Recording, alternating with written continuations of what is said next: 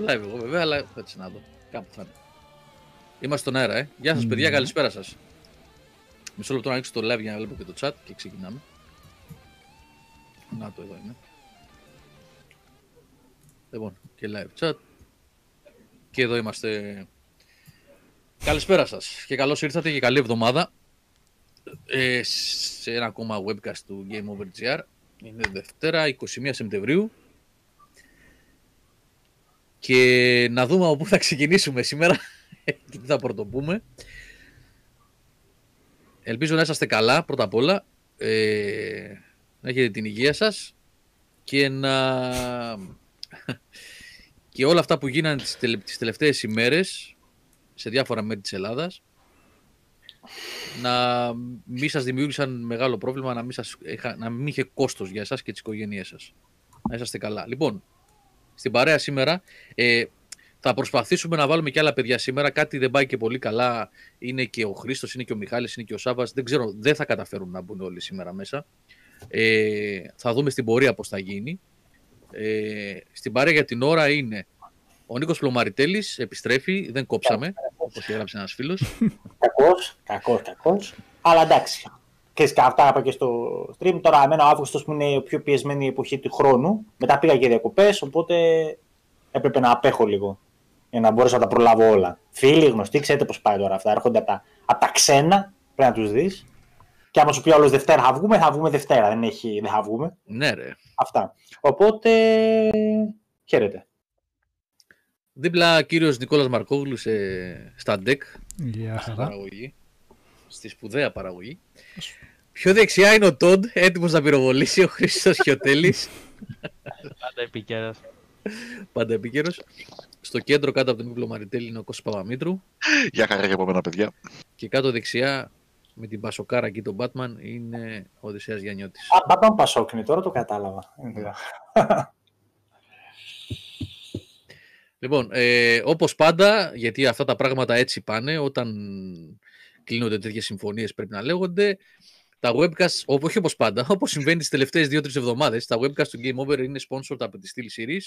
Ε, ήδη περιμένω το πρώτο προϊόν που θα έρθει για ένα review, ένα καινούριο ποντίκι, θα το δείτε αυτό, το οποίο κατά πάσα πιθανότητα θα γίνει και giveaway. Όχι κατά πάσα πιθανότητα, θα γίνει giveaway, μαζί με άλλα που έχουμε που θα σας δώσουμε θα γίνουν giveaways από τη Steel Series μέσα στις επόμενες εβδομάδες. Ε, οπότε να είσαστε. το αμάξι πουλήθηκε, λέει ο Σόκου. Εδώ είμαι σε Πολύ διαγωνισμό. Θα το κάνω giveaway, παιδιά. Κάντε like και share και θα μπείτε. Έχεις βάλει το αμάξι προ πώληση. Ε, την προηγούμενη εβδομάδα έφυγε ευτυχώς γιατί υπήρχε στενότητα, Νίκο, και έπρεπε να πουληθεί ένα αυτοκίνητο οπωσδήποτε. Το μη- ποιο, εκείνο που με, παίρ- που με έπαιρνες από τα. Αυτό έχει Από τα πουληθεί εδώ και πολύ καιρό. Αυτό. Ένα, ένα μικρά κόκκινο που είχα ρε, εσύ. Όχι, το άλλο. Που, μοιάζε, που ήταν λίγο κοντόκολο πίσω και. Α, το, το Σουζουκάκι, το, το Το Wagon R. Παιδιά, μην νομίζω ότι έχω πολλά αυτοκίνητα. Έχουν φύγει κατά καιρούς. Απλά έτσι, μην σας φάνει ότι έχω κανένα γκαράζ σαν τον ε, Τέσλα, ας πούμε. Το πώς το λέει. Ελένο. Ο το- Τζέι Λένο. ο- ε, ο Τζέι Λένο και ο άλλος, όχι ο Τέσλα. Αυτός που έχει την Τέσλα, μωρέ. Ο... Ναι, πώς τον λένε. Ναι, ο Τέσλα ήταν επιστήμονας, άσχετο. Που αυτό Ε, ο Αυτό αυτοδημιούργος, ναι, ναι. Από τις χορηγίες στην Άστα, ναι. Λοιπόν, ε, όχι, δεν έχω. Ένα αυτοκινητάκι όλο και όλο. ε, που Έχουμε παιδιά στη- στην οικογένεια. Ένα μηχανάκι έχω που αυτό κυκλοφορώ εγώ σε επιτοπλίστων. Και ένα σουζουκάκι, ένα βαγκονάρ. Αυτό. Δεν έχουμε άλλο. Ο Elon Musk, μπράβο ρε Μπίλικο. Έτσι, καλά, ναι, ρε. Όλοι μας. Έτσι. Συλλογή από Classic Cars, Hyundai 2000. Είναι πολύ classic. Είναι πολύ classic. Έφυγε, πουλήθηκε αυτό, τελείωσε. Λοιπόν, ε, επιστρέφω στο προηγούμενο που έλεγα ότι θα περιμένω να έρθουν τα προϊόντα σιγά σιγά και καινούργια και παλιότερα της Steel Series που θα τα κάνουμε giveaway στις, ε, σε, σε webcast από το sponsoring που έχουμε. Ε, και βέβαια υπάρχει και ένας διαγωνισμός, λίγο φάση το αφεντικό τρελάθηκε. Αυτό είναι ό,τι και η Λουίτσι λέει. Οι φήμες λένε ότι μετά την Bethesda η επόμενη αγορά της Microsoft θα είναι το Game Over. Ισχύουν. Αν, αν ίσχυαν αυτές οι φήμες, θα, θα ήμασταν πολύ χαρούμενοι γιατί θα είχαμε λύσει το πρόβλημα. Και η Luigi, γιατί υπάρχει λέει, χρήμα για κάψιμα από ό,τι καταλαβαίνετε. Το πετάνε. Λοιπόν, ε, Σήμερα το πρωί έβγαλα ένα giveaway στο Instagram που ουσιαστικά ανέβηκε και στο Facebook βεβαίως γιατί γίνεται repost και εκεί. Ε, κάναμε μια καθάριση στην αποθήκη βασικά ε, στο σπίτι της, της μάνας μου που ήταν παιχνίδια που είχε ο αδερφός μου που του είχα δώσει εγώ παλιότερα στο 360 και δεν τα θέλει πια ο αδερφός μου οπότε ε, έβαλα και κάποια δικά μου και βγήκανε 32 παιχνίδια μια στήλη αρκετά μεγάλη. Θα τα δώσω όλα σε έναν γιατί γράψανε κάποια παιδιά στο facebook μα γιατί να τα έδινες ένα-ένα δεν έχει νόημα παιδιά, τα έχουμε ξαναπεί αυτά. Ε, ένα παιχνίδι του 2010 ή του 2012 ή του 2008 το κόστος του με το courier που θα φύγει να πάει ειδικά αν μιλάμε για νησί ή κάποιο χωριό δεν είναι μεγαλύτερο από το κόστος του να το αγοράσεις να τα χέρις παίρνω οπότε δεν έχει νόημα ένα πακέτο 32 παιχνίδια σε ένα τυχερό την Παρασκευή θα βγάλουμε, κάνουμε την κλήρωση Έχεις και το πακετάκι με τις τσόντες μέσα; Πάντα. Α, να το, Πάντα. το βρήκε ο Νικ- Καλά, είναι παραγωγάρα αυτός. Ε. Αυτός αντικείται στο καλά, Game Over. Ε, δώσε για- κανένα καλό λόγο στη Microsoft εκεί. Να- να αγοράσεις και εσένα. λοιπόν, αυτά είναι. Και η, η φάση, παιδιά, είναι ότι είναι μεν παλιά παιχνίδια και είναι του Xbox 360. Ωστόσο, δείτε λιγάκι τι έχει αυτή η λίστα. Αυτή η στήλη, μάλλον όχι η λίστα. Θα περάσετε πολύ ωραία όσοι έχετε 360. Ε, δεν χρειαστεί να αγοράσετε. Καλά, μπορεί έτσι κι αλλιώς να μην χρειαστεί να αγοράσετε next gen console, αλλά αυτό θα το πούμε αμέσως μετά. Μόλις φύγουν όλα αυτά τα πρώτα, το ζέσταμα θα τα πούμε μετά. Εν τω μεταξύ, το Guitar Hero 5 το βλέπω και εμβόλυμο. Ή δίνεις και κιθάρας μαζί. Όχι, την κιθάρα. Να την έχω εδώ. δεν τη δίνω την κιθάρα αυτή γιατί αυτές δεν τις βρίσκεις πια συλλεκτικέ. Να την. Είναι αυτή εδώ. Οπ, ναι. Είναι εντελώς Judas Priest Scorpions. δεν ξέρω Πρέπει καν να την τι είχα κι είναι. εγώ αυτή. Ε, Οπότε όχι, κιθάρα δεν δίνω. Όποιος θέλει μπορεί να Καλά, αγοράσει ναι, κιθάρα. εννοείται, εννοείται. Ναι, ναι. Λοιπόν, 32 παιχνίδια Συλλεκτικό είναι. Και... επίσης είναι και το World Cup South Africa. Αλλά όχι, έχει πολύ καλά μέσα παιχνίδια. Εντάξει, πλάκα κάνω. Ναι, έχει καλά, Εννοείται, λοιπόν. έχει πολύ δυνατά. Για μένα, για μένα, έτσι, για μένα. Μόνο με το Pure. Το Pure. Το Portal 2. Ε, το Mass Effect 2, καλά. Ε, το Enslaved. Για Mm. μένα, για το δικό μου γούστο, επαναλαμβάνω. Το Enslaved γαμάτο είναι, ναι, εντάξει. Ναι, ναι. Το Saboteur είναι πάρα Μμ. πολύ ωραίο. Το, καλά, το Gears of War 3 είναι αυτό το 3, ναι, Ναι. παιχνίδαρος. Το Alan Wake βεβαίως. Έχει κανένα δυο racing ωραία, έχει το Test Drive Unlimited, το Most Wanted, το Need for Speed. Είναι φοβερό πακέτο, παιδιά. Θα βγάλετε Και τρία Call of Duty. μια μήνες, χαρά έτσι. γύρω, ναι. Ναι, ναι, μήνες θα βγάλετε με αυτό, όποιο θα βγάλει, όποιος κερδίσει. Mass Effect 2, ναι, είναι και το Mass Effect μέσα, εδώ, Mass Effect 2. Το Fable 3 είναι, Μμμ. το Crisis 2, Dead Island, Death Rising 2, Dead Rising, συγγνώμη. Το είναι αυτό, Rainbow Six Vegas 2, αυτό δεν είναι πολύ καλό, εντάξει. Το Dante's Inferno, Burnout Paradise Ultimate. Έχει δύο Call of Duty, το Black Ops και το Ghosts. Και το Modern Warfare 2 έχει. Το έχει Far Cry έχει Far Cry Far Cry 2. 2. Πακέταρος είναι. Army of Two. Έτσι, ιστορία. Ναι. Αυτό παιδιά είπαμε όσοι ακούτε τώρα, όσοι, μάλλον όσοι ακούσετε την εκπομπή σε Spotify, iTunes κλπ. Ε, είναι διαγωνισμός που τρέχει στο Instagram και στο Facebook page του Game Over, έτσι. Δηλαδή μπορείτε να κάνετε ένα like στη φωτογραφία που έχω ανεβάσει στο Instagram του Game Over ή στο Facebook page του Game Over και τα δύο ισχύουν. Ήδη είναι πάνω από, δεν ξέρω και εγώ, 500-600, ε, κάνω λάθος κάπου. Πρέπει να τα είχα αφήσει. Συ- social media. Ε, εκεί μπορείτε να δηλώσετε συμμετοχή. Την Παρασκευή το απογευματάκι θα βγάλουμε ένα νικητή ή μια νικήτρια και θα ανακοινωθεί επίσης στα social. Social media. Ποιο παιδί τα δίνει αυτά; Ένα παιδί εδώ και ένα παιδί ο αδερφός μου. Αυτά τα δύο παιδιά το, τα δίνουν αυτά. Λοιπόν, αυτά για το ξεκίνημα της εκπομπής. Τώρα, Πού να αρχίσουμε. από πού τώρα. να ξεκινήσουμε παιδιά, μας έχουν προλάβει οι εξελίξεις. Εγώ είχα φτιάξει μια χαρά εδώ πέρα βιντεάκια τέτοια για να Είχε βάλουμε με φτιάξει τη σκελέτα. Sony το τι. το, τη Sony πώς πήγε η παρουσίαση και έσκασε σήμερα μπαμ αυτό πουθενά. Ναι, νομίζω Ε, ότι αλλά- θα... Ναι.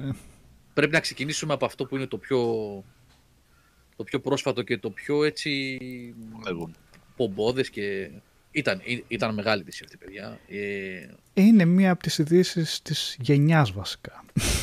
Είναι πολύ, μεγάλο, πολύ μεγάλη υπόθεση αυτό που έγινε.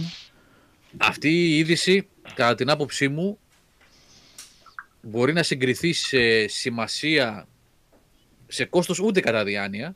Σε κόστος ούτε κατά διάνοια. Δεν υπάρχει άλλη εξαγορά που να έχει κοστίσει, που θυμάμαι εγώ, 7,5 δισεκατομμύρια δολάρια. Αλλά σε σημασία gaming και σε αντίκτυπο και σε σοκ που προκάλεσε με την ανάγνωσή της το μεσημέρι που βάλε το link ο, τουλάχιστον για μένα θα μιλήσω έτσι, προς- δεν μιλάω για το πώς το εξέλαβε ο καθένας. Όταν έβαλε ο Χρήστος Γιωτέλης το link στο Discord το, το μεσημέρι, με την εξαγορά της, ε, της Rare από τη Microsoft ε, το 2001-2002, αν μην σας πω ψέματα, που την είχε εξαγοράσει για 580 εκατομμύρια δολάρια ήταν τότε, αν θυμάμαι καλά, δεν θυμάμαι, πάντως ήταν ένα εξωφρενικό ποσό για τα τότε δεδομένα. Και όχι μόνο λόγω του, ε, του οικονομικού μεγέθους, αλλά και της σημασίας που είχε η Rare τότε. Τη Rare μπορεί σήμερα να την έχουμε έτσι λίγο σε ανυποληψία, αν και σήκωσε κεφάλι με το, με το, sea, με το Sea of Thieves όπως εξελίχθηκε, έτσι, όχι όπως ξεκίνησε, όπως εξελίχθηκε. Δικαιώθηκε σε βάθος χρόνου, παρότι εμάς δεν μας άρεσε, η Rare δικαιώθηκε με το Sea of Ναι, Thieves. ναι, ναι. Παίζει, Ναι, ναι. έχει content, ok. Ναι, Εντάξει, μπορείς να εμείς πεις το ότι κοροϊδέψαμε. έχει πετύχει, ναι, ναι, ναι. Το κοροϊδέψαμε όσο, τι να σου πω, όσο δεν Εντάξει, πάει. δικαίως, δικαίως το, κο- τότε. Ναι, ρε παιδί μου, από εκεί πέρα η γνώμη μας δεν μετράει για την εμπορική επιτυχία του τίτλου. Δεν... Εμείς εδώ εντάξει δεν το δεχτήκαμε, όπως αυτό που το πράγμα δεν περιμέναμε αυτό, αλλά από εκεί πέρα δεν μπορούσα να μην αναγνωρίσω ότι πέτυχε. Ναι, Τι καλά, αυτό που πέτυχε δεν είναι αυτό που είχαμε κοροϊδέψει, είχαμε κριτικάρει τότε εμείς, γιατί ναι. εξελίχθηκε πάρα πολύ στην πορεία, έτσι, ναι. Δεν είπαμε ότι θα ήταν εμπορικό ναυάγιο. ναι. Ε, άρχισε, είδατε, σας έλειψε αυτό. Λοιπόν, ναι, ε, κατά την άποψή μου, ε, ο αντίκτυπος και η σημασία αυτής της ε, εξαγοράς, και μιλάμε βεβαίως γιατί δεν έχω πει τόση ώρα, έχει βάλει ο, εικονα, ο Νικόλας Ναι, την ρε. εικόνα, είναι η εξαγορά της Bethesda, βασικά της Zenimax, έτσι, Zenimax Media, Ε, Γιατί υπάρχει μπέρδεμα, υπάρχουν, δεν υπάρχει μία οντότητα Bethesda μόνο. Υπάρχει και Ναι, Bethesda software νομίζω, gaming, πώς λέγεται. η άλλη. Softworks. Και, ναι, Softworks. και η μία είναι που φτιάχνει τα Fallout, Elder Scrolls κλπ. Και η άλλη είναι αυτή που κάνει το publishing. Και για τα Dishonored και για, για την Arcane δηλαδή, Tango και λοιπά studio Ναι. που έχει. Οπότε Ε, υπάρχει ένα μπέρδεμα, ίσως θα πρέπει να λέμε απλά Zenimax όταν τα εννοούμε όλα και Bethesda όταν λέμε για τα παιχνίδια. Ναι, ε, λέμε Bethesda γιατί και οι ίδιοι χρησιμοποιούν. Α, συγγνώμη. Όχι, πες, πες, πες. Πάντα λέγαμε ότι ναι, όχι Bethesda να λέμε Zenimax για να είμαστε πιο σωστοί. Και έκανε εξαγορά του μεγάλου ψαριού, έτσι. Δεν πήρε κάποια. Ναι, ναι.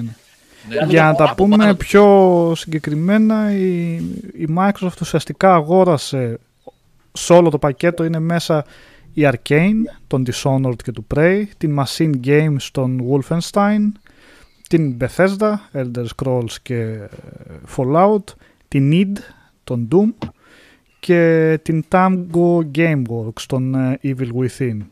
Και άλλες δύο εταιρείες βασικά αυτές δεν ξέρω τι έχουν βγάλει, να πω την αλήθεια. Δεν ξέρω αν έχουν βγάλει κάτι η Alpha Dog και η μ, Roundhouse. Ε, σαν franchises, γιατί ρωτάει ένα παιδί ε, ποιο, που είναι πιο πάνω, ο Πάρης Γιαννούκος λέει πέρα από Doom και Skyrim τι άλλο έχει; Όλα αυτά Τα είπε ο πάνε. Νικόλας τώρα, αλλά πολύ πολύ γρήγορα. Ναι, όλα αυτά. Έχει και το Rage, Και το, σωστά, ναι. Id, Ναι. ναι. έχει και το Wolfenstein. Βέβαια, κάτσε, το Rage είχε κάνει την Έτσι. ανάπτυξη και η τέτοια δεν είχε κάνει, η Avalanche. Η Αυτό Avalanche. τι παίζει ακριβώς όμως; Δεν έχει σημασία. Το, Το IP είναι της id, Το ναι. IP ανήκει στην id. ναι, ναι, ναι, σωστά. Ήταν σαν εργολαβία. Νομίζω ότι η Avalanche έχει, έχει εξαγοραστεί από την Bethesda ή ήταν σαν second party. όχι, δεν δηλαδή, είναι της ε, όχι, έτσι. Bethesda, όχι. Εντάξει, πήρε το σκληρό πυρήνα, τον εμπορικό σκληρό πυρήνα του PC Gaming. Έτσι. Αυτό, δηλαδή, όταν θα πει σε κάποιον ποιο είναι το εμπορικό PC Game, πέρα από. Μιλάμε τώρα για τους τίτλους αυτούς που ασχολούμαστε εμείς, έτσι, RPG, shooters και τέτοια. Τα ονόματα που σου έρχονται στο μυαλό είναι Bethesda. Εκεί πάει το μυαλό σου με τη μία. Doom, Wolfenstein, Fallout, Skyrim. Αυτός είναι, είναι ένας σκληρός πυρήνας του εμπορικού PC Game. Δηλαδή, κα- ε, ξεκινάει έρωτα. Κερδίζει πάρα πολύ κόσμο έτσι. Α, ο... Ναι. Και το Elder Scrolls Online, έτσι, που Ναι, έλεγε ο ναι. Οδυσσέας το μεσημέρι ότι ε, ε, πάει καλά και φέρνει και κέρδη κιόλας, έτσι. Ο Παύλος που ρωτάει για Deathloop, και- γιατί αυτά είναι τα περίεργα τώρα. Έτσι. Εξαγόρασε την εταιρεία η Microsoft, παρόλα αυτά έχουν ανακοινωθεί timed exclusive για το PlayStation 5 με το Deathloop και το Ghostwire. Αλλά από ό,τι είπαν αυτά, παιδιά, είναι συμφωνίες που προφανώς έχουν γίνει με τη Sony και αυτές θα, θα, θα τις τιμήσουν, ας πούμε. Θα, θα, θα συνεχίζουν να ισχύουν αυτές τι συμφωνίες. Ε, Αυτές είναι συμφωνίες που δεν σπάνε. Ναι, ναι. Γίναν Αυτό προ-εξαγοράς, ναι, είναι ανακοινωθεί. συμβόλαια. Ναι. Ε, βέβαια. Deathloop δηλαδή και Ghostwire δεν επηρεάζει κάτι η Μμμ. κυκλοφορία τους η εξαγορά από την, ε, τη ZeniMax από τη Microsoft. Ναι, άλλωστε όπως είχε γίνει και με τα... Γεια σου Σάβα, καλώς τον. Γεια σου, παιδιά. Γεια σου, Βουλή. Γεια σου, Σάβα. Τα είπα. Μέχρι... Πω, αλλά το είπατε. Τι είπαμε, Ε, Η Microsoft που αγόρασε. Σας το είπατε; Τώρα το Αυτό λέω. λέμε. Εδώ είμαστε, τώρα εδώ το είμαστε. τώρα, εδώ ξεκινήσαμε. είμαστε. Που αγόρασε τη Sony, ήθελα να σας πω εγώ. Στα καπάκια. όχι ακόμα. Α, όχι, δεν το είπατε. Ένα, ε. Λοιπόν, ε, λέγαμε για, τις, ε, για τα παιχνίδια που υπάρχουν ήδη συμφωνίες, ε, όπως συμβαίνει ακόμα και τώρα. Δηλαδή τώρα που μιλάμε πριν από λίγες μέρες, το Wasteland 3, που είναι της Obsidian και είναι... Συγγνώμη, της Inxile. Μμ. Ε, και η Inxile είναι πλέον στούντιο της Microsoft, έτσι, η Microsoft Studios ουσιαστικά είναι. Κυκλοφόρησε ε, multiplatform. Το ίδιο είχε γίνει με το Outer Worlds. Μμ. Ε, το πιο Έχει πιθανό, λίγο το και πιο... πιο μικρού κύκλου, γιατί δεν θυμάμαι καθόλου τώρα. Εντάξει, αυτά είναι όταν ακούμε Bethesda, μας έρχεται αυτό στο μυαλό. Υπάρχουν και περιφερειακοί τίτλοι όπως το Rage, ας πούμε, κάποιο που ξεχνάμε τώρα. Δεν νομίζω. οποίο- Οι εταιρείες Ναι, αυτές έχουν βγάλει Είπαμε indie, είπαμε εντελώς arcade. συγκεκριμένα παιχνίδια. Ναι. Ναι, είναι συγκεκριμένα πράγματα. Δεν έχουν Έχει βγάλει και- κάτι μικρό στο ενδιάμεσο έτσι. Έχει και κάποια παιχνίδια για κινητό. Το Οκ. ένα Elder Scrolls και κάτι άλλο με κάρτες νομίζω. Α, αυτές οι δύο εταιρείες μήπως που Παίζει να είναι αναφέραμε, η αυτές οι Α και μικρές η. που- Ναι. Μπορεί. Το Prey είναι το νημόν στην, ε, στην εικόνα. Ναι, Είναι ναι. μεγάλο παιχνίδι το Prey. Ή θα θέλουμε να είναι μεγάλο παιχνίδι. Τάσκε. Πώς σας φαίνεται γενικά η φάση της εξαγοράς, πώς την εκτιμάτε; Γενικά, όταν βλέπω εξαγορές τέτοιες από console holder, είτε είναι Sony, είτε είναι Nintendo, είτε είναι Microsoft, με πάντα θετικές μου φαίνονται. Φαίνεται θετικά να, ειδικά όταν έχει ένα τα- στούντιο τόσο ταλέντο, να έχει την ασφάλεια της πλάτες, ασφάλεια σε εισαγωγικά βέβαια. Έχουν κλείσει και στούντιο, αλλά παρόλα αυτά υπάρχουν πάρα πολλά χρήματα από πίσω για υποστήριξη για να βγάλουν το όραμά τους κάθε στούντιο. Ακόμα Και περισσότερο. νομίζω, ναι, ναι. Φτωχαδάκια. Ε, καλά, ναι. Απλά Ναι, μήπως- πολλά επαναστεκτικά παιχνίδια τα έχουμε δει από αποκλειστικούς τίτλους και θεωρώ ότι θα... Θεω... Ναι, θεωρώ βασικά ότι θα δούμε πολύ ωραία πράγματα από την Bethesda έχοντας ε, τη στήριξη της Microsoft. Επίσης, είναι ένας τομέας στα αποκλειστικά που η Microsoft χόλαινε. Πάντα το λέγαμε. Πλέον λίγο έχει αρχίσει να αντιστρέψει την κατάσταση. Ε, Φυσικά θα να είναι το κάνω- time. Αυτό... Πώς; θα είναι η πολιτική της σε αυτά τα παιχνίδια; Θα είναι timed exclusive, ας πούμε; Δεν μπορεί τώρα. Δεν μπορείς να βγάλεις άλλη τη να μην το βγάλεις, ας πούμε, καλού. Νομίζω είχε Είπανε πει δικό- κα... Είπαν ότι θα είναι case to case, δηλαδή θα το εξετάζουν ανά παιχνίδι. Ένα παιχνίδι, έτσι. Θα- Πώς, πώς θα κινητηθεί. Κάποια φαντάζομαι θα, είναι, θα παραμείνουν multi-platform, κάποια θα είναι exclusive, κάποια θα είναι time exclusive. Μμμ. Θα φανεί, θα φανεί στην πορεία πώς θα Δεν πάει. μπορώ να σκεφτώ ένα Elder Scrolls το οποίο το προηγούμενο είχε βγει και στα ψυγεία Ναι. και στα έξυπνα ψυγεία ακόμα να μην βγαίνει σε όλες τις κονσόλες. Και γιατί αγόρασε τότε την Bethesda; Άμα Τη δεν μα- το τη πιστό μο- μόνο για την, Xbox και ε, PC. Την, α, Αν το ε, πιο την εταιρεία, δυνατό πώς όνομα τη είναι λέγαμε, αυτό. του Minecraft, γιατί την αγόρασε και το βγάζει παντού; Εκεί θα μπορούσε να πεις όμως Δεν ότι νομίζω ότι είναι υπήρχαν τα και ίδια πριν πράγματα. στις υπόλοιπες κονσόλες. Δεν υπήρχε πριν την αγοράσει. Ε, ήδη δεν υπήρχαν τα παιχνίδια στις άλλες Anyway, κονσόλες. δε- εγώ δεν το λέω με βάση βεβαιότητα ή κάτι τέτοιο. Λέω Ναι, ότι ναι, δεν το φυσικά. βλέπω εγώ προσωπικά. Τόσο μεγάλα παιχνίδια. Να... Νομίζω δηλαδή ότι θα Κάτσε. χωριστεί το πορτφόλιο σε παιχνίδια τα οποία θα είναι Μιλάμε ε, τώρα για να φάση βγουν να σε, γεμίσουμε το pass ε, και παιχνίδια τα οποία θα βγαίνουν ούτως ή άλλως και αλλού. σε που πάλι θα PlayStation είναι- εννοούμε τώρα ή την Nintendo. Αυτό φαντάζομαι. Μπορεί και Switch. ε, Ναι, ναι, δεν αυτό. ξέρω. Γιατί και Switch βγαίνει. Ή στο μελλοντικό Switch. Όταν θα ξεκινήσουν να βγαίνουν τίτλοι για τέτοια πράγματα. Εντάξει, και, ε, ρε παιδί μου, οι εταιρείες αυτές χρειάζονται Σας και φαίνεται λογικό δηλαδή, έτσι. Ναι, Τελείως. ρε, πρέπει να ρίξει χτυπήματα. Δεν μπορεί να σε έχει στο καναβάτσο και να σε βαράσει. Και αυτό είναι μια κίνηση που λέει: Κοιτάξτε, είμαστε εδώ πέρα. Δεν είμαστε μόνο τα στούντια που αγοράσαμε και δεν πιστεύετε το Game Pass. Έχουμε και αυτό το πράγμα εδώ. Είμαστε τόσο δυνατοί. Που, δηλαδή, είναι. Δεν μετράει, ας πούμε, μην το πάρουμε μόνο αν θα βγει exclusive, δεν θα βγει exclusive ή τι θα γίνουν οι τίτλοι μας, γιατί δεν ξέρουμε και ποια θα είναι η επιρροή της Microsoft πάνω στην εξέλιξη των τίτλων, έτσι. Οκ, κακή, καλή η Bethesda, αλλά έχει και ένα συγκεκριμένη μια μα- μανέρα η οποία α, έβγαζε κάποιο παιχνίδι πάνω στον κόσμο. Α, Δεν το ξέρω. Αλλά είναι αυτό. Είναι μια κίνηση, κοιτάξτε, είμαι εδώ. Πατάω στα πόδια μου και κοιτάω στα μάτια και είμαι και έτοιμος να καβαλήσω και το, και το άλλο. Δεν μπορώ να σκεφτώ. Ε, όχι, μπορώ να σκεφτώ πάρα πολλούς λόγους. Ποιος να το Αλλά- λέει αυτό; Ε; Ποιος να το λέει αυτό; Είμαι Ποιο; εδώ και πατάω στα πόδια μου. Ποιος το λέει αυτό; Ρε παιδί μου, Ναι, ουσιαστικά α- αυτοί οι κολοσσοί αντε- ανταλλάσσουν και ουσιαστικά και χτυπήματα εντυπώσεων και τα δύο. Έτσι. Αυτό είναι και τα δύο. Εντάξει, γενικά βέβαια δεν έχουμε δει και πολλά. Δεν έχουμε πολλά παραδείγματα στούντιο που να τα έχει κάποιος console holder και να βγάζουν ε, multi-platform παιχνίδια. Γι' αυτό εγώ δεν ξέρω. Όλα είναι πιθανά. Τώρα εντάξει, ναι, ακριβώς Elder Scroll είναι γιγάντιο Τώρα franchise. γίνονται και άλλα, πρώτη αλλά φορά. εντάξει. Για όλα υπάρχει. πρώτη είναι φορά. σίγουρα το. Και το prestige ότι ξέρεις κάτι, αυτό είναι αποκλειστικό για τις κονσόλες. Σε υπολογιστή θα βγουν, δεν υπάρχει περίπτωση. Στο, πα- βέβαια, ναι, πάλι συνεχίζει και ακόμα και να τα κάνει πολύ platform. Θα πεις πάλι προωθεί το pass γιατί έχει Εγώ δεν το, το κα- δεν δήλωσε. την ότι θα καταλαβαίνω βγει καθόλου στο αυτή τη pass. λογική. Συγγνώμη, έτσι. Λογική, Δεν το την καταλαβαίνω multi-platform. καθόλου. Για ποιο, για, ποιο, για ποιο λόγο δίνεις τόσα λεφτά και αγοράζεις στούντιο για να τα βγάλεις μετά πού στον ανταγωνιστή σου; Ναι, αυτό είναι βασικά ένα θέμα. Με ποια λογική; Ε, Σαν εκδοχή ε, το ποιο- λέμε. Εμένα αυτό. πιο λογικό μου φαίνεται να συνεχίζει, να συνεχίσει η Bethesda, η Zenimax Online την υποστήριξη σε updates και expansions των Fallout 76 και Elder Scrolls Online που έχουν ήδη κατεστημένη βάση σε άλλες πλατφόρμες Μμ. όπως είναι του PlayStation και να κρατήσει αποκλειστικό το επόμενο single player Elder, Elder Scrolls. Δηλαδή, για ποιο λόγο εξαγοράζεις τέτοιο όνομα, αν δεν σκοπεύεις να το κάνεις πόλο έλξης προς τη δική σου υπηρεσία, πλατφόρμα κτλ. Γιατί λεφτά δεν θα βγάλει από αυτό πίσω, δεν θα πάρει πίσω λεφτά. Μπορεί να είναι και εμπορικό. Δηλαδή, αν αφήσουμε λίγο στην άκρη τη συζήτηση που καλό θα είναι να τη δούμε, ε, ότι δεν αγόρασε απλά ένα στούντιο όπως αγόρασε η Sony την Insomniac ή ξέρω εγώ οποιαδήποτε άλλη τρίτη εταιρεία, αγόρασε έναν ολόκληρο publisher με μια ομπρέλα στούντιο από κάτω και τι δεδικασμένο μπορεί να αρχίζει μια τέτοια κίνηση σε επόμενες εξαγορές ας πούμε. Δηλαδή, ποιος θα πάει μετά να πάρει ξέρω εγώ κάμια Sega ή κάμια Square Enix ας πούμε. Λέμε τώρα. Γιατί υπάρχουν και άλλοι καρχαρίες αντί Microsoft από πίσω.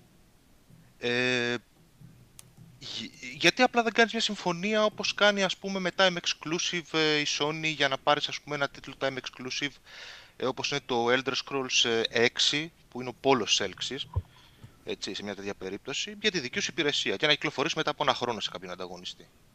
Δεν κάνεις κάτι τέτοιο, δεν πας σε, σε exclusivity χρονικά με κάποιους τίτλους, αγοράζεις τα πάντα. Το αγόρασες αυτό το πράγμα το αγόρασες για να στηρίξεις τον εαυτό σου έτσι. Πώς, πώς είναι δυνατόν, δηλαδή ποια είναι η λογική που λέει ότι ναι μεν θα το βγάλω στο Pass και ξέρεις εγώ θα στο δίνω με τη συνδρομή του Pass αλλά θα βγει και 80 ας πούμε στο PlayStation 5. Γιατί θα το πάρεις το πάσο άλλος.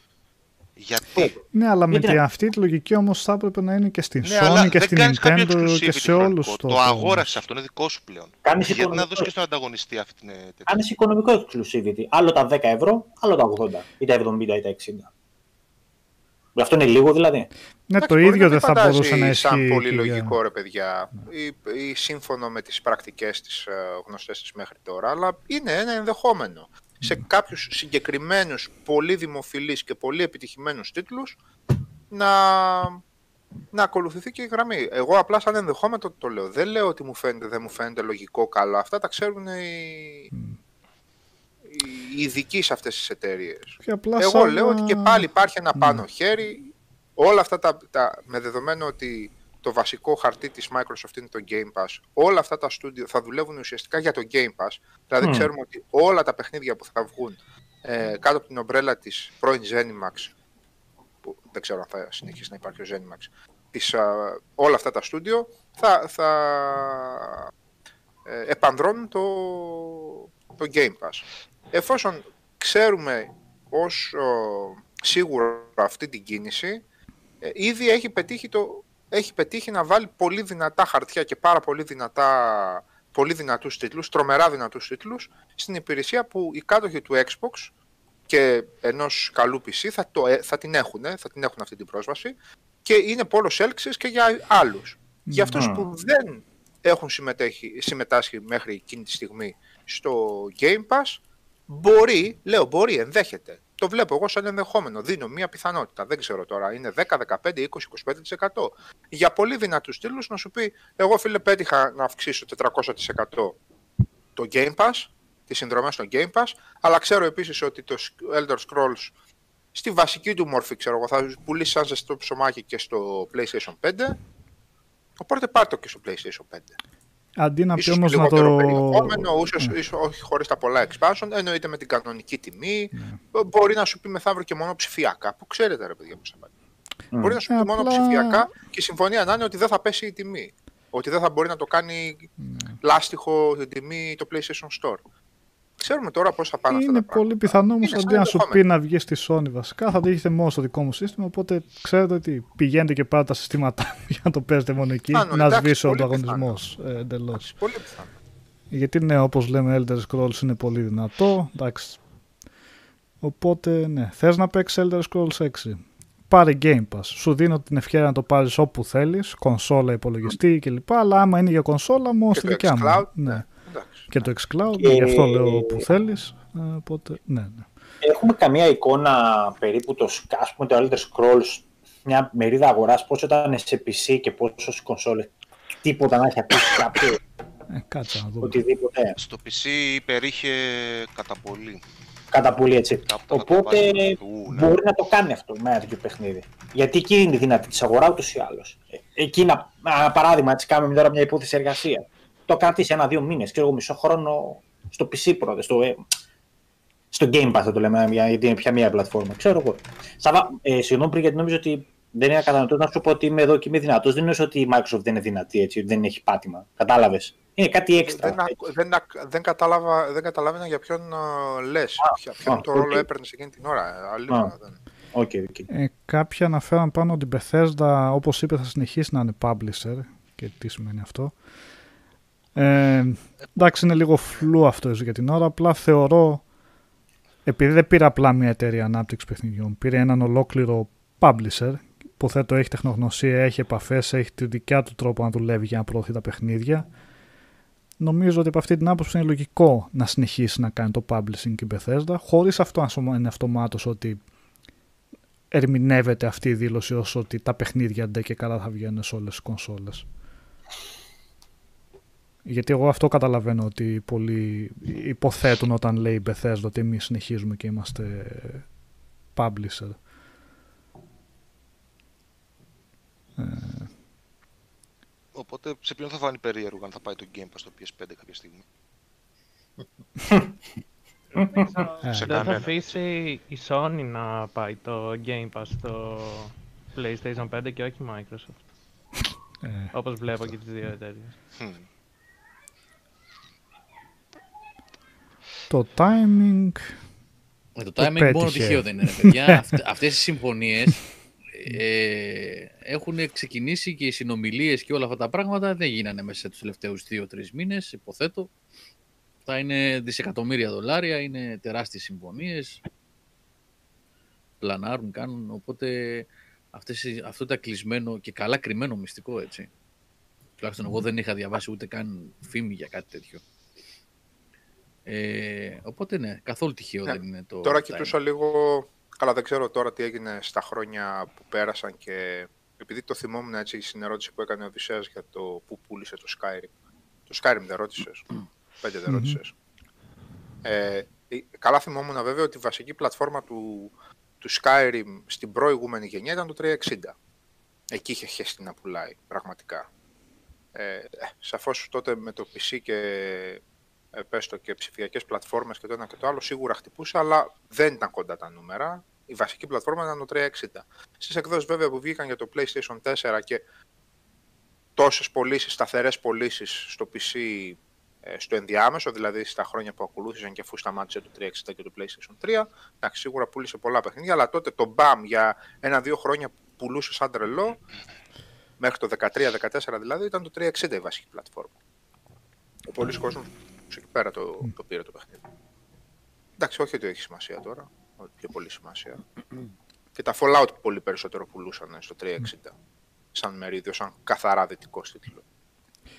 Ε, ο Γιάννης λέει καλησπέρα μια εταιρεία Game Pass, μια retail games πρέπει να υπάρχει ποικιλία και επιλογή.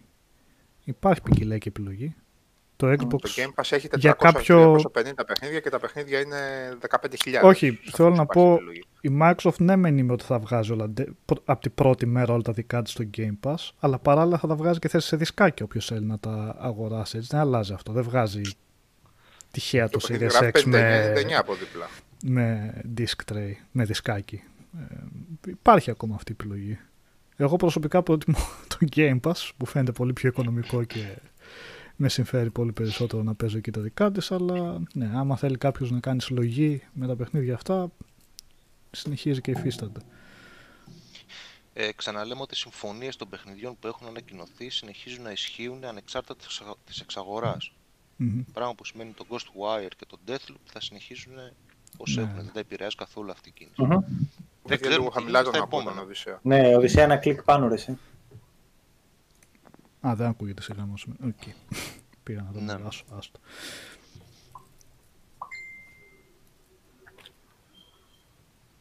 Όλη η ανακοίνωση ότι πω, πω. έρχεται και δυναμώνει το Game Pass έρχεται σε μια περίοδο που λίγες μέρες αφού ανακοινώθηκε ότι ανεβαίνει η τιμή στα παιχνίδια ενός άλλου μεγάλου παίκτη που λογικά θα παρασύρει και τους υπόλοιπους έτσι μαζί του. Ε, αυτό ναι, αν θέλετε για να περάσουμε και στη Sony. Ήταν λίγο... Η παρουσίαση που έκανε η Sony για να ανακοινώσει και τη τιμή και αυτά, εντάξει, μου φάνηκε εμένα ικανοποιητική, πέταξε το δυνατό Τελειώσαμε. χάρτη. Συγγνώμη, Νικόλα. Τελειώσαμε Επειδή με είπαμε την, για την ε, ε, τιμή, όχι. Νομίζω αυτά θα μπλεχτούν, ε, οπότε γιατί, δεν νομίζω αν τέλειωσε γιατί κάτι. εγώ, εγώ, θα επαναλάβω, εγώ θα επαναλάβω. Δεν ξέρουμε τι θα γίνει. Καλά τα λέτε τόση ώρα. Αν θα τα, κάποια θα είναι multi-platform, αν θα είναι μόνο τα όσα ξέρουμε τώρα για ένα διάστημα που υπάρχουν συμφωνίες, αν θα είναι multi-platform publisher και μετά και τι συμφέροντα υπάρχουν και τι οραματίζεται ο Phil, μάλλον τι οραματίζεται, τα έχει πει για τα 2 δισεκατομμύρια gamers και Game Pass παντού και στα κινητά κτλ. Οπότε τίποτα δεν πρέπει να μας φαίνεται περίεργο πλέον. Αλλά εγώ θα επαναλάβω ότι θα πρέπει να καταλάβουμε τι ακριβώς μάθαμε σήμερα, έτσι. Θα πρέπει να καταλάβουμε, να το συνειδητοποιήσουμε το μέγεθος. Αυτό που έγινε σήμερα είναι μια κίνηση που γίνεται μια φορά στα 20 χρόνια. Μμ. Δόθηκε από τη Microsoft, δόθηκαν 7,5 δισεκατομμύρια δολάρια για να αγοράξει τη Zenimax Media. Αυτά δεν είναι απλά πράγματα που γίνονται κάθε μέρα και δίνει πέρα από τον όγκο των χρημάτων και τη σημασία, τα ονόματα των παιχνιδιών που είναι τεράστια, τα Wolfenstein, τα Doom, τα Skyrim κλπ. κλπ τα Prey. Δίνει το στίγμα του τι θέλει να κάνει η Microsoft από εδώ και στο εξής. Δίνει, δείχνει ότι ε, αυτά με τα Kinect και αυτά που βλέπατε το 2013, γεια σας. Αυτά ξεχάστε τα. Έτσι. Δίνει στίγμα για το πού θέλει να κινηθεί η εταιρεία από εδώ και στο εξής και κινείται πολύ επιθετικά.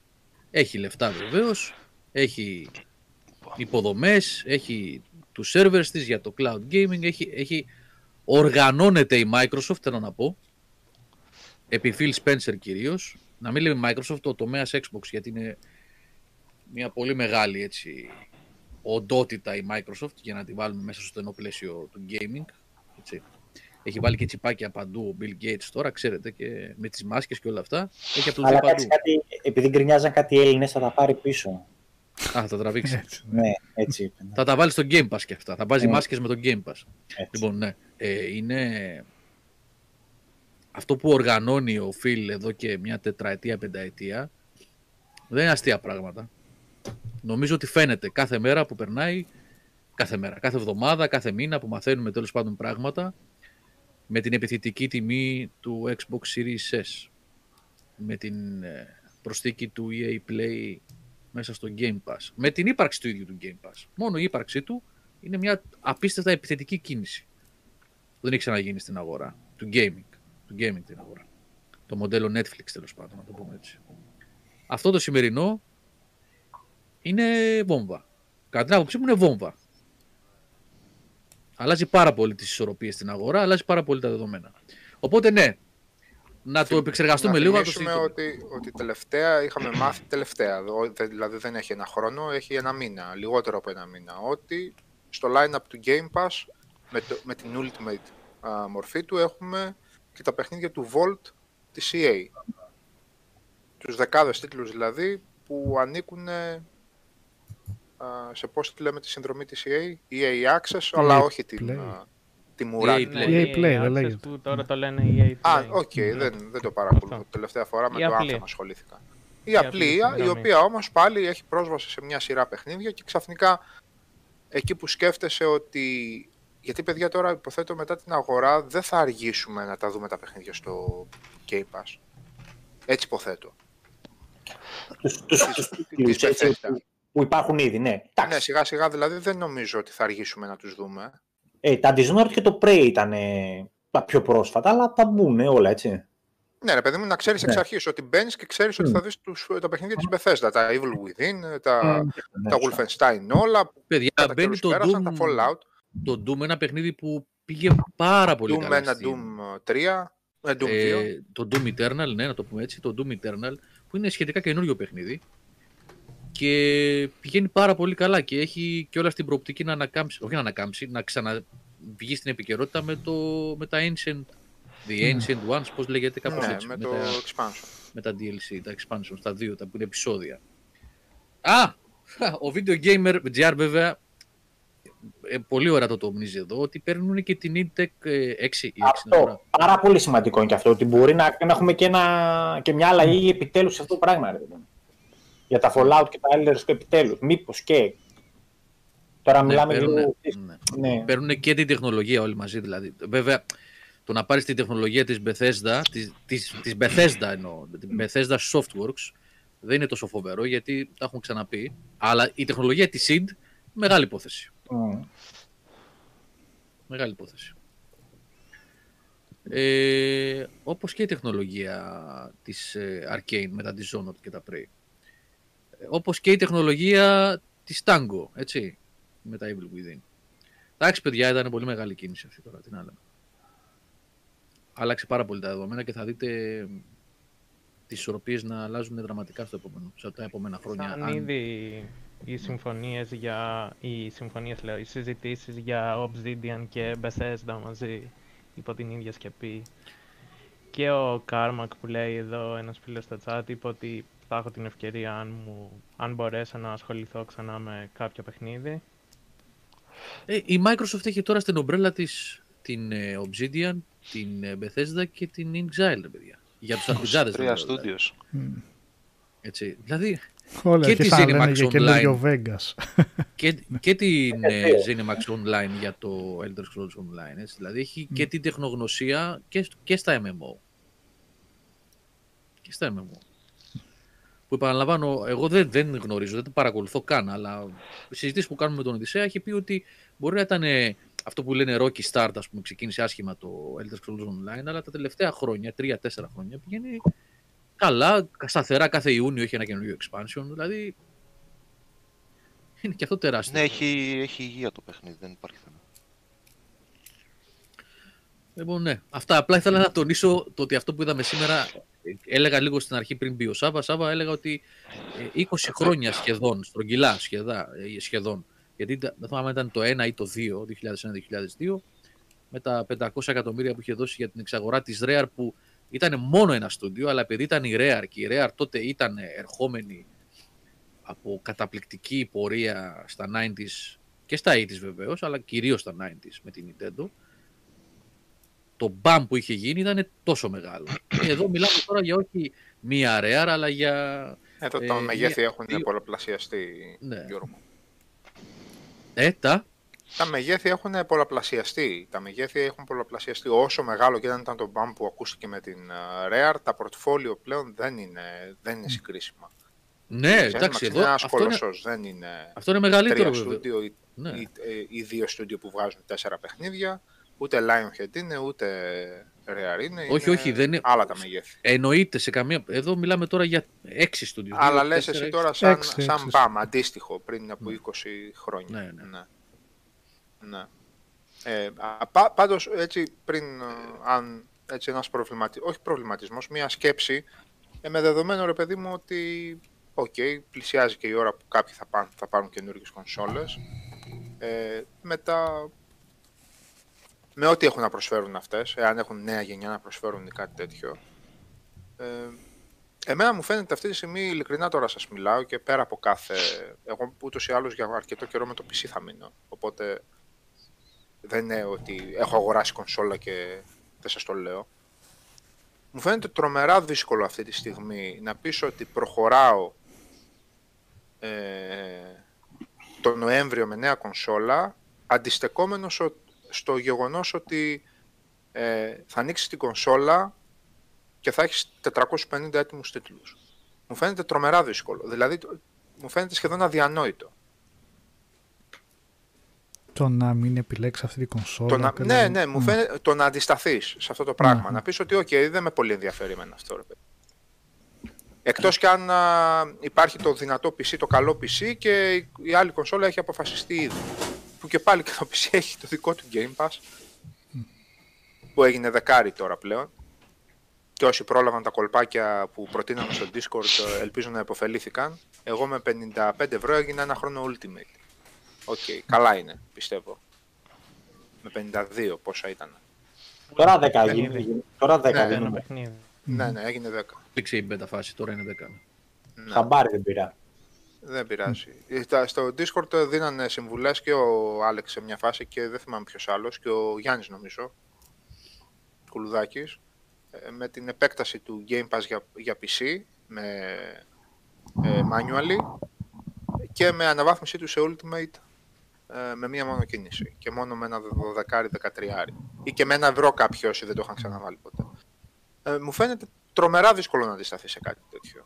Tom Petty δεν μιλήσαμε για next gen τίτλους, 350. Σάββας είπε απλά 350 έτοιμους τίτλους για την νέα κονσόλα. Ό,τι θέλετε ακούτε. ε. Ναι, μην βάζουμε Λοιπόν, λέξεις και Ό,τι τέτοια. θέλεις ακούς. Άκουσες τέτοιο πράγμα; Δεν άκουσες τέτοιο πράγμα. Μάρκο, Συγχώρεσέ μου τον τόνο, αλλά μ- μην γράφετε πράγματα που ποτέ δεν υπόθηκαν. Δεν είπε, δεν είπε αυτό. Σάβας καθόλου αυτό δεν είπε. Είπαμε 370 έτοιμους τίτλους. Εκτός κι αν είσαι τόσο παίκτουρας που τους έχεις παίξει όλους αυτούς ή μπο- μπορεί να είσαι τόσο παίκτουρας που να θεωρείς ότι κανένας από αυτούς δεν έχουν γραφικά τα οποία θα τα βάλεις σε 4K οθόνη σε καινούργια κονσόλα και δεν θα σου, πέσουν, ε, δεν θα σου πέσει το σαγόνι. Μπορώ να σου πω τουλάχιστον 150 από αυτούς τους τίτλους που θα τους δεις σε νέα κονσόλα και θα σου πέσει μια χαρά το σαγόνι. Και δεν τους έχεις παίξει. Εκτός αν μας βάλεις εδώ τώρα το gamer tag σου ή το, το username σου στο PS τέτοιο να κοιτάξω να δω πόσες εκατοντάδες παιχνίδια έχεις παίξει και είσαι καλυμμένος.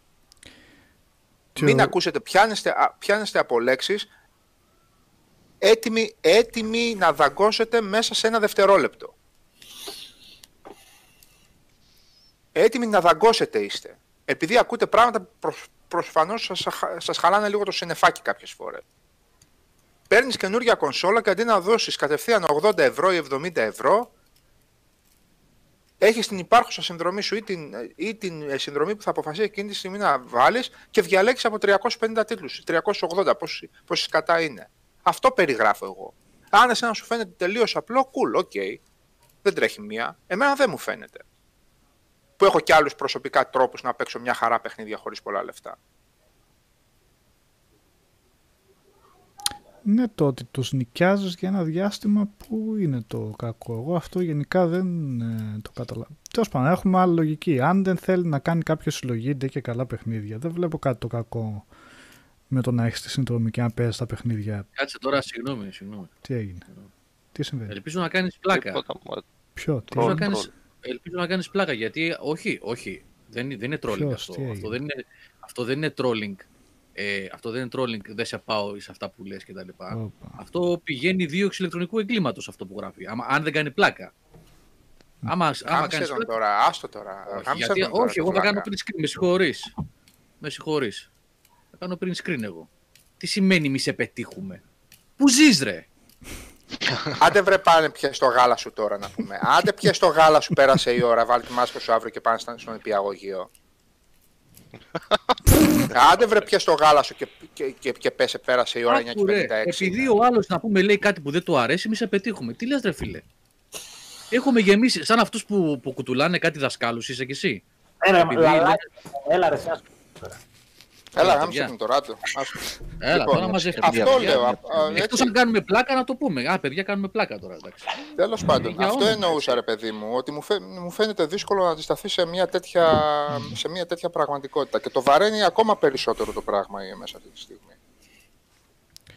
Tom Pet είναι και καινούργια παιχνίδια. Εμένα με Η τρομάζουν Sony σαν κάτι Microsoft τέτοια. Ε, έχει... εντάξει, λοιπόν. Έλα, τι έγινε. Εντάξει, ε, ε, για να το διορθώσω, γιατί ο φίλος λέει, τον άλλο λέει που είπε αυτή τη... Εντάξει, οκ, Οχ, οκ, Εντάξει. παιδιά. εντάξει. Sorry, Να αλλά το επειδή αφήσουμε έχουμε... εδώ. Οκ, ναι. Ωραία, το αφήνω Ναι. άστο, Άστο, Εγώ άστο. το ξεκίνησα, ρε Άστο, παιδιά. άστο. Α, Εγώ- εντάξει, δεν πειράζει. ναι, Εγώ οκ. το ξεκίνησα. Επειδή είμαι και λίγο φορτωμένος γενικά εγώ το, αυτό το διάστημα για προσωπικά μου θέματα, αρπάχτηκα νομίζοντας ότι έλεγε κάτι άλλο το παιδί και εγώ δεν έχω κανένα πρόβλημα όταν κάνω λάθος να πω συγγνώμη. Ναι, Παρακάτω. για το pass που λέμε γενικά δεν καταλαβαίνω γιατί υπάρχει αυτή. Η- Υπάρχουν παλιά παιχνίδια μέσα, προφανώς, αλλά υπάρχουν και πολλά καινούργια. Και η Microsoft έχει δεσμευτεί για να πάρα πολλή βγάζει, ώρα, ναι, για πάρα έχει πολύ καιρό. δεσμευτεί να βγάζει όλα τα δικά της κατευθείαν από την πρώτη μέρα. Επομένως, δεν ισχύει ότι θα πάρεις στο Game Pass για να παίξεις και παλιά παιχνίδια. Εγώ τώρα με το Παιδιά, Game συγγνώμη, Pass έχω... Έλα. Ναι, Συγγνώμη ναι. που διακόπτω. Επειδή αυτή τη συζήτηση για το Game Pass την έχουμε κάνει πάρα πολλές φορές σε Ε, πολλές κάπως, εποχές. Ναι. Σχεδόν σε κάθε ε, webcast συζητάμε γι' αυτό. Το συζητούσαμε από όταν ξεκίνησε και ήταν στα γενοφάσκια το που λένε. Το συζητούσαμε και στα μισά που άρχισε να οριμάζει. Το συζητάμε και τώρα που έχει πάρει φόρα. Λοιπόν, τι συζητάμε; Ότι υπάρχει ένα, ε, μια υπηρεσία τύπου Netflix που πλέον πάρα πολλοί άνθρωποι στην Ελλάδα το έχουν προτιμήσει ε, και σου δίνει με 10 ή 14 ευρώ αναλόγως τι θα κάνεις 200-300 δεν ξέρω πόσα είναι κάθε φορά ε, παιχνίδια είναι win-win φάση. Αν δεν σε ενδιαφέρει για τους χι λόγους, δεν σε ενδιαφέρει. Δεν είναι εδώ κανένας να σε πείσει. Τα δεδομένα είναι ότι δίνεις μια συνδρομή όπως κάνεις με το Netflix και ανά πάσα στιγμή, όπως έχεις στο Netflix 100 σειρές και 500 ταινίες, τυχαία νούμερα λέω τώρα, έχεις λοιπόν στο Game Pass ε, 200 ή 250 παιχνίδια με 50 AAA, με άλλα 150 AA και με πολλά indies. Με τα μεγέθη να αλλάζουν κάθε φορά και κάθε μήνα και κάθε δίμηνο. Τι να συζητήσουμε τώρα; Χωράει συζήτηση αυτό. Είναι μια υπηρεσία εξαιρετικά χρήσιμη, ειδικά για αυτούς που δεν έχουν την οικονομική δυνατότητα να δίνουν 50, 60, 70, 80. Είναι, χωράει debate σε αυτό το πράγμα για να καταλάβω. Έχει Γιατί να αν κα- χωρούσε debate, η Sony δεν θα έβγαινε την Τετάρτη το βράδυ και θα έλεγε μαζί με το PS5, μάλλον πιο σωστά με το PS Plus, γιατί δεν ξέρω αν θα πάει στο PS4, όχι, μόνο για το PS5. Ε, Νομίζω έτσι. για το PS5 Μάλλον το είναι το προωθούν, PS5. οπότε... ναι. Μαζί με το PS5 πάρτε και 20 τίτλους AAA. Θετική εξέλιξη ήταν πάντως, αν σκεφτείς ότι προέρχεται από την α, πίεση του ανταγωνισμού. Θετική εξέλιξη, δεν είναι και κακή εξέλιξη κι αυτό. Και Όχι, είναι ναι. αυτό που λέγαμε σε πόσες εκπομπές εδώ το έχουμε πει εμείς και δεν κάναμε καμία φοβερή ανάλυση. Τα απλά πράγματα που λέμε σαν άνθρωποι που και εμείς αγοράζουμε παιχνίδια, έτσι. Ο ανταγωνισμός κάνει καλό. Και ο ανταγωνισμός σπρώχνει τη μία και την άλλη εταιρεία, διελκυνστήτα, να τραβάνε, να τραβάνε, να τραβάνε, για να γίνουν καλύτεροι όλοι τους και να κερδίσουμε εμείς. Πού το βλέπετε το παράξενο και γιατί συζητάμε για τον Game Pass ακόμα; Γιατί αν δεν υπήρχε το Game Pass, δεν θα βγαίνει η Sony την Τετάρτη το βράδυ, θα σας έλεγε πάρτε το The Last of Us, πάρτε το God of War, πάρτε το Fallout ε, 4 είναι, Ναι. ε, πάρτε το Monster Hunter World, πάρτε αυτό, πάρτε εκείνο δωρεάν Day One 12, 19 Νοεμβρίου. Θα σας το έλεγε ρε παιδιά για να καταλάβω. Θα σας το έλεγε αν δεν υπήρχε το Game Pass. Όχι. Μετρημένα κουκιά δεν είναι, δεν, καταλα... δεν ξέρω γιατί δεν το καταλαβαίνω. Όπως όταν η Sony έβαλε τα δωρεάν παιχνίδια στο PS Plus για να γλυκάνει λίγο το χάπι που είχε και αυτή πλέον ε, συνδρομή για το online και αναγκάστηκε και η Microsoft. Η Microsoft δεν είχε ακολουθήσει στο να δίνει δωρεάν παιχνίδια. Στο live, Μ, στο Gold. ναι. Νομίζω Προ, ναι. προηγήθηκε η Sony. Και εκ των υστέρων έδωσε και η Microsoft. Ένιωσε και αυτή την, την πίεση σε ό,τι αφορά την online υπηρεσία. Ε, Αλεξάνδρ, δεν σε ξαναγκάζει λέει, να πάρεις δεύτερη κονσόλα, ειδικά με τις εξαγορές της. Δεν σε, Όχι, όχι. Το ίδιο σε εξαναγκάζει και η Sony, επειδή τα βγάζεις, δεν είναι λογική αυτή. Ίσα ίσα η Microsoft δίνει την επιλογή να τα παίξει άμα θες στον υπολογιστή ή σε κονσόλα. Προσφορά λέγεται αυτό. Δεν, Προς- δεν προσφορά είναι. και ζήτηση ναι. λέγεται. Και Δεν λέγεται ανταγωνισμός προσφορά. επίσης. Δεν μπορείς να πεις ότι σε εξαναγκάζει. ότι Αυτό λέγεται μπορεί. προσφορά και ανταγωνισμός. Κάνει. Ε, δεν θες Όλες να οι δώσεις εταιρείες 1000 προσπαθούν ευρώ, να σε ξέρω εγώ. εξαναγκάσουν να πάρεις το προϊόν τους με, με αυτή τη λογική. Δεν τίθεται τέτοιο θέμα. Έχουμε επιλογές αυτή τη στιγμή, ρε παιδιά, σαν καταναλωτές. Εγώ αυτό βλέπω. Δηλαδή, θα φτάσουμε σε, στη συνέχεια της συζήτησής μας για τις τεράστιες ενστάσεις που έχω σχετικά. Τα έχω γράψει στα παιδιά, τα έχουμε συζητήσει. Για το κατά πόσο είναι μια νέα γενιά αυτή και κατά την άποψή μου είναι παροδία αυτό που συμβαίνει αυτή τη στιγμή. Ε, σε πολλά επίπεδα, όχι σε όλα, σε πολλά επίπεδα. Ε, θα πάμε παρακάτω όμως εκεί πέρα. Σε Για βρήκα την λίγο ώρα- αρνητικό. ε, Σε βρήκα λίγο αρνητικό στο ότι είναι πα- παρωδία. Οκ, δεν είχα χρόνο να. Πονούσε και το χέρι μου εκείνη την ώρα, δεν είχα πολύ χρόνο. Έπαιζα και λίγο ε, Wasteland από το Game Pass, παιδιά. Day one το παίζω. Ε, αλλά σε, βρί- σε βρίσκω λίγο. Εγώ δεν μπορώ να κρύψω ότι είμαι λίγο ενθουσιασμένος τώρα. Ξύνομαι λίγο να τσιμπήσω κονσόλα. Με αυτά που, που γίνονται. Θα σου πω, θα, θα πάμε σε, στη συνέχεια σε αυτό. Θα, έτσι κι αλλιώς σήμερα αυτή η εκπομπή. Τώρα αυτή, το τι θα δούμε και τι δεν θα συζήτηση. δούμε από άποψη γραφικών και δυνατοτήτων και το ένα και το άλλο δεν ξέρω. Εγώ τον πρώτο καιρό τουλάχιστον δεν θα το δω γιατί έχω μια μπορεί 1080 τηλεόραση και τίποτα άλλο. Οπότε τα υπόλοιπα δεν θα τα δω, ούτε, θα, ούτε καν θα την έβλεπα αυτή τη νέα γενιά. Αλλά είμαι ικανοποιημένος με αυτά που βλέπουν τα ματάκια μου τώρα. Μπορεί να μην είμαι τόσο καλός gamer βέβαια, αλλά οκ. Θα το συζητήσουμε και για, τα, και για τις τιμές Νίκο Ράκα που γράψει και τα λοιπά. Όλα θα πάμε στην πορεία, θα τα συζητήσουμε. Α, Αλλά πριν πάμε σε αυτό, ήθελα να κλείσω το θέμα με, το, με τις επιλογές που έχουμε πλέον. Αυτή τη στιγμή σας ανοίγει μια βεντάλια, μας ανοίγει σε όλους μια βεντάλια ως gamers με μια, ένα σκασμό επιλογές που δεν τις είχαμε παλιότερα. Σου λέει έχεις PC, έχεις Game Pass, έχεις Windows Store, έχεις... Καλά δεν θα πω καν για UB Windows Store. Jubilee και τέτοια. Λοιπόν, Μακριά. θέλεις, θέλεις, γουστάρεις τη Sony με, τα, με τις μεγάλες παραγωγές των με exclusives και τα λοιπά, να το PlayStation 5 και με 399, έτσι, ε, με ίδια δυναμική, είναι το ίδιο μηχάνημα, έτσι, γιατί ρωτάγανε κάποιοι ποιες είναι οι διαφορές και τα λοιπά, χωρίς drive. Είναι το ίδιο PS5, χωρίς drive, στην τιμή που κάνει το PS4 Pro αυτή τη στιγμή.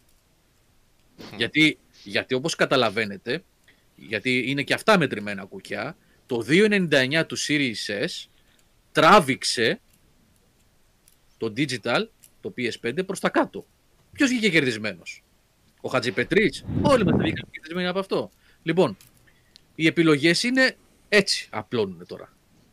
Θες PC gaming, έχεις Game Pass, έχεις Steam, έχεις τέτοιο. Έχεις, θες κονσόλα ε, PS5 για τα exclusive και το ένα και το άλλο, δύο τιμές, διαλέγεις και παίρνεις. Θέλεις πιο φτηνή κονσόλα για να έχεις και Game Pass, πάρ το S με 3 εκατοστάρικα και 10 ευρώ το μήνα, 14 και τελείωσες.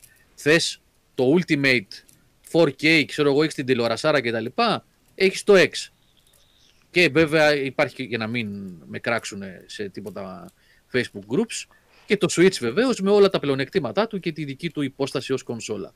Οι επιλογές είναι τεράστιες, οπότε η εποχή είναι πάρα πολύ καλή που ζούμε. Πάμε τώρα στο γιατί δεν γουστάρω αυτό που συμβαίνει. Και τις τιμές και όλα αυτά. Ναι, που λέει ο Σάββας ότι με βρίσκει πολύ αρνητικό.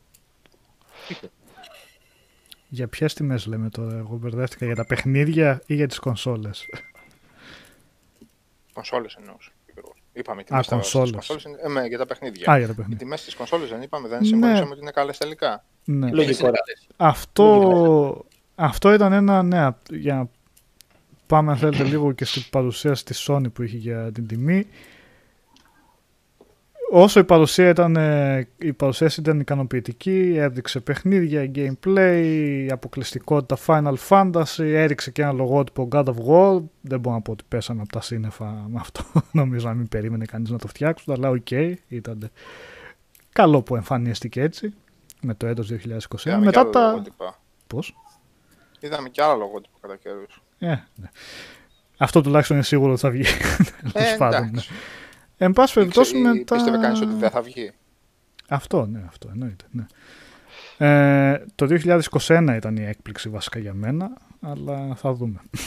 Μακάρι. Ε, εν πάση περιπτώσει το μετά. Τα ψηλά γράμματα ήταν αυτά που μας μπέρδεψαν και που μας δημιούργησαν μια σύγχυση. Και Ένα από τα βασικά ήταν ε, οι τιμές. Τα 80 που ανακοίνωσε ότι ουσιαστικά θα αυξηθούν κατά 10 ευρώ οι τιμές των παιχνιδιών. Κάτι το οποίο για μένα εννοείται δεν γίνεται κάτι, δεν μπορώ να πιστέψω ότι κάποιος θα υποστηρίξει κάτι τέτοιο για οποιοδήποτε λόγο να ανεβαίνει τιμή ενός προϊόντου, προϊόντος, αλλά ένας λόγος παραπάνω για μένα μου φάνηκε άσχημα να γίνεται αυτό από console holder. Να θέτει δηλαδή ο console holder τις βάσεις για να δούμε την αύξηση ολικά των τιμών για όλα τα παιχνίδια. Και λέω ολικά γιατί όπως λέγαμε και με τον Γιώργο, οκ να πεις ότι το God of War το 2 θα έχει ξοδέψει ένα σκασμό λεφτά για να το βγάλει, οπότε πες 80 ευρώ κάπως πάει και έρχεται για να βγάλει τα σπασμένα. Δεν το θεωρώ και αυτό λογικό, γιατί έχεις σπάσει ένα σωρό ρεκόρ και το Last of Us και το Ghost of Tsushima, βγαίνουν τα παιχνίδια της και σπάνε ρεκόρ σε πωλήσεις, οπότε δεν νομίζω να δυσκολεύονται να τα βγάλουν τα λεφτά και να βγάλουν και κέρδος.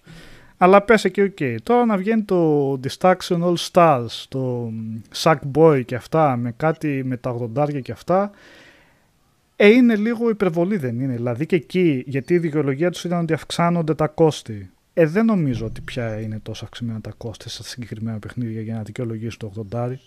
Και εκτός αυτού, εγώ δεν θα περίμενα να δίνει αυτό το στίγμα ένας console holder και από την άποψη ότι ο console holder βγάζει τα παιχνίδια του αποκλειστικά για την κονσόλα του και δεν δίνει κανένα ποσοστό σε κανέναν. Βγάζει το 100% των κερδών του, του τζίρου που θα κάνει. Πάει στη τσέπη του. Σε αντίθεση με τους third parties που πρέπει να δώσουν 30% πόσο είναι στον console holder. Επομένως θα περίμενα να ακούσω πρώτα κάτι τέτοιο να γίνεται από third publishers ε, επειδή θα τα βρίσκουν ίσως πιο στριμωγμένα λόγω αυτού του ποσοστού που πρέπει να δίνουν και όχι από την Sony η, της οποίας τα αποκλειστικά πηγαίνουν πηγαίνουν σφαίρα σε πωλήσεις. Έτσι, βγάζουν κάθε φορά ό,τι βγαίνει και καλά κάνουν. Εννοείται, δεν το. Ε, βγάζει ποιοτικότατα τα παιχνίδια και καλά κάνουν. Απλά η δικαιολογία ότι έχουν αυξηθεί τα κόστη. δεν ξέρω. Δεν μου κάθεται καλά. Από τη στιγμή που έχουν ε, πιάσει ακόμα μεγαλύτερη αγορά, έχουν κάνει πολύ πιο εύκολες τις αγορές, είτε ψηφιακά, ψηφιακά βασικά κυρίως όπως έχει γίνει και με προσφορές και τέτοια. Οπότε, ναι, εμένα, εμένα αυτό, αυτό ήταν ότι... 30 χρόνια η τιμή του σταθερή, έτσι, να έχει πάρει πληθωρισμό πάνω μου, το καλό σκεφτεί. Δηλαδή, 15-20 κάνανε το 80, δεν κάνω, μπορώ να κάνω Γιώργο λάθος, είχαν πιο φτηνά ήταν. Ε, και πιο ακριβά ήταν, 20.000 κάναν τότε, κάτι 24.000. Εξαρτάται. Ε, τα, εγώ παίρνα παιχνίδια, όχι πολλά, ε, της Nintendo σε κάρτε για το Nintendo 64, γιατί εκεί είχα επενδύσει αρκετά παιχνίδια. Ε, στο Nintendo 64 κάνανε από 28 μέχρι 32.000 mm. δραχμές, δραχμές για ναι. τους μικρότερους, έτσι, ναι. Mm. Που τώρα δεν ξέρω πόσο είναι ακριβώς σε ευρώ αυτό. Αλλά δεν είναι λίγο και το... ευρώ. Πώς; Ε, ναι, σε έχουμε πληθωρισμό πάνω, είναι πάρα πολλά λεφτά. Δεν νομίζω ότι είναι 32 χιλιάρικα με ένα μισθό τότε 110, 120, 130 mm. δραχμές. Mm. Λιγότερο από 200 ευρώ. Αποκλείεται. Ναι. Ήταν, πολλά, ήταν πολύ ακριβά τότε. Ε, πέρι είχε ανακοινωθεί άλλο άλλο, λέω. Είχε ανακοινωθεί από Activision. Take, βασικά από την Take Two είδα. Το, υπήρχε άλλο παιχνίδι τώρα πρόσφατα που βγήκε σε 80 εκτός από το NBA 2K. Το Call of Duty είχε ανακοινωθεί ότι θα βγει με αυξημένη τιμή. Απλά, ναι, δεν απλά αυτό, αυτό δεν είναι... άμα θα το ακολουθήσει και η Microsoft, γιατί πέσανε όλοι πάνω στη Sony. Δεν ξέρουμε αν θα το ακολουθήσουν και οι άλλοι, έτσι. Δηλαδή, Προφανώς υπάρχει μια συμφωνία από πίσω ότι όλοι θα ανεβάσουν μαζί τις τιμές εκτός από τη Ubisoft που είπε ότι κάποια cross-gen παιχνίδια θα βγουν στα... χωρίς αύξηση. Κοίτα. Δηλαδή ναι. δεν... το είπε πρώτη η Sony ναι. μαζικά, αλλά φαντάζομαι θα το κάνουν και όλοι οι υπόλοιποι. Μα φυσικά, άμα το... αυτό είναι το θέμα. Αν ο console holder σου δίνει το στίγμα αυτό, εννοείται θα ακολουθήσουν και άλλοι, γιατί είναι και σε πιο πιεσμένη θέση ακριβώς. Πιεσμένη έτσι, σε εισαγωγικά. Μια χαρά τα βγάζουν ναι. τα λεφτά τους από την άποψη ότι πρέπει να δώσουν και το μερίδιο στην εταιρεία. Η Microsoft μπορεί να το κάνει και αυτή δεν ξέρω, αλλά μέχρι στιγμής εγώ την Microsoft είδα ότι με αυτό που προωθεί το Game Pass κάνει το αντίθετο, στο να ρίξει τις τιμές. Θα περίμενα την Sony ίσως να κάνει πιο ανταγωνιστικές τιμές επειδή η Microsoft έχει, δίνει, θα δίνει τα παιχνίδια της ουσιαστικά με 10-15 ναι, ευρώ το μήνα. Τα νοικιάζεις, OK. Okay. Τέλος πάντων, καταλαβαίνετε, λογική. Ναι. Απλά Εντάξει, είναι διαφορετικό το νοικιάζω με το αγοράζω. Οπότε φαντάζομαι θα δούμε και παρόμοια αύξηση και από τη Microsoft. Απλά δεν έχει κάποιο παιχνίδι στα κοντά ώστε να γίνει σύγκριση. Ναι, Δεν ξέρω ποιο είναι το επόμενο παιχνίδι που περιμένουμε. Μάλλον το Εντάξει, Halo, όλα. οπότε θα... Ίσωμα, έτσι. Άλλο το νοικιάζω, άλλο το αγοράζω. έτσι. Δεν μπορεί, μπορείς να βάλεις την Ναι. ίδια. Προφανώς, ρε Νίκο, αλλά την ίδια εμπειρία θα έχω εγώ με σένα αν το νοικιάσω εγώ για ένα μήνα που λέμε το νοικιάζω με σένα που θα τα. Αυτό. Ανάλογα το παιχνίδι. Ανάλογα το παιχνίδι. Εγώ δεν σου πω ότι υπάρχει εκεί μέσα από τους καπνούς. Εντάξει, αυτό όμως Φωτορυθμικά. είναι, Υπάρχουν είναι και μια άλλη παιχνίδια- συζήτηση. Είναι το, Ναι. ναι, αυτό είναι σαν- αν σε ενδιαφέρει να έχεις ε, κατοχή ενός παιχνιδιού ή όχι. Είναι Οτιδήποτε, άλλο. ναι, ναι. εντάξει. Ναι, οκ. Ε, αλλά ρε παιδί μου, οικο- οικονομικά δικαιολογείται μια αύξηση στην τιμή των παιχνιδιών. Έχουν μείνει σταθερές τιμές του πολλά χρόνια και δεν έχουν ακολουθήσει κιόλα και την αύξηση των άλλων τέτοιων. Τώρα, αν για εμά καταναλωτέ δεν μας ενδιαφέρει και, και δίνει και μια λίγο κακή εντύπωση ότι ο άλλος ξέρεις αυτό που πες Νικόλα, πάει προς τη φτύνια, φέρνει τον παρά και από την άλλη έχουμε μια αύξηση αν- ε, δυσανάλογη ή μάλλον αντίθετη, Έχουν Ναι. άλλα οικονομικά μοντέλα όμως. Εντάξει. Ακριβώς. Ναι. Αφήνει μια γλυκόπικη γεύση λίγο. Δηλαδή, δεν θα μπει, δεν θα μπει κανένας να, να, να, δεν θα τον νοιάξει κάποιον το οικονομικό μοντέλο. Το πρόβλημα, το πρόβλημα ρε Νίκο, δεν είναι στα 80 ευρώ ενός ε, Last of Us, ενός God of War ή ενός Uncharted ή ενός... Ναι. Κάναμε μια συζήτηση με τον Νικόλα και λέγαμε ότι ε, η Sony επενδύει πολλά εκατομμύρια δολάρια σε αυτά τα παιχνίδια εδώ και Ναι. πολλά χρόνια. Από την προσπάθεια δηλαδή σωτηρία, τέλος σωτηρίας, τέλος πάντων την προσπάθεια relaunch του PlayStation 3 από το 2008 και μετά, με Uncharted 2, με, με πολλά παιχνίδια μέχρι και τώρα, τώρα δηλαδή που υποτίθεται ότι θα τελείωνε το PlayStation 4 με τον Ghost of Tsushima, αλλά τελικά δεν θα τελειώσει το PlayStation 4 γιατί θα βγει και το Horizon. Μμ. Α, πάμε και εκεί μετά, άλλο θέμα. Ναι, Forbidden West. Λοιπόν, ναι, θέλω να πω εγώ ότι είμαι της άποψης που την έχω εκφράσει πολλές φορές και χρόνια τώρα, ότι πρέπει να υπάρχει ε, tier.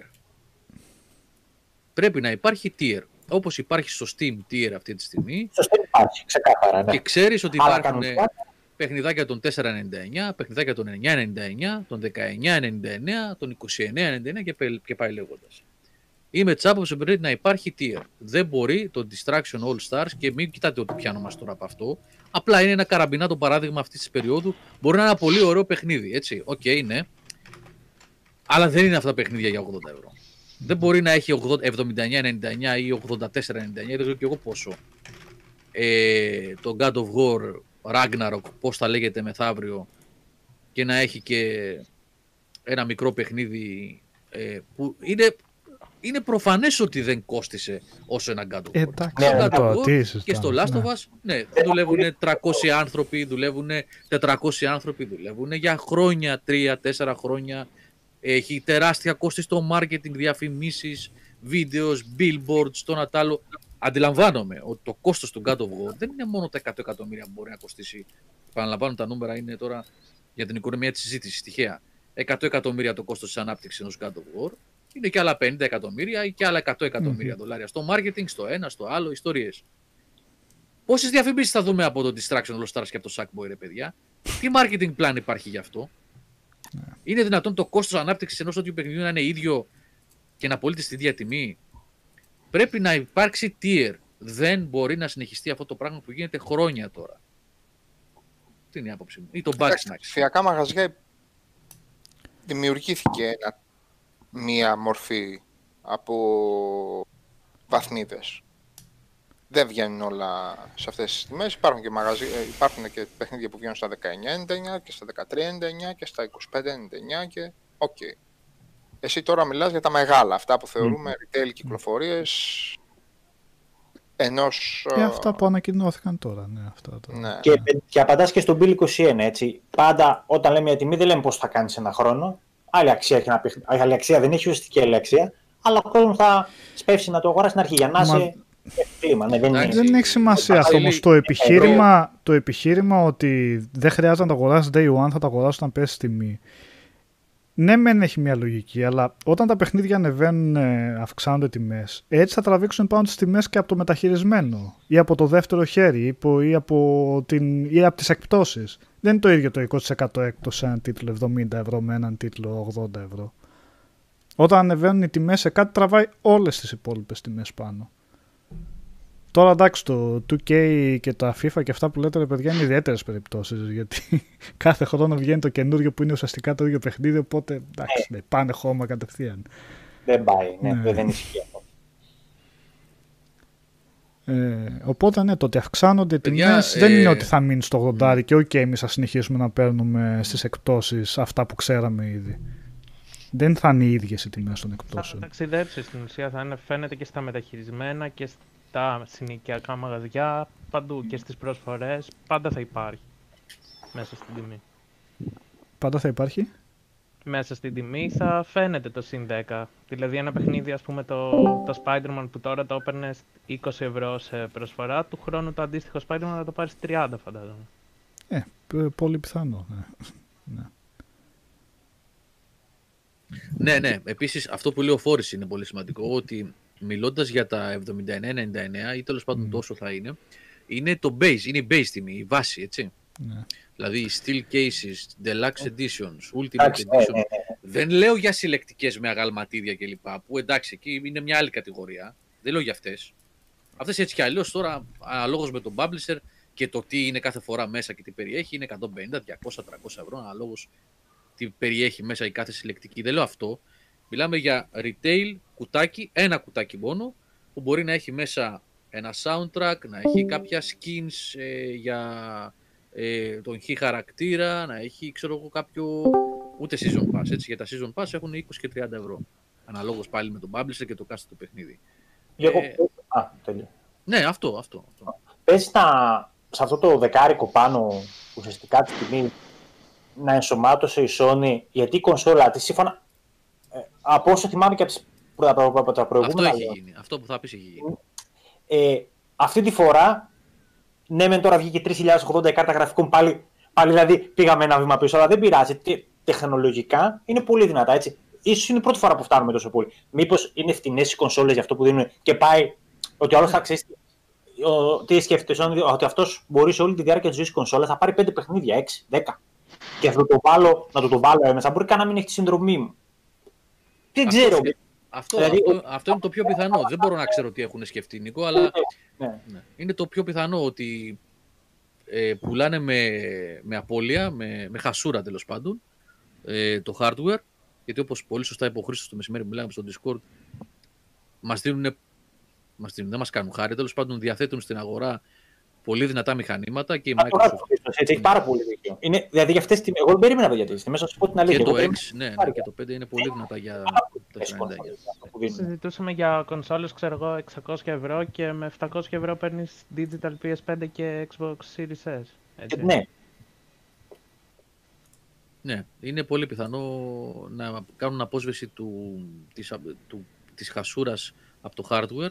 Πουλάνε δηλαδή με, ε, με χασούρα το, την, εκάστο- την κάθε κονσόλα και αυτό γίνεται χρόνια ότι βγάζουν από το. Δηλαδή δεν είναι η πρώτη φορά που ένας Εντάξει. platform holder πουλάει το hardware και βασίζεται στην μαζική πώληση του software για να βγάλει λεφτά από τα royalties. Μία ή άλλη δεν ήμασταν την προηγούμενη φορά. Μία ή άλλη. Που- Κάπου εκεί. Δηλαδή κόστιζε στη Sony όσο το πουλούσε, λίγο παραπάνω. Κάτι τέτοιο δεν συζητούσαμε, ή κάνω λάθος.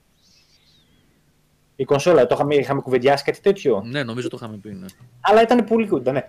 Μία τέτοιο εκτίμηση είναι αυτή, αλλά δεν θα το μάθουμε αυτό έτσι, γιατί δεν μπορούμε να ξέρουμε πόσο, πόσο τελικά κοστίζει Η πραγματικά. ψηφιακή τιμή, το, ε, αυτό που γνωρίζω εγώ είναι ότι δεν υπάρχει περίπτωση η Sony ε, σε day one, δηλαδή τις, τις ημερομηνίες κυκλοφορίας, έτσι. Και όχι εκπτώσεις. Κάποιος παιδιά να είναι πολύ δυνατά στο μικρόφωνο, κάπου ακούγεται. Ε, όχι ε, spring sales και christmas sales και τα λοιπά, αλλά όταν κυκλοφορεί ένα παιχνίδι, στο store θα έχει την ίδια τιμή με το, με, με το ράφι. Όσο κάνει 59,99, 79,99, όσο κάνει στο ράφι του χ καταστήματος, τόσο θα κάνει και στο store. Αυτό είναι ξεκάθαρο. Επειδή δεν ξέρω αν το πάμε στην αρχή. Συμβαίνει Το και είπαμε. Ε, Ελόδησία. Αυτό συμβαίνει και τώρα, δεν υπάρχει λόγος να αλλάξει. Ναι, ναι, όχι, δεν πρόκειται να αλλάξει γιατί η, δι- η τεράστια διαφορά, το έχουμε ξαναπεί αυτό, η τεράστια διαφορά στην πολιτική των εταιριών των δύο αυτών, μεταξύ Sony και Microsoft δηλαδή, είναι ότι η Microsoft έχει πολύ χαλαρούς δεσμούς με το retail, δεν την ενδιαφέρει και πάρα πολύ και προφανώς το Game Pass είναι το πρώτο και πιο ισχυρό αποδεικτικό στοιχείο αυτής της χαλαρής σχέσης με, με το retail. Θέλει να λειτουργεί μόνη της και να έχει η ίδια επικοινωνία με τον καταναλωτή, με τον πελάτη της. Ενώ η Sony, αντιθέτως, ε, θέλει να το στηρίξει για όσα χρόνια ακόμα μπορεί να υπάρχει retail, έτσι, με αυτή τη μορφή που το ξέρουμε σήμερα. Ε, οπότε ναι. Θα είναι ίδιες οι τιμές. Ίδιες οι τιμές. Οι τιμές, για να το ξαναπούμε άλλη μια φορά, είναι 399 Α το πάμε από την αρχή. Το Xbox Series S, το μικρό μοντέλο δηλαδή, έχει 299. Το PlayStation 5 χωρίς το Ultra, το UHD Blu-ray Drive, έχει 399.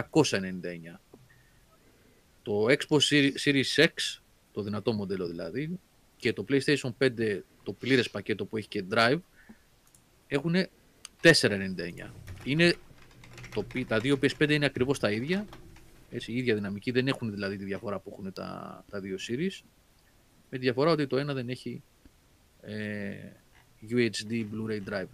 Και κυκλοφορούν στις 10 Νοεμβρίου κυκλοφορεί το Series S και το Series X και στην Ελλάδα. Τώρα θα δούμε τι ακριβώς θα γίνει. Έχω κάποιες πληροφορίες ότι υπήρχε πρόβλημα στο allocation, στην τοποθέτηση μηχανημάτων στην Ελλάδα. Περιμένω να δω έτσι να πάρω μια εικόνα καλύτερη μέσα στη εβδομάδα αυτή που διανύουμε. Πιστεύω θα έχω και θα τα πούμε. Ε, το PlayStation 5 στις 19 του μήνα. Θα υπάρχουν κομμάτια, αρκετά.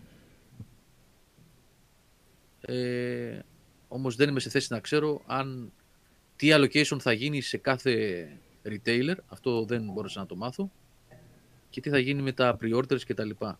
Και αν θα είναι διαθέσιμα άμεσα να πάει δηλαδή κάποιος να ξεκινήσει από το σπίτι του, να πάει σε ένα μαγαζί, να, να αγοράσει ένα ηλεκτρικό σκουπάκι και περνώντας να πάει και στο άλλο, άλλο τομέα και να πάρει και ένα PlayStation 5. Αυτό δεν ξέρω κατά πόσο θα μπορεί να γίνει τις πρώτες μέρες. Θα εξαρτηθεί από το πόσα τεμάχια θα έχουν βεβαίως, εννοείται. Αλλά δεν είναι γνωστό ακόμα αυτό. Γιατί η αλήθεια είναι ότι. Οι αλυσίδες το ναι. εξαντλήθηκε και λένε ότι σε δεύτερο κύμα θα ξαναυπάρξει restock. Δεν μπορείς ούτε να προπαραγγείλεις. Ναι, δεν μπορείς αυτή τη στιγμή. Θα έχει τις επόμενες μέρες θα έχει τις επόμενες μέρες ένα δεύτερο κύμα, αλλά και πάλι δεν ξέρω πόσα θα είναι. Ε, θα είναι αυτό, που έμαθα, αυτό που έμαθα και μπορείτε να κάνετε, αν ξέρετε, αν ξέρετε, γιατί εγώ δεν το θυμάμαι, πρέπει να το ψάξω, είναι δύσκολο να το βρούμε αυτό, πόσα PS4 είχαν έρθει στην Ελλάδα στο launch,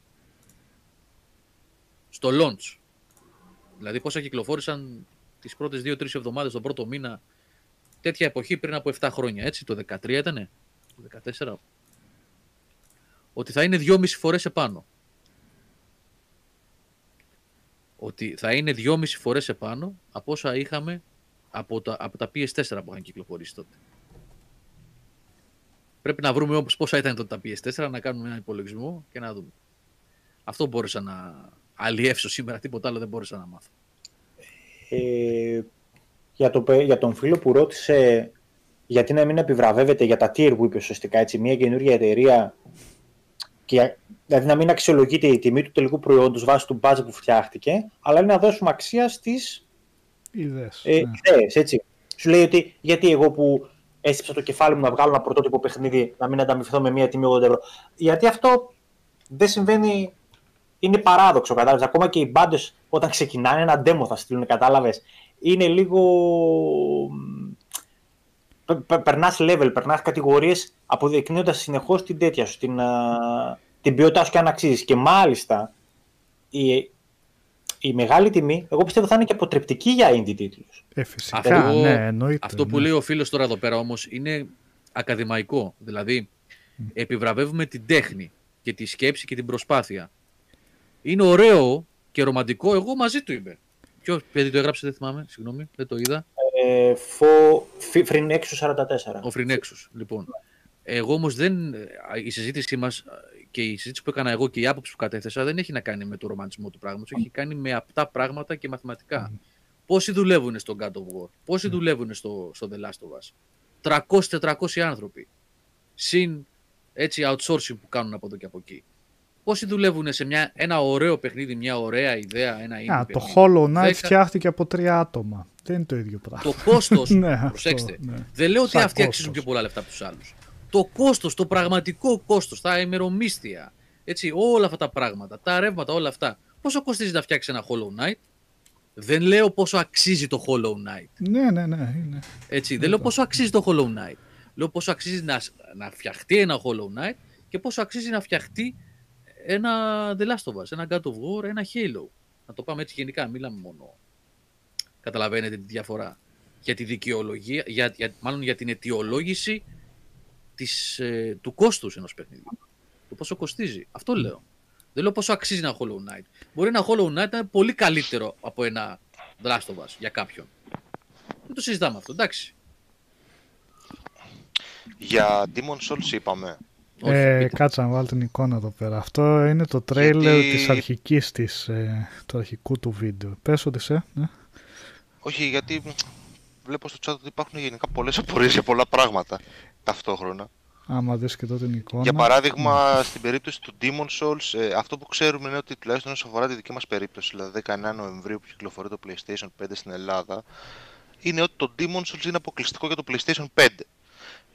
Τώρα, έγιναν διάφορα κουλά, ας πούμε, στην παρουσίαση, ότι στο τέλος της παρουσίασης ε, γράψανε ότι θα κυκλοφορήσει και για PC κάποια στιγμή και τελικά το κατεβάσανε και είπαν ότι πρόκειται για ανθρώπινο λάθος. Δεν μπορούμε να γνωρίζουμε τι συμβαίνει επίσημα. Δεν έχουμε ενημέρωση. Αυτό που γνωρίζουμε επίσημα είναι ότι είναι αποκλειστικό για το PlayStation 5. The end, μέχρι στιγμής. Για ό,τι νεότερο εδώ είμαστε να τα λέμε. Ε, και να μου επιτρέψετε λίγο και το προσωπικό σχόλιο, τουλάχιστον για μένα, μέχρι στιγμής, από ό,τι έχω δει, σε launch day, ε, μόνο το Demon Souls αξίζει ως Next Gen, έτσι. Sorry κιόλας για όλους τους υπόλοιπους, αλλά ε, οπτικά είναι λουκούμι το άτιμο. είναι φοβερό. Εγώ ήμουν χαζός στην παρουσία. Σαν σας το λέω, φρέσκια με αυτό ιδέα που πιο είδα. πολύ νομίζω. Δεν ξέρω αν δεν θα μπορούσε να τρέξει το PlayStation 4 αυτό, αλλά καταλαβαίνω ναι, ότι το βάζεις σε σύγκριση με το άλλο το PS3 Όχι, αυτό- και είναι... Αυτό έτσι όπως το δείξανε δεν είναι. Αυτό δεν θα παίζει στο 4. Δεν υπάρχει Όχι, περίπτωση. Είστε Έτσι σίγουροι. όπως το γι' αυτό. δείξανε, αυτό που όπως το δείξανε, ναι. Οκ. Δεν ξέρω. Και το PS4 όμως. Έχω, ναι. Εντάξει, το ίδιο Επιφυλάξεις, λέγαμε και για ναι. το Horizon και τελικά βγαίνει έτσι Ναι. σε PS4 που είναι πιο μετά από το Demon στην κυκλοφορία. Πάμε σε αυτό το κομμάτι της συζήτησης τώρα λοιπόν. Εδώ βγήκε το Witcher στο Switch, ρε παιδιά. Ναι.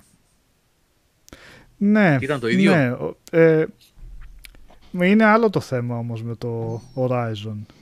Εντάξει, το Ναι, Spider-Man, επικοινωνιακό, πάμε. νομίζω το Spider-Man, το Miles Morales, νομίζω όλοι λίγο πολύ καταλαβαίναμε ότι είχαν πει ότι θα είναι στο PlayStation 5, όχι επειδή μπορεί να το τρέξει στο PlayStation 4, αλλά για να έχεις άλλο ένα λόγο να πάρεις στο PlayStation 5. Με το Horizon ο τρόπος που είχαν προμοτάρει τότε με εκείνη την παρουσίαση Ιούνιο, Ιούλιο, πότε είχε γίνει, ε, που είχαν δείξει την κονσόλα.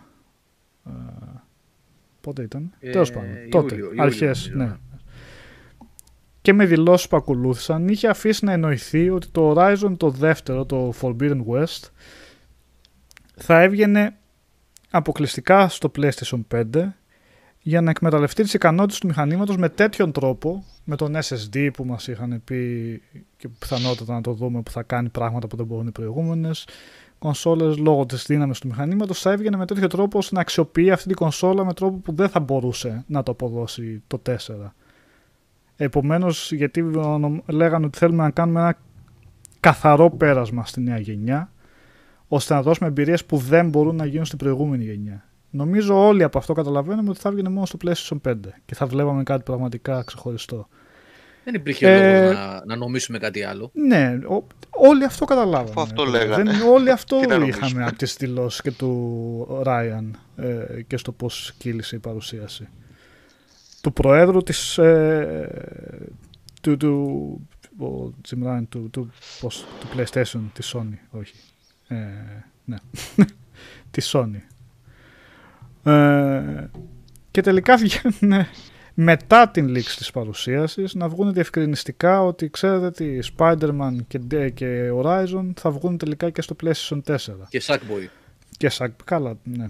Πιο πολύ εγώ το λέω, εντάξει το Sackboy και αυτό δεν νομίζω να περίμενε κανείς ότι δεν θα μπορούσε να τρέξει στο PlayStation 4. Πιο πολύ εγώ το λέω από την άποψη ότι Μου θύμισε λίγο εποχές PlayStation 3 με εκείνα τα trailers που είχαν δείξει τα ψεύτικα που τα βλέπαμε όλοι και νομίζαμε ότι ήταν το gameplay και μετά το γυρίσαν αφού κάναν όλο αυτό το μπαμ και ε, μας πέσαν τα σαγόνια. Μετά στα ψηλά γράμματα βγήκαν ότι ξέρετε ότι δεν είναι αυτό το gameplay. Έτσι και τώρα ξέρετε ότι το, For, το Forbidden West θα είναι το φοβερό παιχνίδι που θα εκμεταλλεύεται πλήρως στο PlayStation 5 και δεν θα, μπορούσε, δεν θα μπορούσατε να το δείτε στην προηγούμενη γενιά. Και τώρα πάλι στα ψηλά γράμματα, ε, να, τελικά θα βγει και στο PlayStation 4. Καλά κάνει που Εγώ βγαίνει και στο PlayStation δεν θα σταθώ 4 εκεί πάντως. για να... Ε; Ναι. Όχι, όχι τίποτα, ολοκλήρωσε. Ναι. Καλά κάνει που βγαίνει Και και εν μετά. τέλει στο PlayStation 4.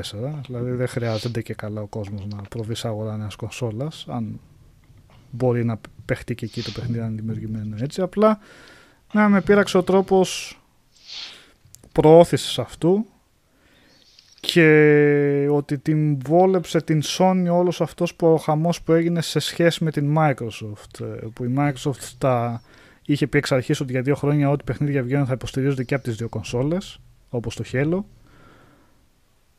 Έγινε όλος αυτός ο χαμός ότι να με τη Sony θα πάμε στην καινούργια γενιά ενώ η Microsoft μας κρατάει πίσω και αυτό βόλεψε τη Sony και δεν έκανε κάποιο διευκρινιστικό κάτι να πει ναι και σε εμάς ξέρω εγώ το Forbidden West θα βγει και στο PlayStation 4. Ήταν κάτι βολικό για αυτό και κάτι που για αυτούς και κάτι που μου έκατσε άσχημος ως ε, προμοτάρισμα της νέας κονσόλας. Και κάτι τελευταίο, όπως επίσης το ίδιο ίσχυε και για το ε, DualSense, τον μοχλό που το λέμε. Που ο μοχλός ο τωρινός στο Gamepad του PlayStation δεν θα ήταν συμβατό υποτίθεται στη νέα γενιά επειδή είχε ο καινούργιος μοχλός στο καινούργιο Gamepad λειτουργίες οι οποίες είναι μοναδικές για τα παιχνίδια και θα μπορούσαν να εφαρμοστούν με το παλιό το Gamepad. Ε, τελικά όμως αυτά τα παιχνίδια βγαίνουν και με το παλιό το Gamepad αφού βγαίνουν στο PlayStation 4 άρα ποιο ήταν το θέμα της συμβατότητας; Έστω μερικής συμβατότητας. Ξέρω εγώ, σκέφτομαι εγώ τώρα. Ναι, Οδυσσέ. Ε, εντάξει, κοίτα, είναι φάουλ ρε παιδί μου επικοινωνιακά, είναι φάουλ. Έτσι, γιατί πλέον ζούμε σε μια εποχή που μας κατακλείζουν εφημολογίες, leaks, fake news κτλ. Και θέλεις μια ειλικρίνεια.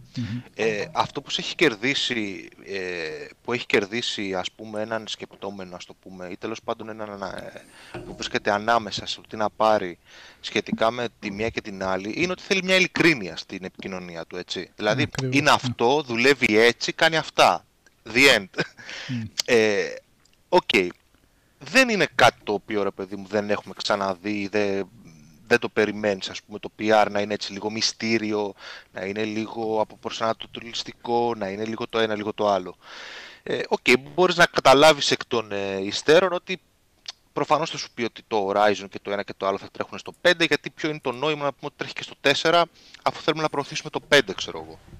Από την άλλη λες, μα δεν τρέχει και τίποτα να πεις ότι θα τρέχει και στο 4 και να πεις ότι στο 5 θα έχουμε τις τάδε αναβαθμίσεις σε σχέση με το 4 που δεν γίνονται στο 4 εκ των πραγμάτων ας πούμε. Δεν γίνεται να έχει ray tracing, δεν γίνεται να έχει τα features τη- του χειριστηρίου, δεν γίνεται το ένα, δεν γίνεται το άλλο. Δεν είναι κακό να το πεις αυτό. Και δεν θα μας πέσει και βαρύ ας πούμε να ξέρουμε ότι θα είναι cross-gen κάποιοι τίτλοι, απλά ε, θα εκμεταλλεύεται προφανώς τα χαρακτηριστικά της πιο δυνατής κονσόλας ο τίτλος, ε, το Horizon προκειμένου που θα βγει στο 5 είναι λίγο ρε παιδί μου προσανατολιστικό και χτυπάει πολύ άσχημα όταν, ειδικά όταν έχεις ως μέτρο σύγκρισης μια πιο ξεκάθαρη πληροφορία από την ε, απέναντι όχθη ας πούμε. Εντάξει, οκ, εμένα δεν μου χάλασε τη ζαχαρένια μου που θα βγει το Horizon και στο 4 καθόλου προσωπικά. Θα προτιμούσα βέβαια να ήταν ξεκάθαρα από την αρχή η πληροφορία. Ε, προφανώς, όχι. Απλά Μμ. από εκεί και πέρα τέλος πάντων, ας τα ακουστούν σαν γκρίνιες ίσως. Απλά Εντάξει, αλλάζοντας την, γκρίνιες. ε, αλλάζοντας την, την προώθηση τελικά το που θα βγει το Horizon νομίζω πλέον δεν ξέρεις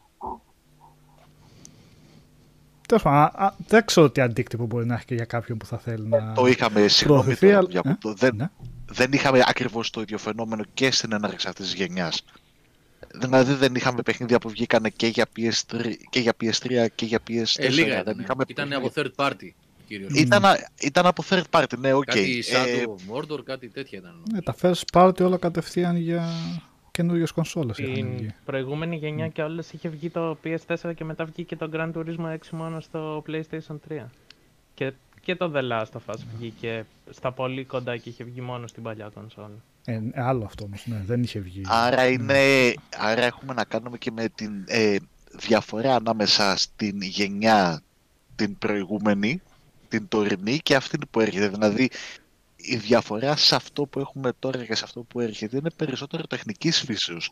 Δεν είναι ότι αλλάζει αυτή τη στιγμή τόσο δραματικά η τεχνολογία που να ψάχνουμε να βρούμε κάτι εξωπραγματικό. Δηλαδή η διαφορά έρχεται να κάνει στο κατά πόσο ε, γρήγορα φορτώνουμε τα παιχνίδια ε, στο δίσκο χάρη στον SSD και κατά πόσο αξιοποιούνται τεχνολογίες όπως το, το RTX και, λοιπά και, λοιπά και κάτι τέτοια ε, συναφή ε, και επειδή υπάρχει και μια κατεστημένη βάση.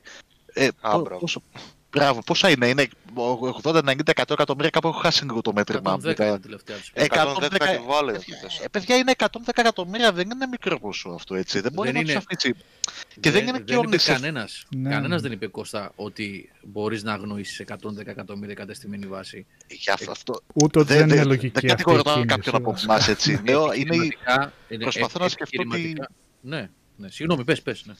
Ναι. όχι, απλά αυτό προσπαθώ να σκεφτώ, να, βασικά να μπω στο μυαλό της Sony για να κάτσω να πω τώρα, να, να εξηγήσω γιατί θα βγει το Horizon, ας πούμε, το νέο και στο Δεν υπάρχει, PS4. ξέρεις τι, δεν υπάρχει, δηλαδή, δεν είναι να κάτσουμε να το αναλύσουμε τώρα. Εκεί προφανώς αυτοί έχουν, έχουν κάτι εμπορικούς ε, διευθυντές και οικονομικούς και τα λοιπά που έχουν βγάλει πλάνα από τώρα τι θα γίνει το 2028. Ε, με τις πενιχρές γνώσεις που μπορούμε να έχουμε εμείς, λέμε το πιο προφανές. Έχει 110 εκατομμύρια βάση κονσόλας, ενεργά να είναι, λέμε τώρα τα 80, τα 90, ας πούμε, έτσι, ενεργά με την έννοια του ότι έχει καταναλωτές που αγοράζουν και κάνουν. Λοιπόν, θα βγάλει ένα Horizon να πουλήσει 3, 4, 5, 6, 8. Μόνο κέρδος είναι. Και ένα εκατομμύριο να πουλήσει, μόνο κέρδος είναι. Δεν εξετάζουμε αυτό. Α, Ούτε αμφισβητεί κανένας, ναι, Οδυσσέα. Αυτό είναι το λογικό ρε εσύ Γιώργο. Απλά πες το ρε παιδί μου. Δεν είναι κακό Ναι, αυτό. Αυτό. να με ρωτήσεις. Πες Πες το, από την δεν- αρχή. Βγες Δεν και έγινε πες και τίποτα. από την αρχή ότι ετοιμάζουμε καινούριο Horizon και α- θα τρέχει στο PlayStation 4 έτσι, όπως το ξέρατε το προηγούμενο, αλλά Ναι. στο PlayStation 5 θα έχει αυτό, θα έχει εκείνο, θα έχει το άλλο. Να το δούμε. Να το Και συζητήσουμε. χώσε και ένα συγκριτικό. Χώσε και ένα συγκριτικό γιατί κολώνεις, ας πούμε. να δείξεις τι παίζει. Να το δούμε. Δώσε και ένα συγκριτικό. Να δούμε πώς φαίνεται στη μία και στην άλλη. Για το, Και αν είναι για λόγος το ή όχι να Miles Morales, μεταδείξει. ας πούμε, το, το, το Spider-Man είναι το πρώτο παιχνίδι που είχε γίνει leak από παρουσιάσεις του Σέρνη στις αρχές Μμ. της χρονιάς νομίζω ήταν που ήταν ως demo για, το, για τα loading Ναι, times ναι, ναι, πώς ακριβώς λειτουργεί ο SSD και πόσο Μμμ. random και πόσο πιο γρήγορα μπορεί να κινείται το Spider-Man πλέον δηλαδή δεν τον περιορίζει ας πούμε Ναι. ε, το, το game design και το loading ώστε να κάνει το swinging από κτίριο Για σε να μην κτίριο έχει pop-up και τέτοια. Ναι. Ε, και τώρα το βλέπουμε ε, να βγαίνει και στο PS4. Ναι, οκ, καλά κάνω και το βάζω στο PS4. Μπορείτε να μας πείτε τι ακριβώς, πώς θα τρέχει εδώ και πώς θα τρέχει εκεί. Κρατάτε πίσω την έκδοση του PS5 γιατί δεν είχατε... πο- Θέλω να καταλήξω και σε αυτό που έλεγε ο Σάβας και μου έλεγε Εγώ πριν. δεν το πιστεύω αυτό. Δεν υπάρχει περίπτωση. Σε ποιο Τι, πράγμα; το ίδιο θα είναι, ε; Όχι, δεν θα είναι το ίδιο. Θα είναι απλά υποδεέστερη η έκδοση για την τα δυνάμει- πιο αδύναμη κονσόλα. Ναι. Ε, Όπως δεν έκραξα και, την, και το Xbox στην ίδια κίνηση, σε όλο αυτό το debate έχω μείνει απ' έξω γιατί δεν με ενδιαφέρει. Ε, έτσι δεν θα μείνω και εδώ. Αυτό θέλω να πω. Ότι το ίδιο παιχνίδι θα παίζει πολύ απλά καλύτερα στην καλύτερη κονσόλα και χειρότερα στην πιο αδύναμη κονσόλα. Αυτό θα συμβαίνει. Δεν θα συμβαίνει κάτι Ναι, άλλο. προφανώς. Δεν μπορούμε να ζητάμε τον ε, ρυθμό ανανέωσης καρέ, την ανάλυση, τα particle effect, τους φωτισμούς, το ray tracing και όλα αυτά σε ένα PlayStation 4 ή ένα PlayStation 4 Pro. Προφανώς και όχι. Θα είναι απλά, εντάξει μην το γιώσουμε τελείω, τελείως, αλλά αναλογικά, πάντα αναλογικά και πάλι σας το φέρνω σαν παράδειγμα γιατί μην το δέσουμε κόμπο, θα είναι σαν να παίζεις ένα Witcher στο PlayStation 4 και ένα Witcher στο Switch ας πούμε. Και πάλι σας λέω, μην το δέσουμε κόμπο το ένα με το άλλο, απλά αυτό θα ψηλό αναλογία ας πούμε. Στην καλύτερη κονσόλα θα παίζει καλύτερα, στη χειρότερη θα παίζει χειρότερα. Δεν είναι ότι κρατάει πίσω το σχεδιασμό, έτσι. Προφανώς αν θέλει να εκμεταλλευτεί κάποιες δυνατότητες τις οποίες δεν τις παρέχει το, το 4, ε, δεν θα το βγάλει στο 4.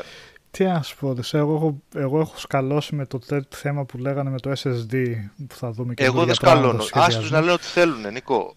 Ναι, Άρα- το ξέρω. Άστο απλά περιμένω μια επανάσταση όπως το λένε και στο σχεδιασμό. Νομίζω ήρθε ο καιρός να δούμε κάτι τέτοιο, κάτι το Αυτό το πραγματικά παιχνίδι δεν φρέσκο. θα βγει στο 4. Αυτό το παιχνίδι Ναι, που ναι, φέρνει ναι, την επανάσταση στο εννοείται. σχεδιασμό δεν θα βγει στο Εννοείται. 4. Ε, αυτά Απλά θα δούμε λέγοντας σε για το ένα-δύο χρόνια. Forbidden West και νομίζω ότι θα βγει το PS5, έλεγα ότι μήπως δούμε κάτι εκεί πέρα.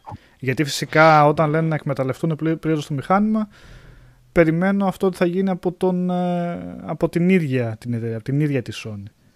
Και μην παρεμεινευτώ εδώ πέρα τώρα με αυτά που λέει. Είμαι, είμαι 100% σίγουρος ότι θα δούμε κορυφαία πράγματα από την, Καλά, θα από την παρεμεινευτείς, αλλά Sony. εντάξει τώρα, ναι. ναι, είμαι 100% Όχι, θα δούμε σίγουρος κορυφαία ότι θα δούμε κορυφαία πράγματα από τη Sony και θα δούμε κορυφαία παιχνίδια που δεν θα γινόταν να τα δούμε στην προηγούμενη γενιά, όπως έκανε με το PlayStation 4.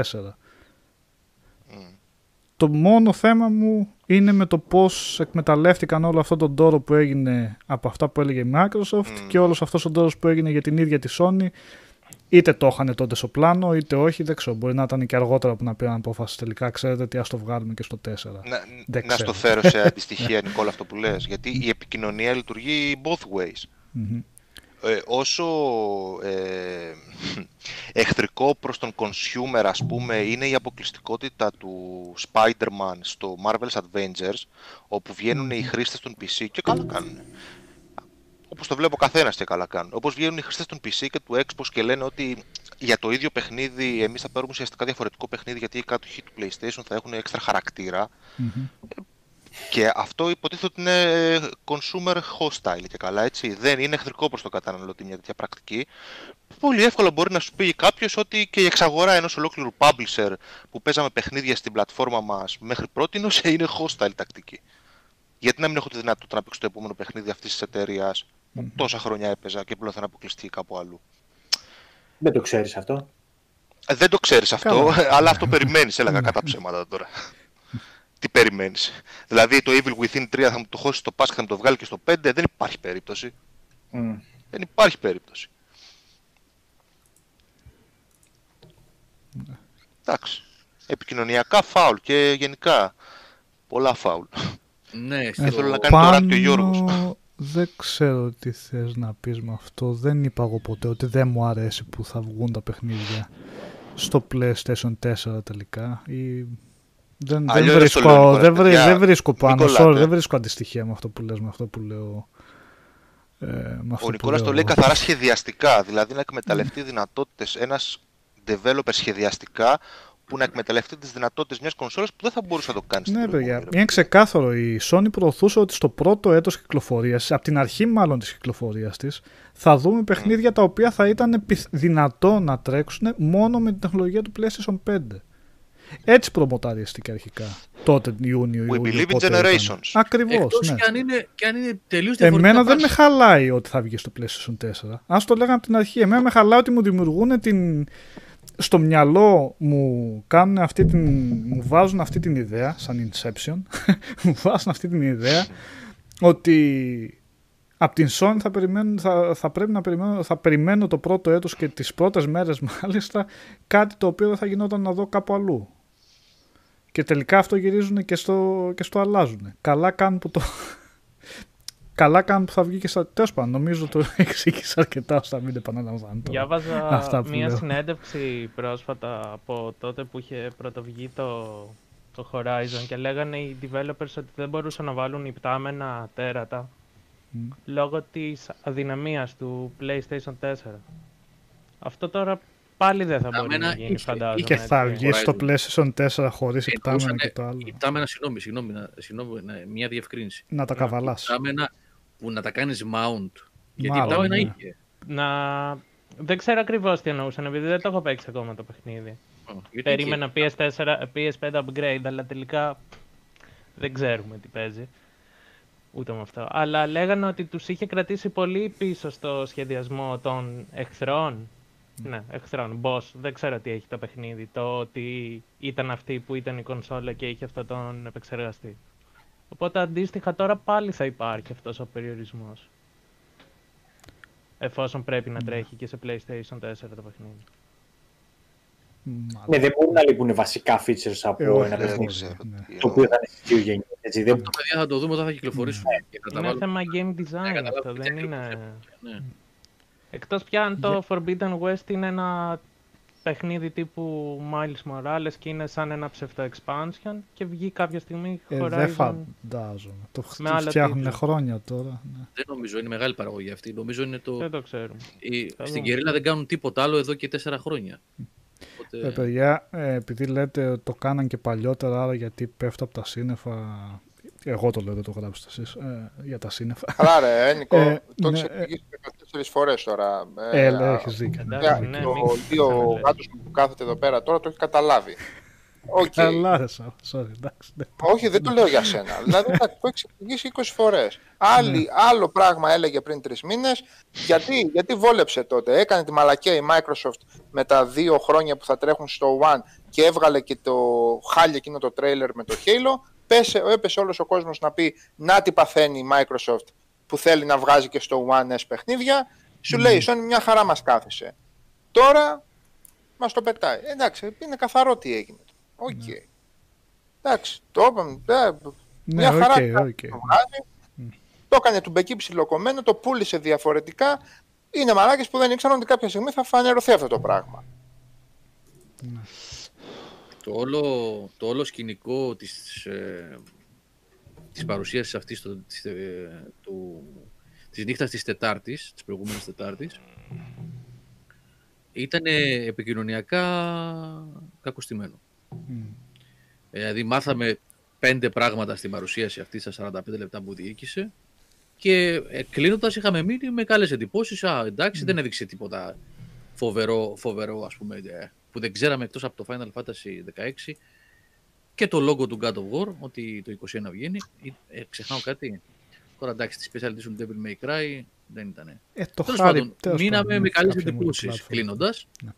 Και ξαφνικά, κυλώντας οι ώρες, και το λέγαμε κιόλας αυτό, Μμ. την ώρα που σας καληνυχτήσαμε εκείνο το βράδυ, ότι θα Είναι δούμε χαμός. Ναι. πώς θα πάει τις επόμενες ώρες και, το, και τις μέρες και θα τα πούμε σε άλλο live κτλ. Και, και αρχίσαν να βγαίνουν οι πραγματικά χρήσιμες και ουσιαστικές πληροφορίες από τον Κίλι, ρε παιδιά. Και από Ναι. blogs.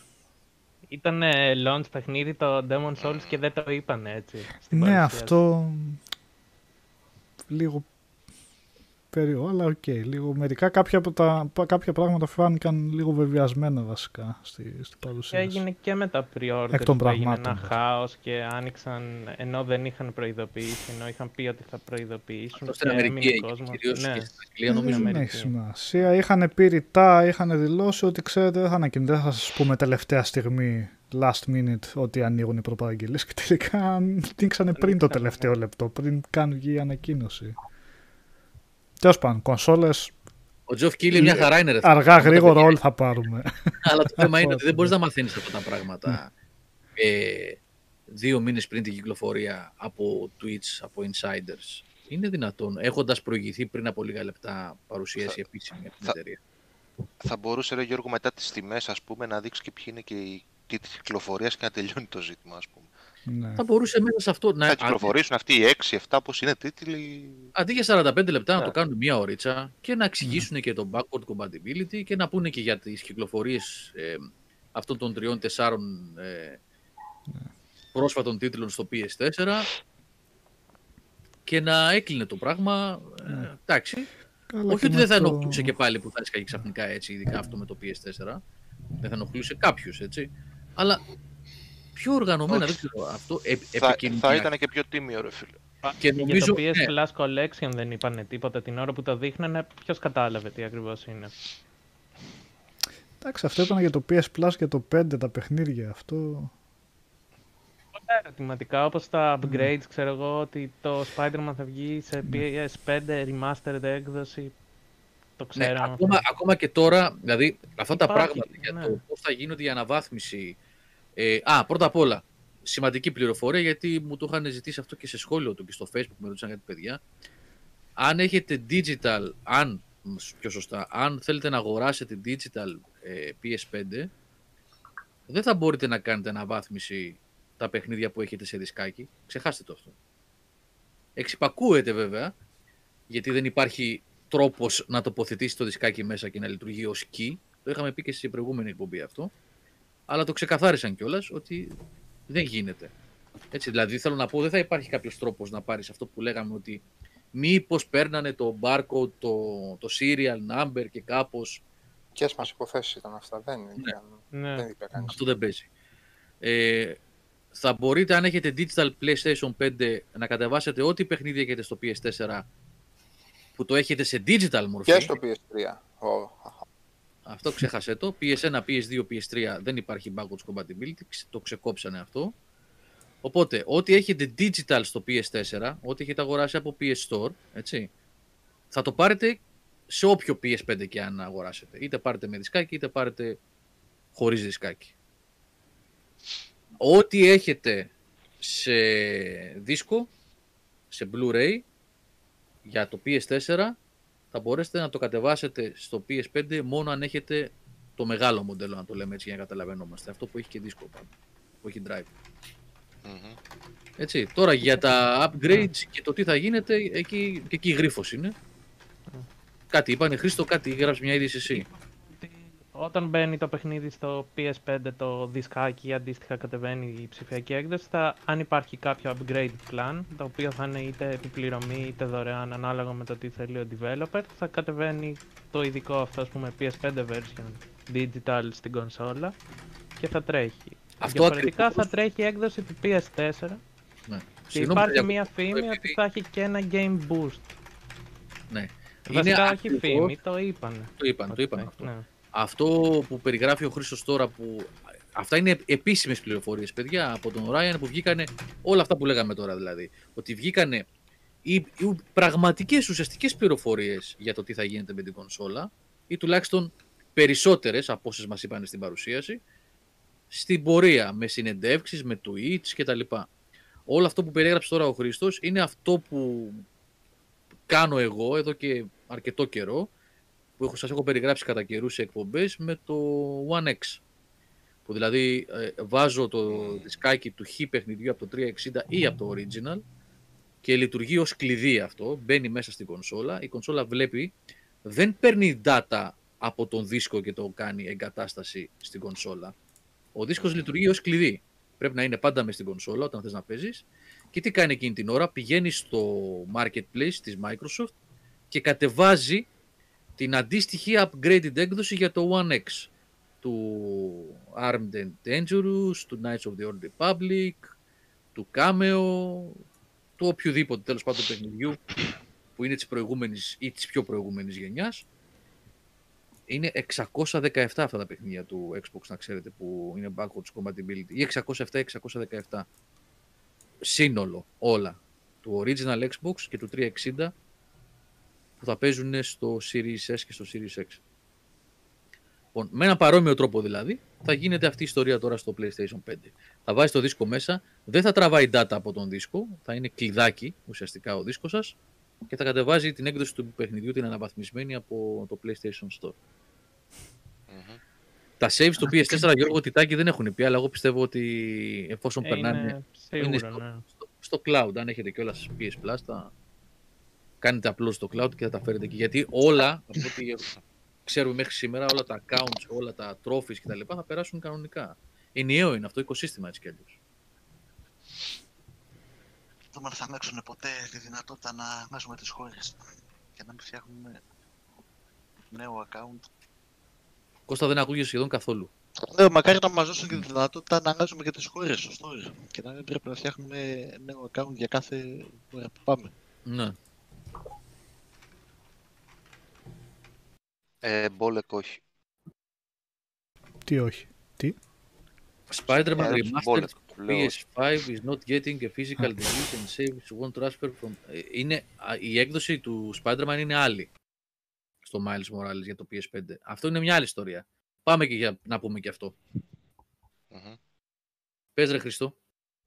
Ε, τώρα το Spider-Man θα βγει σε δύο εκδόσεις. Μία νομίζω θα κάνει 59-99 και μία 69-99 για PS5.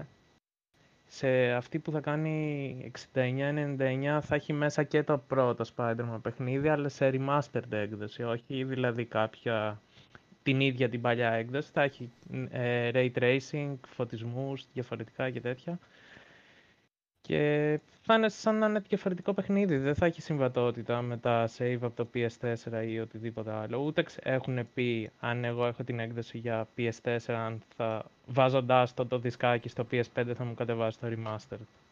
Και φαντάζομαι ότι αν το έκανε θα το είχαν πει αυτό έτσι. Δεν θα το κρύβανε.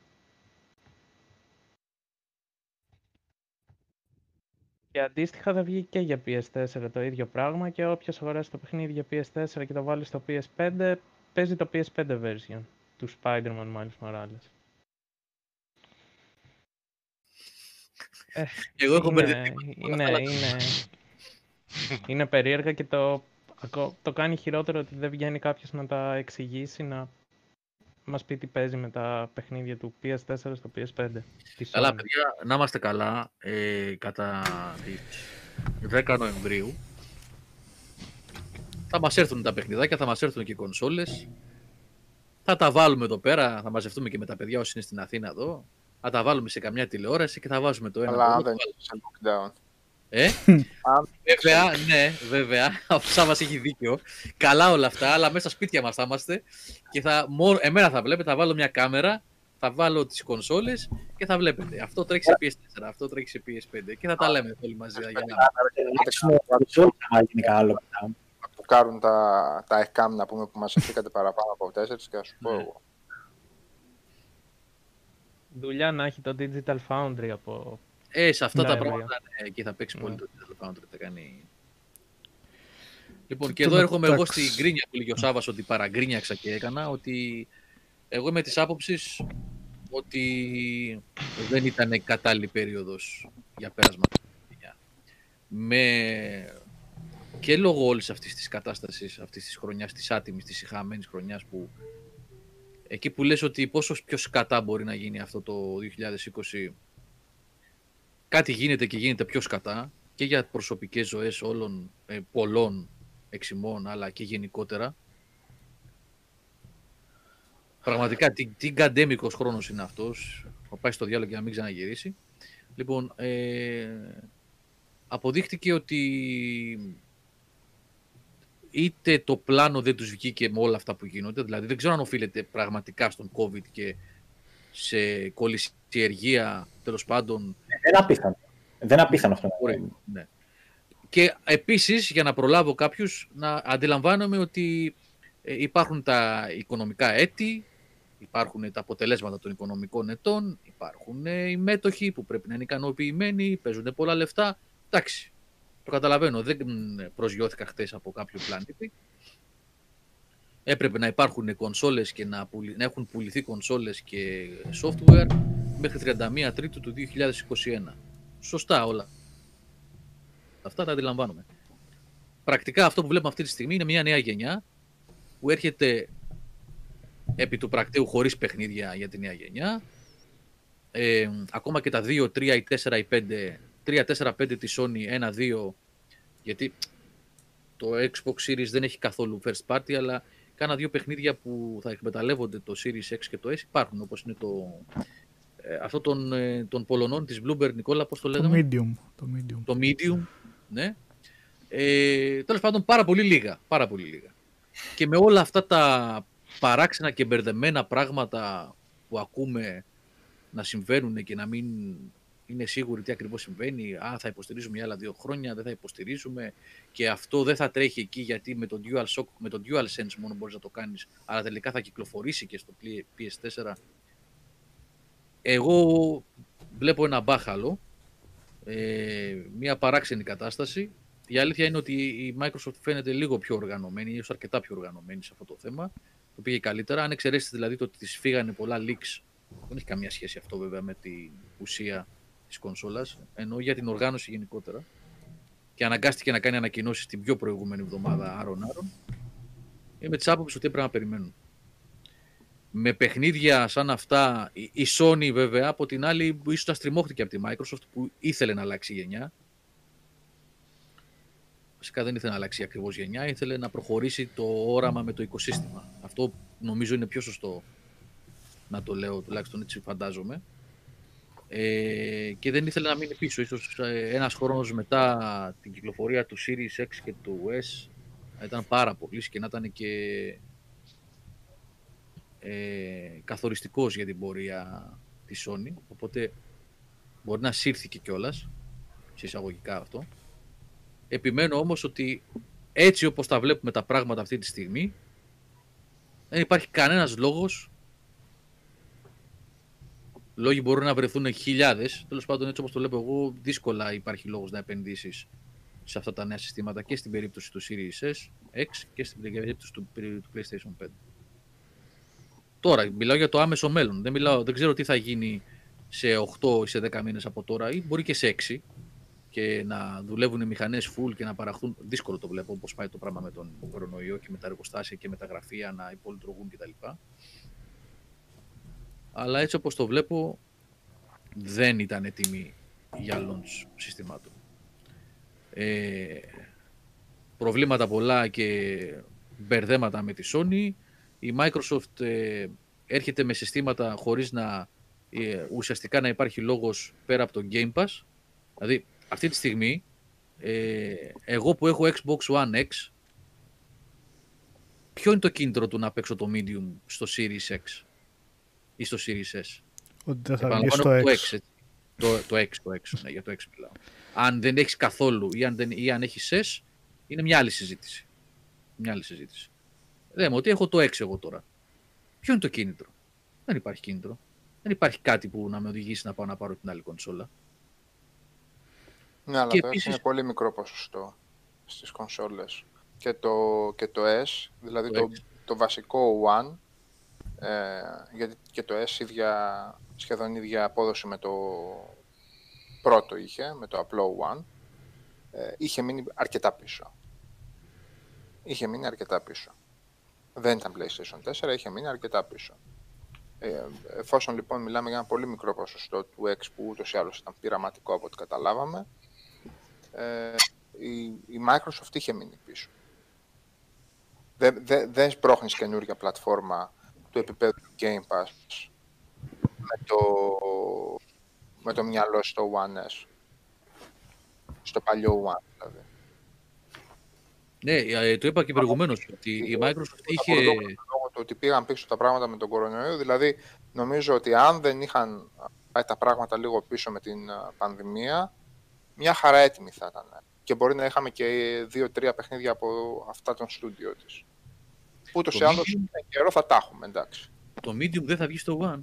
Ναι, όχι, θα βγει στο Series X μόνο. Series S. Είναι για τη νέα γενιά αυτό. Σοβαρά. Γι' αυτό είπα το παράδειγμα. Ήταν λίγο... Δεν είχαν πει ότι θα βγαίνουν όλα και στο. Γιατί αυτό είναι ουσιαστικά second party, δεν είναι; Ε, δεν είναι δικό τους, δεν είναι από δικό τους στούντιο, είναι της Bloomberg. Okay. Ναι, δεν νομίζω αν ε, μπορούν να πούνε σε. Ναι, γι' αυτό λέω second party. Δεν είναι, δεν είναι όμως multi-platform παιχνίδι. Κάτσα να το τσεκάρω, αλλά νομίζω. ναι, όχι, είναι timed exclusive. Time exclusive. Μας θα είναι δύο χρόνια. Είπε της Microsoft τα παιχνίδια. Θα είναι για δύο ναι, ναι, ναι. Τα δικά της studio αυτό. Τώρα από third party, αν μπορεί να ζητήσει κάτι τέτοιο. Okay, νόμιζα ότι είναι φάση. Μόνο Series X είναι και υπολογιστή. Ναι, σίγουρα. Ε, νόμιζα ότι είναι φάση second party, ότι είναι αγορασμένο. Δεν είναι... Αυτό είναι απλά timed exclusive, σαν το Blair Witch. Νομίζω, ναι. Δεν είμαι σίγουρος, αλλά νομίζω έτσι. Ναι.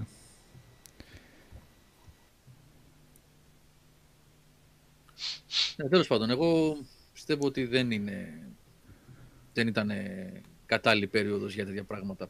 Και όλα αυτά που τους άλλαξαν και τα σχέδια, που δεν γίνανε οι εκθέσεις, δεν υπήρχαν έτσι τα, τα events αυτά με τα... Ξέρετε, επιφανειακά είναι, αλλά δημιουργούν μια κατάσταση. Κουράσανε με τις καθυστερήσεις, με το κρυφτούλι να περιμένει ο ένας τον άλλον. Δεν μ' άρεσε. Ο δρόμος προς τη νέα γενιά, εμένα προσωπικά, αυτό που βιώνουμε όλο αυτό το διάστημα και που συνεχίζουμε μέχρι ακόμα 1,5 μήνα, εμένα δεν μ' άρεσε, παιδιά. Έχω απογοητευτεί, να σου πω την αλήθεια. Μακάρι τα μηχανήματα να αποδειχθούν εξαιρετικά, να έχουμε και σύντομα με, μετά το 21, με, συγγνώμη, μετά το 20. Και να υπάρχουν τα κίνητρα και να υπάρχει και το software, γιατί αυτό θέλουμε. Και να αξίζει τον κόπο ε, να επενδύσει ο κόσμος μέχρι στιγμής αυτό που βλέπω εμένα με έχει απογοητεύσει. Ναι, τα event ήταν απογοήτευση φοβερή. Πραγματικά ήταν απογοήτευση από όλους. Από όλους. Δηλαδή, οκ, είπαμε ότι εξαπίνης όλοι επειδή δεν ξέραν τι θα γίνει αυτό και η βιομηχανία κλείδωσε ξαφνικά κτλ. Ε, με συγχωρείτε, αλλά η Nintendo κάνει direct εδώ και τρία χρόνια, τέσσερα. Δηλαδή, κανείς δεν πήρε ένα. Sorry δηλαδή, αλλά έπρεπε να πάρουν μια ιδέα πώς στείνονται αυτά τα eventάκια.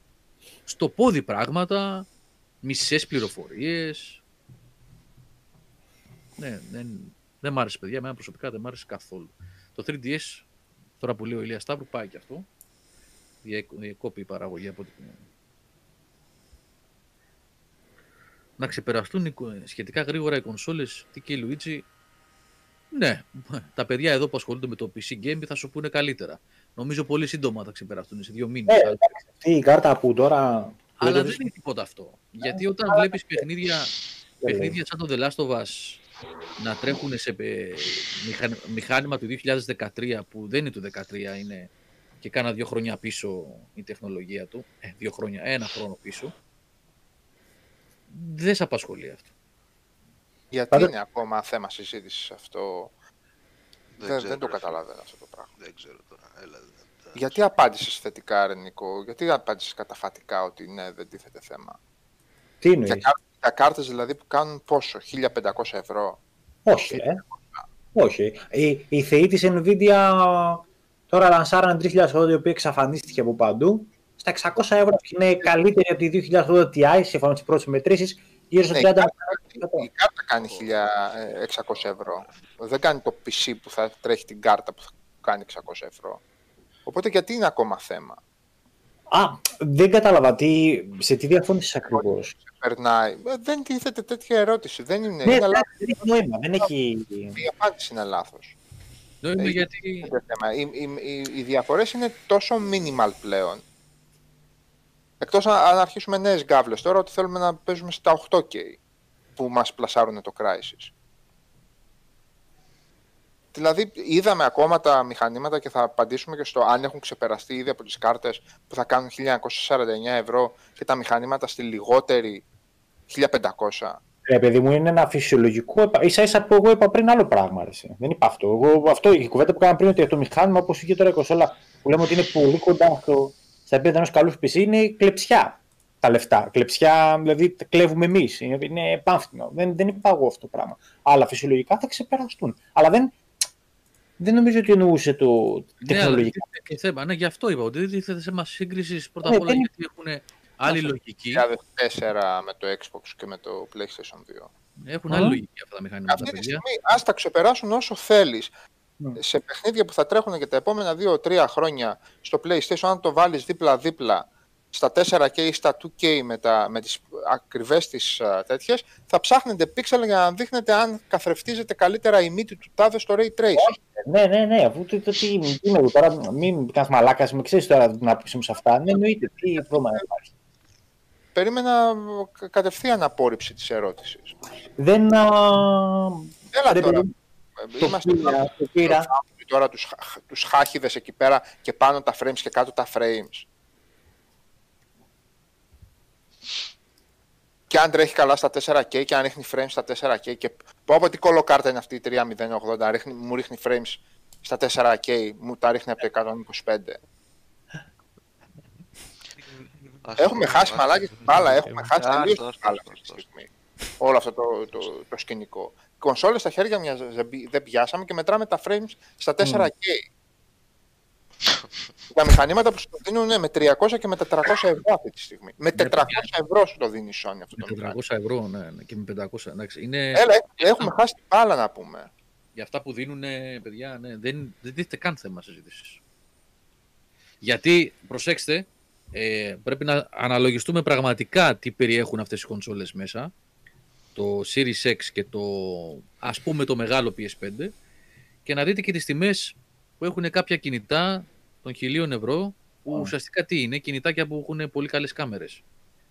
Ε, να σκεφτούμε τι δίνουν και... Υποτίθεται μόνο SSD του Series X κάνει 200 ευρώ το 1 TB. Και Ναι. με 500 ευρώ έχεις 1 TB SSD μέσα έτσι. Χώρια επεξεργαστή Zen, χώρια Ray Tracing, χώρια το Εντάξει, Blu-ray, μην το πάμε στη Ultra συζήτηση HD του 100 drive πάλι. που έχει μέσα. Δεν υπάρχει η- η σύγκριση. συμβαίνει. Δυστυχώς λυπάμαι που το παρακολουθώ και το παρακολουθώ μόνο και μόνο επειδή παρακολουθώ κάποιες συζητήσεις στο Discord το δικό μας. Τολμώ να πατήσω και να δω τέτοια βίντεο και να υποστηρίξω τέτοια κανάλια ή τέτοια άρθρα. Ε, ο αποπροσανατολισμός, επειδή αυτό συμφέρει αυτή τη στιγμή, γιατί εκεί έχει ψωμάκι η υπόθεση, πάει σύννεφο. Πάει σύννεφο. Ο ίδιος, κο- ο ίδιος κόσμος ο οποίος μπορεί να κάνει randing για τα 500 ή 400 ή και τώρα Sony τι θα κάνεις, μην μας πεις κανένα 550 και πέσουμε από τα σύννεφα, είναι ο ίδιος κόσμος που πάει και συζητάει για το αν θα προπαραγγείλεις στα 1099 ή στα 999 την κάρτα. Είναι, είναι τρομερό αυτό που συμβαίνει. Άστο ρε Ε, Σάββατο. παιδιά, για, να- ε, για να... influencers που έχουν 15 και 20 εκατομμύρια views σε κάθε βίντεο κάθονται και, και βγάζουν clickbait του κερατά για να μας πούνε ότι τζάμπα θα πάτε να παραγγείλετε κονσόλες γιατί ήδη έχουν βγει τα μηχανήματα που τους ξεπέρασαν τις κονσόλες. Και κάθεστε και τα διαβάζετε και τα ακούτε αυτά τα πράγματα. Ε, Στο τα πολύτιμο Tombstone, χρόνο τα- που το- θα μπορούσατε να παίζετε παιχνίδια, λέω εγώ. Άστο ρε Σάββα τώρα. Τι λες τώρα. Αυτό είναι ανήκει. Λοιπόν, είναι άλλο πράγμα το να τα βάλουμε κάτω Γάμισε σε το, σου λέω. μαθηματικά και να πούμε, ε, ναι, εντάξει, μία Ferrari μπορεί να τρέχει πιο γρήγορα από μία άλλη Ferrari ή μία άλλη Porsche, αλλά δεν Θα πάρουν λέμε, όλα πάρουν Ferrari, ναι. ναι, δεν λέμε αυτό αυτή τη στιγμή. Τα Ferrari είναι και τα, και τα Opel που παίρνουμε και τα Opelάκια και τα VW που παίρνουμε με τις Και κονσόλες. τα Hyundai, και τα Hyundai, Σάβα, μην Μια ξεχάσεις. χαρά, εγώ τα εγώ έχω. Ναι, Με Opel πήρα μια χαρά σκυλή είναι. Για Λοιπόν, μια ζωή από Τι εκεί. μαλώνουν για τη Ferrari και μετά πάνε στο Fiat, ξέρω εγώ, και εντάξει, άντε καλά είμαι εδώ πέρα. Fiat όμως Μια έχει χαρά Ferrari. παίζω τα παιχνίδια μου. Και, και μετά να βγουν πάει λίγο και και τα ατάκι. στατιστικά και να δούμε τι παίζουν οι 3090, οι 3080 και οι 3070. Τι παίζει; Πόσες εργατόρες γράφει με παιχνίδια, τι παίζετε ρε παιδί μου; Ρε Εντάξει, φίλε, αυτό μπορεί δεν να αφορά το παίζουν. gamer τώρα. Δεν είναι αυτό το θέμα, δε, αλλά Άρα, εντάξει, εγώ κάπου θέλω να επικεντρώσω τη συζήτηση. Δηλαδή, να κάτσω να στήσω εγώ τέτοιες συζητήσεις, ανέβα, κατέβα, αξίζει, δεν αξίζει, κάνουν 3 χιλιάρικα PC, 5 χιλιάρικα PC, 15 χιλιάρικα PC και όλο μου παίζει Fortnite και τα, και τα καινούργια Call of Duty. Εγώ δεν την έχω εκεί τη συζήτηση. 400 frames. Ε, ναι, ξέρεις, σφαίρα πάει. το πούλησα το αμάξι ρε Ριατζέ, το είπα πριν. Το πούλησα, ευτυχώς. Γιατί είπαμε υπάρχει στενό. Υπήρχε ανάγκη για μετρητό. Όχι για να αγοράσω PS5 πάντως. Για πολύ πιο Και, σοβαρά. ε, πράγματα. Γιώργο Ευστατόγλου, εμείς δεν είμαστε ε, εδώ πέρα α, οι users του PS4 ή του Xbox One που παίζουμε ε, Fortnite και NBA. Όχι. Και ανοιχτά είναι τα account μας και μπορείς να δεις α, τι παίζουμε και τι δεν παίζουμε. Εμείς σε τέτοιο κόσμο απευθυνόμαστε. Αλλιώς θα λέγαμε για FIFA και για Pro αυτή τη στιγμή. Fiat καλή τρολή, Ferrari δεν κυκλοφορούν πολλά. Ναι, έχεις δίκιο, δεν υπάρχουν πολλά. Οπότε δεν έχει πάει καλά στην αγορά. ναι, ρε, εσύ. Κάποιοι παίζουν Call of Duty και Fortnite. Καλά κάνουν, δεν είπε κανείς τίποτα. Jonathan. Εμείς παίζουμε Call of Duty και παίρνουμε. Ο- Το- Χρήστος, Κλάρα καλά. λάκια παίζεις εσύ. Θέλανε, θέλανε να Εγώ- ξεκινήσουν. εγώ- ε, συζητάγαμε στο Discord τι θα, πώς θα, τα, τι θα πούμε σήμερα τέλος πάντων. Και μπαίνει ο Θάνος και λέει: Χρήστο, να μπούμε να μιλήσουμε για την Α του Call of Duty. Και πέσανε να τους φάνε, ρε. Λέει: Έχουμε σήμερα τρεις ώρες εκπομπή για Next Gen. Θα πείτε για την Α του Call of Duty. Παίζουν τα παιδιά. Φου, εντάξει. Θα κάνουν ένα stream, θα τα πούνε. Ε, εν τω μεταξύ, τώρα που έγραψε ένας φίλος για το Microsoft Simulator, ήμουν χτες σε ένα, σε ένα παλικάρι γνωστό και μου λέει: Α δεις το Microsoft, εγώ δεν το έχω κατεβάσει να το δω. Να δεις το Flight Simulator. Και του λέω: Βάλε μια πτήση, ξέρω εγώ, με τη λίνη. Πώς το λένε, Μαρόκο. Αυτό του είπα. Και λέω: Α, φάμε, λέει και τη Aegean το τέτοιο, έχει το, τα, τα liveries, ρε παιδί μου. Λέω: Βάλω το εκεί πέρα. Ε, κάνει ένα απογείο. Του τα λέει όλα από μέσα, όλα αυτά να κάνεις και μετά πατάει το pilot. Και λέω τώρα τι θα κάνει, δεν θα περιμένετε δυόμιση, τρεις ώρες να φτάσει, λέω στην Καζαμπλάνκα, ξέρω που βάλαμε. Λέω, Εντάξει, είναι, είναι zen, ρε φάση. το παιχνίδι, Μια «Ρε, χαλαρά. μα, τι ξέρει, μα, Εούλης. τι ξέρει, μα». Τελικά, λέει για να δώσω, για να δώσω λίγο ενδιαφέρον, πήγαμε και το προσγειώσαμε στη Σκύρο, δηλαδή 15 λεπτά πέντε. Γιατί όλο το ενδιαφέρον να το προσγειώσει και να το απογειώσει. Μετά, ξέρεις, επειδή ακολουθάει τα δεδομένα που παίρνει real time ο μαθές, Ναι, ναι. δεν έχει κάτι να προσαρμόσει να φτιάξει. Το βάζει στον αυτόματο πιλότο, Γιατί δεν πήγε να πετάξει πάνω από τον κυκλώνα που ήταν. ανάβει και το, το μπουρί να πούμε και, και, αλλά, και βλέπεις, και βλέπεις να κουνιούνται οι βάρκες από κάτω. Δεν είναι. Πάντως είναι, είναι, έχουν κάνει τρομερή δουλειά. Είναι εντυπωσιακό, το είδα και εγώ. Εκπληκτική δουλειά. Αλλά, Αλλά εντάξει, είναι άλλο πράγμα, ναι. ε, εντάξει, έχει κουμπάκια πάνω να πειράξεις τέτοια να χαζέψεις, αλλά. Λοιπόν, Πόσο μια πεις να κάνει. Δηλαδή, τι να κάνω; θα πετάξει πάνω από το Ατλαντικό και θα πεις Το κατάφερα, ρε φίλε. Έκατσα 10 ώρες πάνω, πάνω από το, από το Airbus και κοιτούσα τα φωτάκια και μπλιπ μπλιπ και μου λέει από μέσα, Όχι, κάνε 2.000 πόδια πάνω, 2.000 κάτω για να ξεφύγεις στην κίνηση. Κάτσε ρε, πα- πάει real time το ταξίδι. Ναι, ναι, ναι, μπορεί να πάει ρε. Έχει, έχει επιλογή. Ω, και για μαλάκα μου. speed up. Μην γελάς καθόλου. Σας έχω ξαναπεί ότι ο αδερφός μου στο PlayStation 2 έπαιζε Grand Turismo 3 ήτανε. Το 3. Και είχε κάνει το, το Le Mans το 24 ώρες 24 ώρες. είχε, βάλει, είχε βέβαια και δεύτερο οδηγό. Πώς, το, πώς ήταν ρε Χριστό η λειτουργία. Είχε που- ένα big B-spec mode που έπαιρνε τον έλεγχο και ο Β οδηγός, ας πούμε, το αλλά AI όπως και ναι. συνέχιζες. Ναι. 24 ώρες το καμένο. Ναι, υπάρχουν και τέτοιοι. Τι να κάνουμε. Στο 4 ήταν, δεν θυμάμαι. 3-4 δεν θυμάμαι. Ε, λοιπόν, να πω μια καλησπέρα στο Σότο Κούντος, ο Σότος Παπαντό, που λέει καλησπέρα παιδιά από Μυτιλίνη, 226 και σήμερα. Μαζί σας τη μετράω, αντίστοιχα βασίλη κοπιάστε καλύτερη παρέα άντε με το καλό ρε, εσύ, καλός πολίτης. Ο οποίος μπήκε Και- προχθές στο stream που έκανα Ναι. μπάσο. Όχι, ποιο ήταν το Man for Medan. Και γράφει 250, 290 κουσού. Και επειδή είχαμε πει τα κρούσματα ήταν κάπου τόσο με τη λίνη, εγώ κατάλαβα κρούσματα. και του λέω, άξα, λέω προσοχή εκεί και εδώ στην Αγγλία χάλια είναι και μπαίνει ο άλλος, τι εννοείς χάλια, τι γίνεται με το στρατό στην Αγγλία; Συζήτηση. Αλλού. Εγώ πήρα το τέταρτο φέτος τέτοιο. Τι είναι αυτό, σε καλέσανε; Δεν το από μπροστά γιατί είναι και απόρριτο υποτίθεται. Λεπτό. Λεπτό. Ε, ε, έλεος. Μας έχουν πεθάνει στις Κυριακές, πάμε και πίνουμε καφέ, έτσι. Α, αυτό. Α, πας για Λοιπόν. εκπαίδευση εκεί πέρα. αυτό. Ένα πάω για εκπαίδευση. Και τι κάνει, Άγγελος. έχει εκπαίδευση; Ή Ε, βλέπουμε τα στάγερ. Πώς. πώς Θα θα το βάλει είναι μπροστά και λες, μα δεν είναι έτσι τα, τα, τα, τα οχήματα. Όχι, πάτα δίπλο πενταλιά για να αλλάξεις τα χέρια του, λέω, με δουλεύεις, λέω. Εν ώρα κρίση. αυτό. Δώσε Ε, την ο Άγγελος μου είπε ότι θα πάει 3-4 μέρες τώρα τέλος του μήνα. Παρμενιώνα. Δεν ξέρω Παρμενίωνας είναι μάλλον. Ε, μάλλον. πρέπει να Και το μήνα πούμε. κάνει. Σε μετεκπαίδευση θα πάει ο Άγγελος, ναι.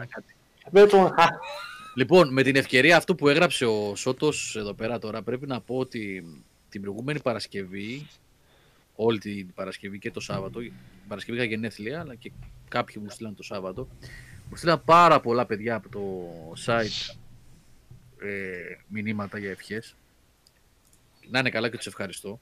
Προσπάθησα να απαντήσω σε όλους ένα προς έναν. Πάρα πολλοί, ήταν δεκάδες.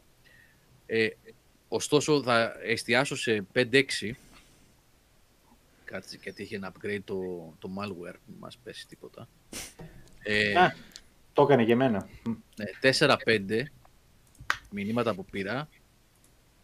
Ε, πραγματικά παιδιά χωρίς βλακίες τώρα, να μην πω τίποτα άλλο, ήταν πραγματικά συγκινητικά. Το τι υπόθηκε από κάποια παιδιά για, για όλους, για, για όλη την ομίγυρη εδώ και για, και για τους φίλους που ακούνε, αλλά κυρίως για τα παιδιά που μιλάνε και που γράφουν για τα webcast και για το site ήταν πολύ συγκινητικά. Το τι γράφτηκε από κάποια παιδιά ότι έχουν μεγαλώσει μαζί μας, ότι μας εμπιστεύονται με τα δικά τους λόγια το λέω, έτσι, για τη στάση μας και όλα αυτά που κάνουμε τόσα χρόνια κτλ. Δηλαδή, Πραγματικά ήταν... Και αυτό πάει για όλα τα παιδιά της ομάδας του Game Over, έτσι. Δηλαδή, με την ευκαιρία δηλαδή των ευχών στείλανε για όλη την ομάδα. Και παιδιά, πραγματικά σας ευχαριστούμε, να είστε καλά και θα προσπαθήσουμε να συνεχίσουμε. Και θα προσπαθήσουμε και καλύτερα ακόμα, αν όλα πάνε καλά, μέσα στο επόμενο εξάμηνο, να κάνουμε πράγματα και να ανεβούμε ακόμα περισσότερο και να επιστρέψουμε, βασικά να επιστρέψουμε εκεί που πρέπει. Έτσι όπως πρέπει και με, με ένα site όπως αξίζει ε, και στα παιδιά που γράφουν και στα κείμενα που ανεβάζουν να φαίνονται και να εμφανίζονται έτσι όπως τους πρέπει. Να δούμε. Βοηθήστε κι εσείς με επισκέψεις στο ναι, Low Moral Fiber, μόλις το είπα. λίγο το site να φτιάξει λίγα χαχαχά. Αυτό, αυτό εννοώ. Αυτό εννοώ. Πολύ να φτιάξει, όχι λίγο να φτιάξει, πολύ να φτιάξει. Γιώργο, πόσο έγινε, 40? Έκλεισα τα 47. Έκλεισε τα 47. Πάω 48 τώρα, ναι. Διανύεις το 48ο έτος ηλικίας σου, δηλαδή. 47 μου γεμάτο, ναι, 48 ναι. Να δω πώς μετράς. Πας για δεύτερη Α, εφηβεία. βλέπεις. Τώρα, ναι, σε, σε δύο χρόνια μπαίνω στη δεύτερη εφηβεία. Σούπερ. Γιόλο όλα. 12-13 χρόνια πριν τη σύνταξη. Εκεί θα δεις γιόλο μετά. Αν την προλάβω να την πάρω. Σε 12 χρόνια. Περίμενε. Αν προλάβω με τα δεδομένα τα τρέχοντα, Α, έχεις τα βαριά, εσύ από μικρός, ε. Έχεις βαριά; Ναι. εγώ δουλεύω 30 Κατάλαβα. χρόνια ήδη τώρα. Τώρα Ναι. είμαι στο 30, όχι 31ο, γιατί είναι και ένα χρόνο που ήμουν φαντάρο στο 92. Είμαι, έκλεισα το Σεπτέμβριο 30 χρόνια. Οπότε, αν δεν αλλάξει κάτι, δεν μας έρθει καμιά ωραία διρεκτίβα από την Ευρωπαϊκή Ένωση και ο Κούλης και η παρέα του αλλάξουν τίποτα. Ε, γεια σου Κώστα. Κώστα, α, αυτό που λέω τώρα θα το συζητήσουμε και, ε, και διαζώσεις, έτσι Κώστα, γιατί χρειάζομαι στοιχεία για αυτό το θέμα που λέω, γιατί σύνταξη τα έχουμε πει και όλα με τον Κώστα. Ε, θα, θα βγω στα 60 κάτι. 60, 62, ε, θα δούμε. Θα δούμε. Εκτός Έχεις άμα... ναι, Πολύ αν το- μέλη. Έχω, εντάξει. Δεν είναι πάρα πολλά. Ξέρεις πότε πέρασαν 15 χρόνια από όταν ξεκίνησε το Game Over, τον Ιανουάριο, το Φεβρουάριο, Φεβρουάριο του 2005. Τάκ. Αυτό θα το, θα το πεις τότε όμως. Τότε να το πεις, όχι τώρα που τα περνάς. Καταλαβαίνεις. ναι, ναι, ναι, ότι το έτσι, ναι, ναι. ναι. Αυτό είναι retrospective, μπορείς να πεις πώς πέρασαν τα χρόνια. ναι, ναι. Περνάνε τα άτομα, ρε, περνάνε. Θα είσαι ο πρώτος gamer που βγήκε στη σύνταξη, όχι ρε. Σιγά. Έχουμε ακόμα πολλά webcast, παιδιά, ναι. Αλλά τόσα έχουμε. Και βάλε. Να δούμε. Να είμαστε καλά. Ακυρώθηκε ο Παρμενίωνας, λέει. Ακυρώθηκε γιατί; Α, λόγω τίποτα των. καινούριο είναι αυτό πρόσφατο; Να ενημερωθεί ο Άγγελος, να μην τρέχει άδικα. Το... πε- Γιατί το γράφεις εκεί Χρήστο και δεν το λες; Προλαβαίνεις λέει το PS7 launch. Μην διακόψε το, τον ήρμο και Ε, σιγά. τη συζήτηση. Ναι, ε, PS5 πες μέχρι το 2026-27, PS6 μέχρι το 2035, να υπάρχει ακόμα πλανήτης και να είμαι εγώ ακόμα εδώ. Ε, οριακά Χρήστο το προλαβαίνω. Πάντως θα είμαστε- Να, να ρωτήσω κάτι σε κάποιους αν το έχουν παίξει. Ε, το Resident Evil το 7 στο PC μέσω του Windows ε, Store, μέσω του Ναι, ναι. Microsoft Store, έχει achievements. Γιατί βλέπω τώρα διαθέσιμο σε, που λέει Xbox One υπολογιστής, δυνατότητες Xbox Play Anywhere, εκεί που γράφει 2-4 co-op, ε, Ναι, live ναι. achievements κτλ. Δεν γράφει για achievements και παρακάτω στις δυνατότητες λέει supports Xbox Live features including earning achievements. Φλάκες είναι. Γιατί δεν το γράφουν, ρε παιδί μου; Φλάκες Κάτσε, είναι εγώ αυτοί. όπως το Γιατί βλέπω δεν έχει είναι τα ένα achievements Το ότι από βγήκε από την δίπλα. πέτα. Το ότι βγήκε από την πέτα σημαίνει ότι είναι έτοιμος. Σάββα. Κάτσε, Ε, κάτσε. φίλε, ναι, Όταν γιατί επιλέγω το το- παιχνίδι, βγάζεις Άμα. τα achievements από δίπλα, ρε, εσύ. Το PC, Στο PC, PC, τώρα ε. το έχω ανοιχτό. Πατάς πάνω στο Ε, παιχνίδι, ε, σου ε, βγάζει install, ε, ναι. σου έχει την επιλογή για install και από δεξιά το τρίτο εικονίδιο είναι αυτό με το κυπελάκι για τα achievement. Α, οκ. Δεν ξέρω πού αλλού θα έπρεπε να το... Αν έπρεπε να το γράφει κι αλλού. Δεν... Το δυνατότητες το λέει. Παραπάνω δεν το λέει που έπρεπε να βάλει το εικονίδιο. Ό,τι να είναι. Εντάξει, τους λείπουν πράγματα ακόμα. Το μεταξύ έχει 1620 Λοιπόν, να κάνουμε achievements. κάτι εδώ. Ή να κάνουμε. Να βάλουμε, ε, να βάλουμε ένα, ένα timestamp το οποίο θα το χρησιμοποιήσουμε πολύ χρήσιμο ε, στο YouTube αυτό. Το αρχίζω και το μαθαίνω το YouTube. Ένα timestamp εδώ και να κάνουμε μια πολύ γρήγορη ανασκόπηση μόνο με facts για το Xbox Series S, X και PlayStation 5. Δηλαδή ημερομηνίες κυκλοφορίας, τιμές κλπ, κλπ. Για να το βάλουμε και στην περιγραφή για όσους ενδιαφέρονται μόνο για τα απολύτως βασικά. Έτσι, να τα πούμε μια φορά, μια ανασκόπηση και να περάσουμε στο άλλο θέμα μετά, όποιο και αν είναι αυτό. Να τα πούμε. Να τα πούμε. Ωραία. Πες τα, Νικόλα, πες τα, Χρήστο, πείτε τα. Αν νόμιζα τα έχεις μπροστά σου. τι- Όχι, τα λέμε. Εντάξει, α- από μνήμης. Λοιπόν, Xbox Series X με κόστος 309 ευρώ, για να είμαστε σωστοί στην Ελλάδα. Πήγε μόλις, ευτυχώς, ένα δεκάρικο καπέλο, σε εισαγωγικά καπέλο, έτσι, λόγω ΦΠΑ, ε, από τη Microsoft Ελλάς, στις 10 Νοεμβρίου. Xbox Series X, το μεγάλο μοντέλο, το δυνατό, ε, με Blu-ray drive, ul- ε, UHD drive, Ε, 509 ευρώ. Επίσης ένα δεκάρικο μπήκε εκεί.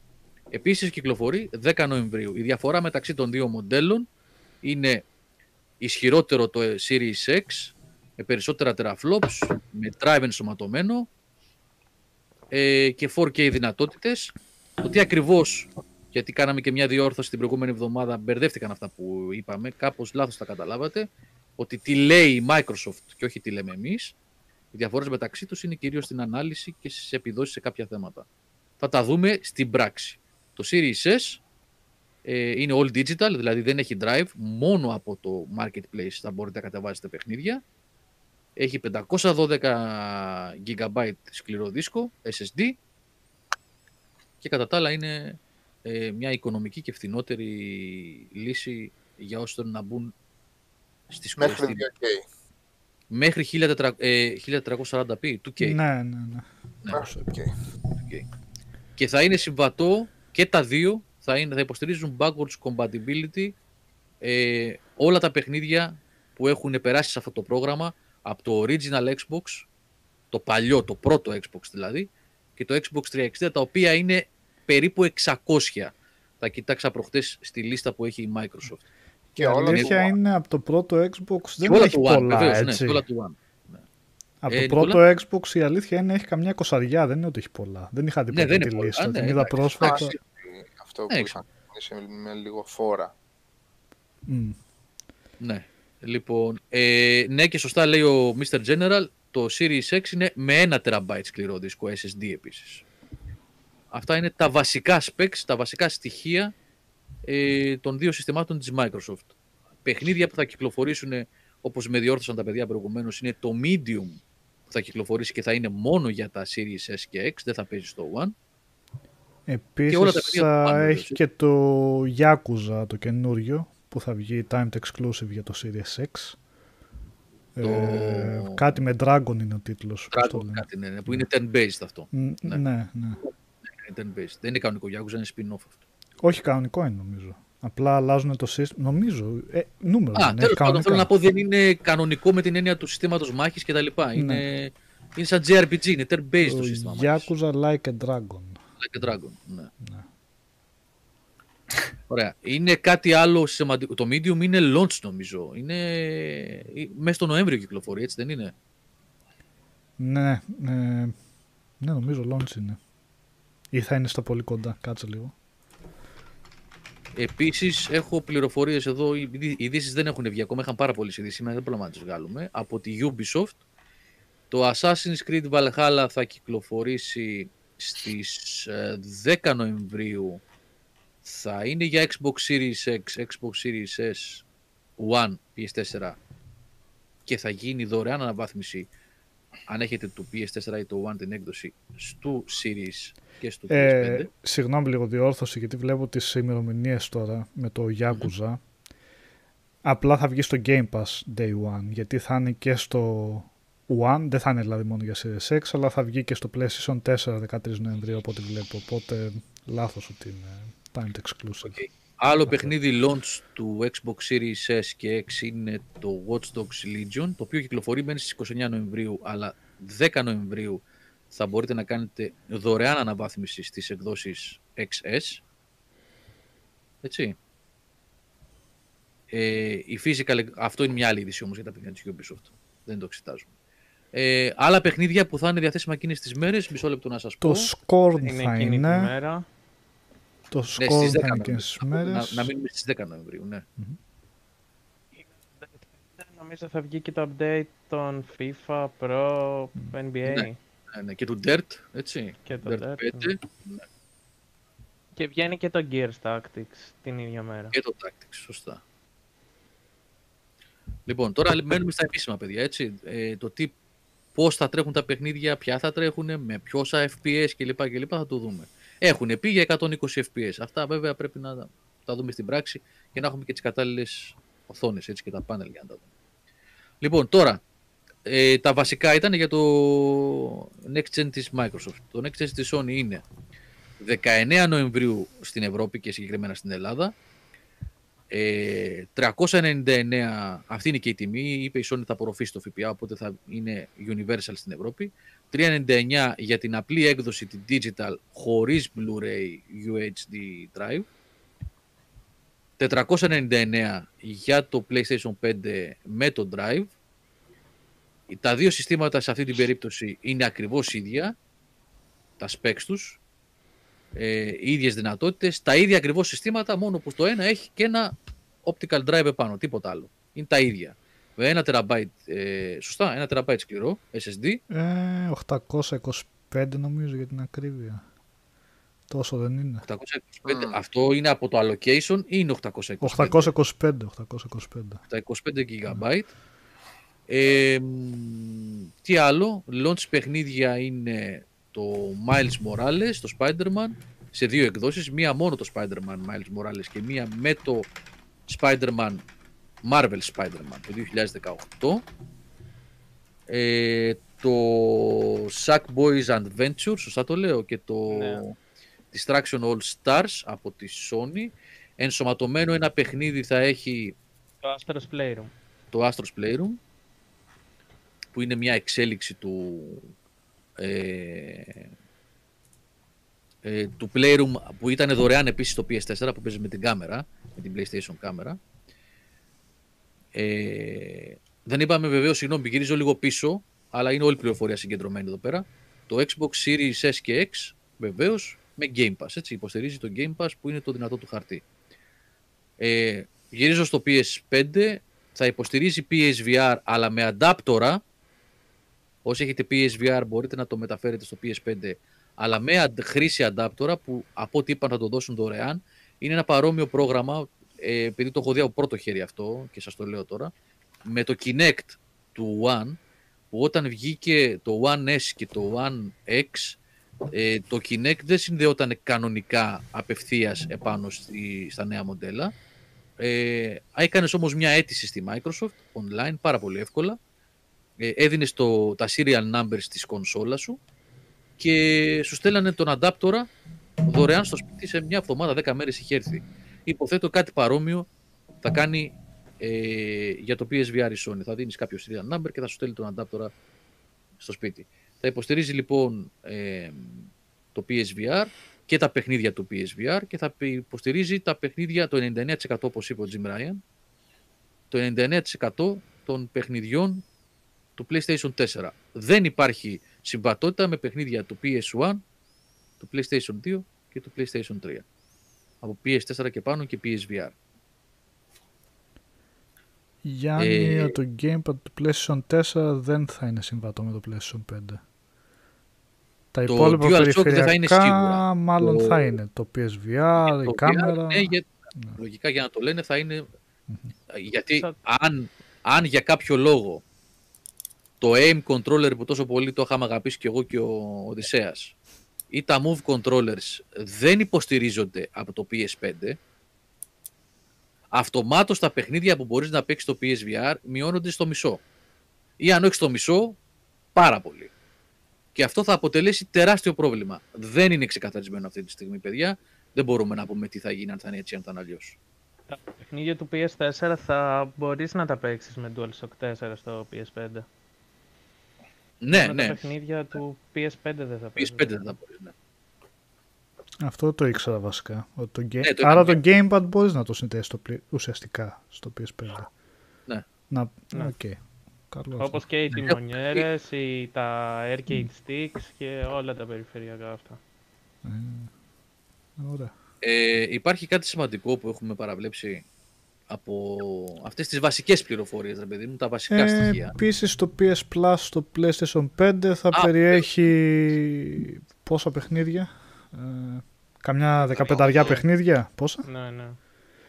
Ναι, Κοντά ε, 18 είναι. του, ναι, παιχνίδια του PlayStation, πολύ δυνατά παιχνίδια του PlayStation 4, όπως το God of War, Bloodborne, ε, γε- κάποιο Days Yakuza Gone, Last of νομίζω, Us. Days Gone, ναι, Resident Evil Persona 7, ε, Uncharted, ε, Final Fantasy, Last Guardian, έχει, έχει, έχει μπόλικα πολύ δυνατούς τίτλους. Ε, Fallout 4. Infamous, Detroit, Mortal Kombat, Arkham Knight. Ε, τα οποία θα δίνονται δωρεάν δίνονται- για το PlayStation 5 σε όποιον πάρει τη συνδρομή του PS Plus.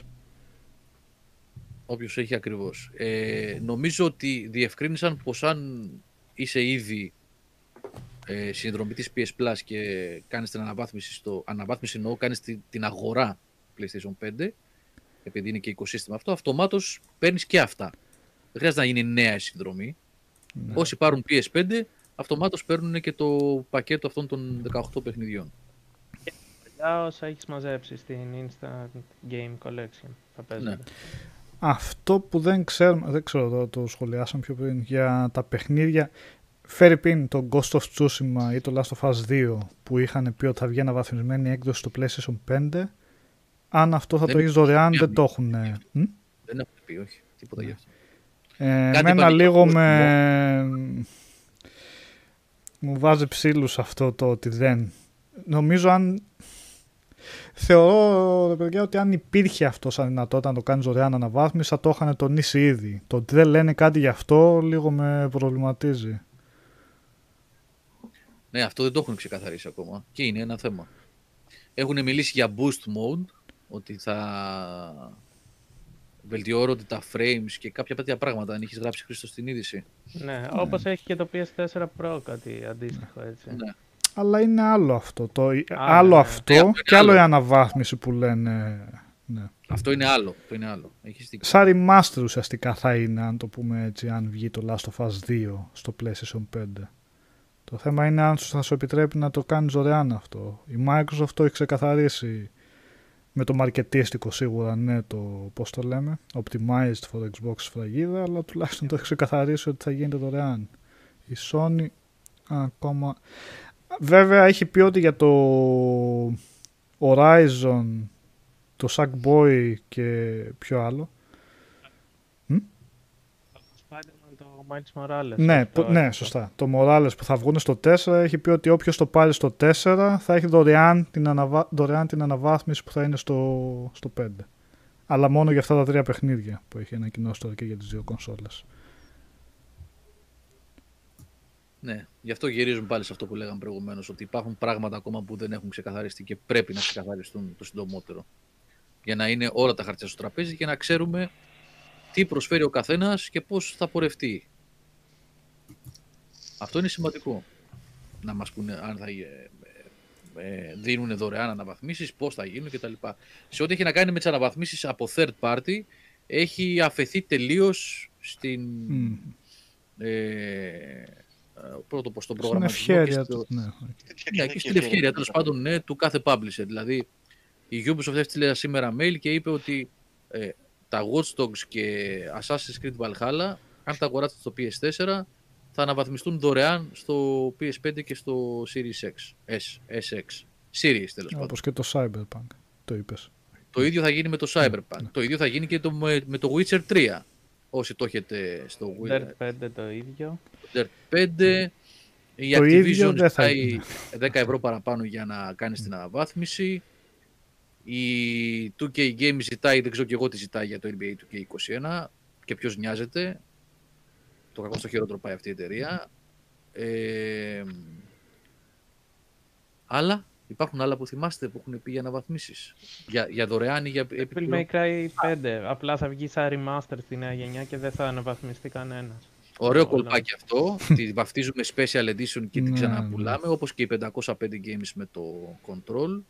Που Ναι. τα κάνεις σαλάτα εκεί. Θυμάστε, είδατε τι έγινε; Που Όποιος ξαφνικά πάρει κάποιοι την που το είχαν, Ultimate, είχαν την, την Ultimate Edition, είχαν μάλλον την Collectors κάποια τέλος πάντων έκδοση στο PS4. Είχαν τα DLC βασικά αυτή, το Season Pass.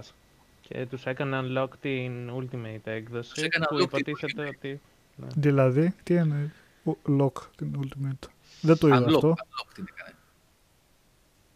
Η Ultimate έκδοση του Control υποτίθεται ότι δεν τρέχει σε PS4 και Xbox One.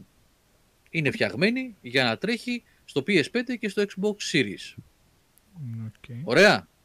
Το είχαν ξεκαθαρίσει γιατί λέει δεν μπορούμε, είναι άλλος ο προγραμματισμός. Λέγανε διάφορα τέλος πάντων. Βασικά δεν Για- είναι αυτό, δεν είναι αυτό Γιώργο, επειδή υπάρχει μπέρδεμα. Είναι ότι είχε βγει σαν Ultimate Edition ξεχωριστά σαν παιχνίδι και είχαν πει ότι δεν έχουν τη δυνατότητα να, να κάνουν upgrade τους πρώτους, αυτούς που είχαν το βασικό παιχνίδι και το Season Pass. Και κατά Ναι. λάθος έγινε unlock η Ultimate Edition σε αυτούς, επειδή είχαν το, το Season Pass και το παιχνίδι και Μμ. Απλά έγινε αυτό που λέγανε ότι δεν γίνεται να γίνει. Ακριβώς. Ακριβώς αυτό. Μάλιστα, Ναι. οκ. Και το, πήρα, το πήρανε πίσω μετά, έτσι. Μμ. Το τραβήξανε μπαμ μπαμ. Αλλά προλάβανε και το κάνανε screenshot και βγήκε.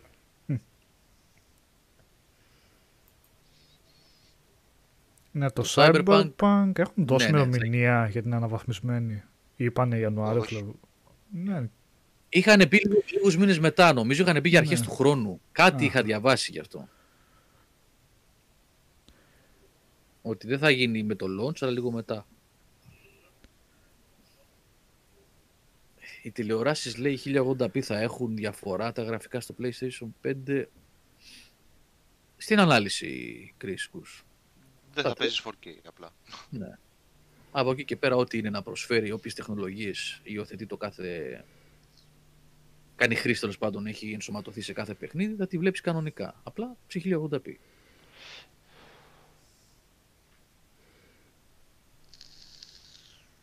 Ο Τάσος λέει, Real Masters λέει για κάποιον που παίρνει νέα κονσόλα PS5 επειδή θέλει να παίξει κάποια δυνατά του PS4. Είναι ρε παιδιά γυφτιά κατ' εμένα, μην τους δίνει την καλή αναβαθμισμένη έκδοση. δεν το Εννοείς ξέρουμε νέα, ακόμα τι- αυτό άμα... Ναι, αλλά δεν το ξέρουμε ακόμα. Θα το Φαντάζομαι δούμε εννοεί αυτό. για το remaster που θα βγει. Δεν, δεν το ξέρουμε όμως αν, τι θα κάνει με, το, με τα remaster. Ναι, το Cyberpunk ε, Area G41 είναι αυτό που λες. Θα, η έκδοση που θα παίζεις στο Series και στο PS5 θα είναι η ίδια με αυτή που θα παίζουμε στο PS4 και στο One. Ε, Και να ενδεχομένως έχει λιγότερα frame drops. Frames, και ναι. τέτοια. Ε, φαντάζομαι θα τρέχει στα 60, υψηλότερες αναλύσεις, δηλαδή πάλι υποθέτω θα έχεις στα του, του δυνατότερου συστήματος. Απλά τώρα για, υποθέτω λένε για τα ray tracing και όλα αυτά τα όλες οι εξτρά υπόλοιπες- οι υπόλοιπες τεχνολογίες ναι, θα μπουν έρθουν μετά.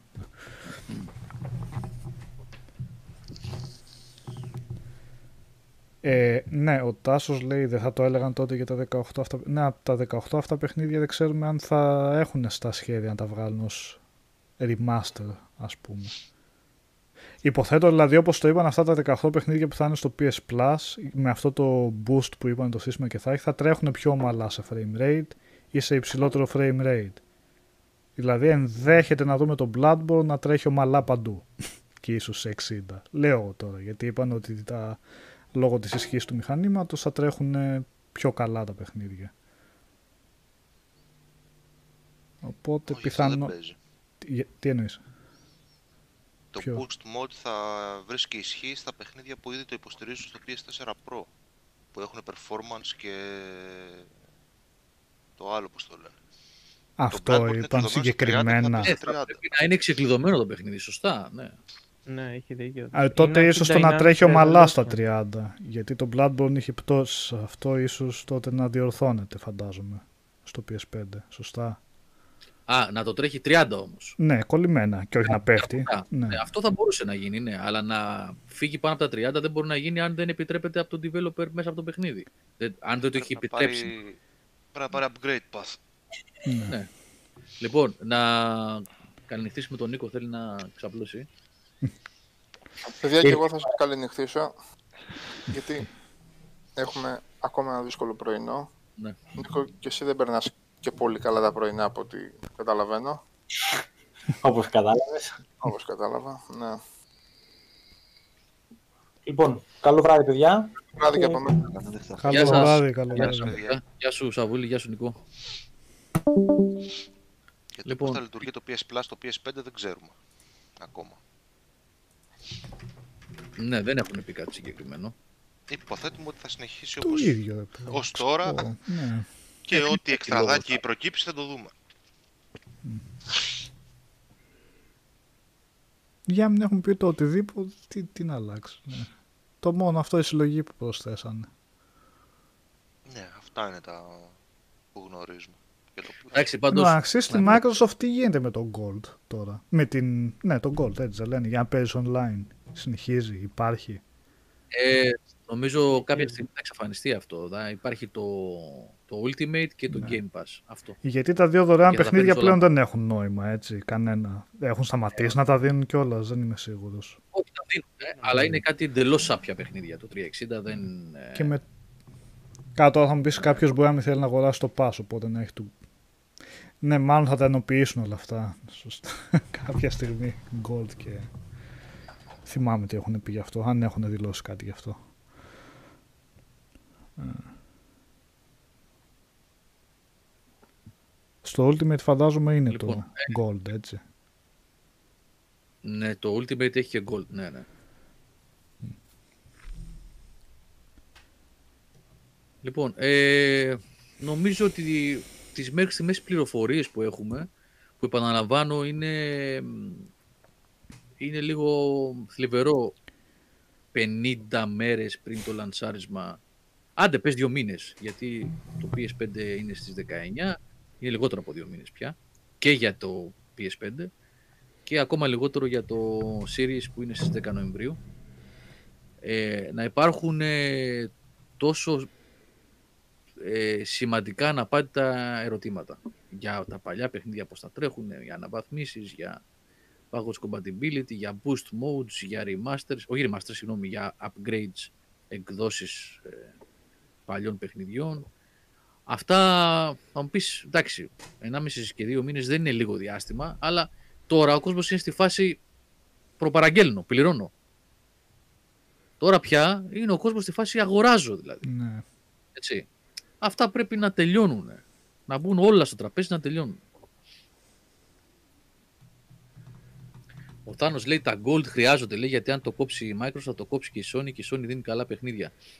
Σωστό αυτό, Θάνο, ότι η Sony δίνει καλά παιχνίδια, αλλά έτσι κι αλλιώς υπάρχει, ε, υπάρχει αντικίνητρο με το pass, οπότε και να το κόψει κάτι θα πρέπει να έχει ως, ε, ως ε, υπηρεσία, ως δώρο προς τον καταναλωτή Μμ. η Sony, έτσι κι αλλιώς. Ακόμα και αν κοπεί τον gold. Θα πρέπει να υπάρχει κάτι ως αντίβαρο στο Game Pass. Τάσος Σπανούδη για τα pre-orders στην Αμερική τα είπαμε προηγουμένως, τα είπε ο Νικόλας. Είπαμε το βράδυ της Τετάρτης και το ξημέρωμα της Πέμπτης ήταν ε, ένα επικοινωνιακό λάθος της Sony. Ναι.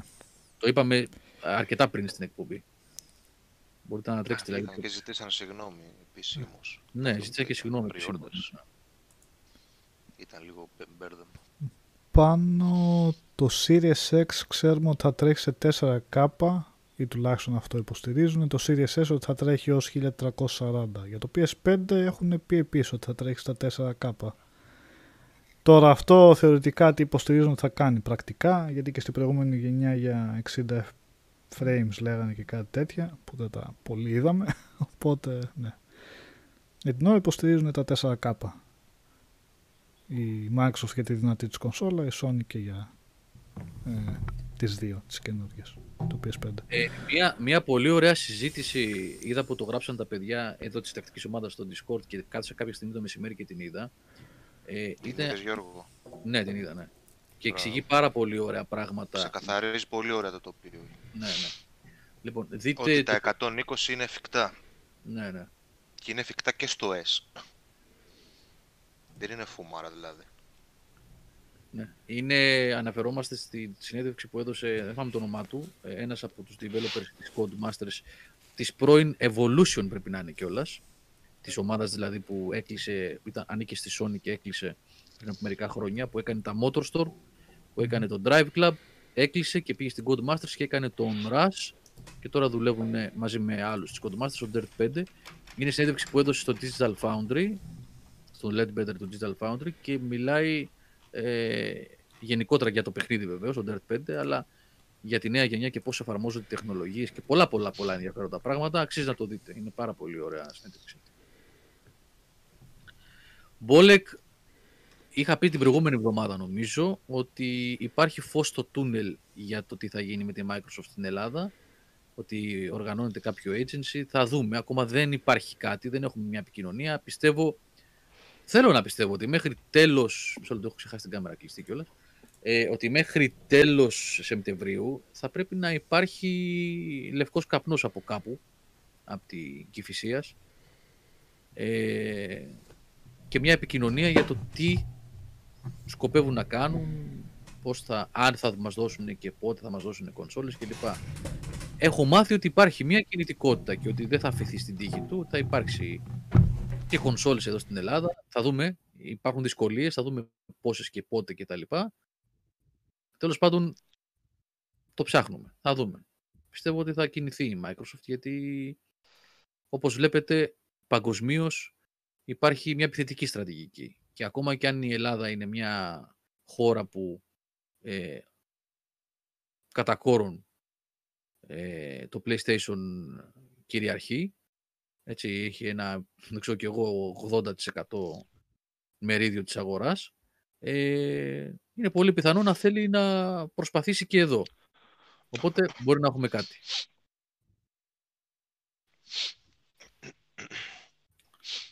Το Και και αυτό αυτό το- είναι PS5 μέχρι νεοτέρας. Ναι.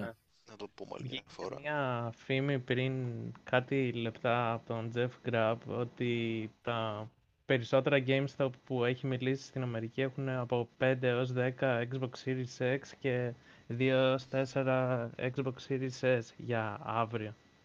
Οπότε είναι παγκόσμιο το πρόβλημα και θα γίνει...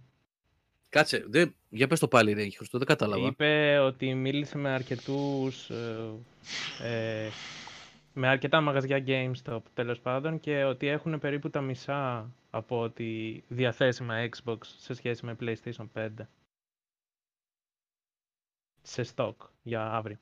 Αν ισχύει αυτό στην Αμερική, τα Και πράγματα μπορούν να είναι ότι λίγο πιο τα δύσκολα. περισσότερα καταστήματα έχουν 5 με 10 λέει Series X και 2 με 4 Series S. Εντάξει, παιδιά, αυτό θα πρέπει να το περιμένουμε με, την, ε, με τον COVID και με την υπολειτουργία των εργοστασίων κτλ. κτλ. Τα πράγματα είναι λίγο δύσκολα στην παραγωγή. Αυτό που λέει ο Area G41 ακούστηκε λέει για προβλήματα στην ανάπτυξη παιχνιδι- παιχνιδιών για το Series X από developers. Τι είναι αυτό, δεν... Ναι, το είναι διάβασα από- και εγώ αυτό. Είναι από τη μεταφορά στο περιβάλλον λειτουργίας του των One στα Series. Δεν είναι κάτι άλλο, μην δίνετε σημασία. Α. Είναι μέχρι να μάθουν το, Απλά η το μετάβαση. μηχάνημα, Ε, δεν οκ, είναι κάτι εντάξει. σοβαρό. Μπούμε σε πολύ τεχνικά που δεν, δεν έχει νόημα. Ναι, ναι, δεν είναι κάτι που αξίζει για περαιτέρω συζήτηση. Ε, Μπόλεκ ισχύει αυτό για το ότι δεν υπάρχουν στην Ελλάδα, δεν υπάρχει Xbox γραφείο μέσα στη Microsoft και ότι τρέχεται από την Ιταλία. Ισχύει. Δεν έχει αλλάξει ακόμα αυτό. Και δεν ξέρω αν θα... Δεν γνωρίζω ακόμα. Οπότε δεν μπορώ να σας πω για- αν θα φτιαχτεί, αν θα προσληφθεί προσωπικό για το Xbox στην Ελλάδα ή αν θα τρέξει εξωτερικά από agency. Αν θα γίνει δηλαδή θα πάνε σε κάποιο agency εδώ στην Ελλάδα και θα πούνε η επικοινωνία με τον τύπο, με sites, κανάλια, τηλεοράσεις, ραδιόφωνα, ξέρω εγώ, διαφημίσεις κτλ. Θα γίνονται όχι μέσα από τη Microsoft από ομάδα, αλλά από πώς να το πω, το, μπορεί να μην ξέρετε τι σημαίνει agency, από ένα νοικιασμένο γραφείο που θα έχει δύο-τρεις υπαλλήλους που θα κάνουν αυτό το πράγμα, έτσι. Αυτό, αυτό εννοώ agency. Δεν έχει ξεκαθαρίσει ακόμα. Κατά πάσα πιθανότητα κάτι τέτοιο θα γίνει. Αντί να προσληφθεί προσωπικό για να δουλεύει εντός της Microsoft και να τρέχει το τμήμα Xbox, θα γίνει κάτι τέτοιο με agency εξωτερικά. Όμως ακόμα δεν έχω επίσημη πληροφόρηση, οπότε τίποτα από αυτά που σας λέω δεν είναι βέβαιο και δεν είναι έτσι, σίγουρο. Θα δούμε, θα δούμε. Θέλω να πιστεύω ότι μέχρι τέλος του μήνα, αρχές Οκτωβρίου, θα υπάρξει μια πληροφόρηση για το τι σκοπεύουν να κάνουν.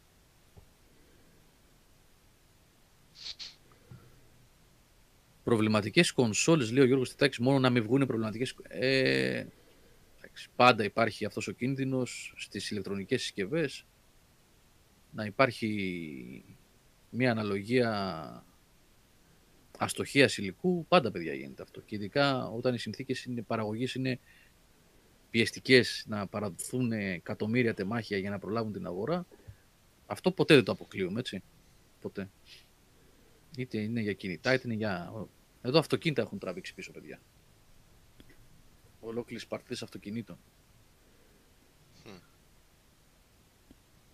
Καλό βράδυ στη Μαρία. G. Ευχαριστούμε για την παρέα.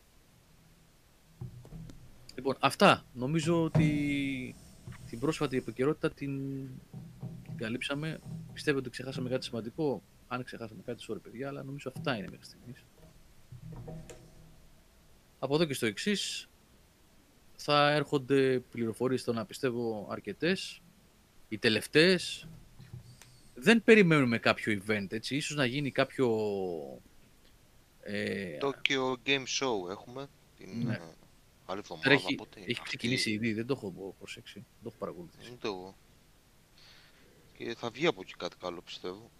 Ξέρουμε ότι θα υπάρχει μια δύο ώρη παρουσίαση για το Resident Evil το 8. Α, ωραία. Όπου η, η μία ώρα θα επικεντρώνεται στο παιχνίδι και η άλλη μία θα είναι συνέντευξη τύπου ουσιαστικά.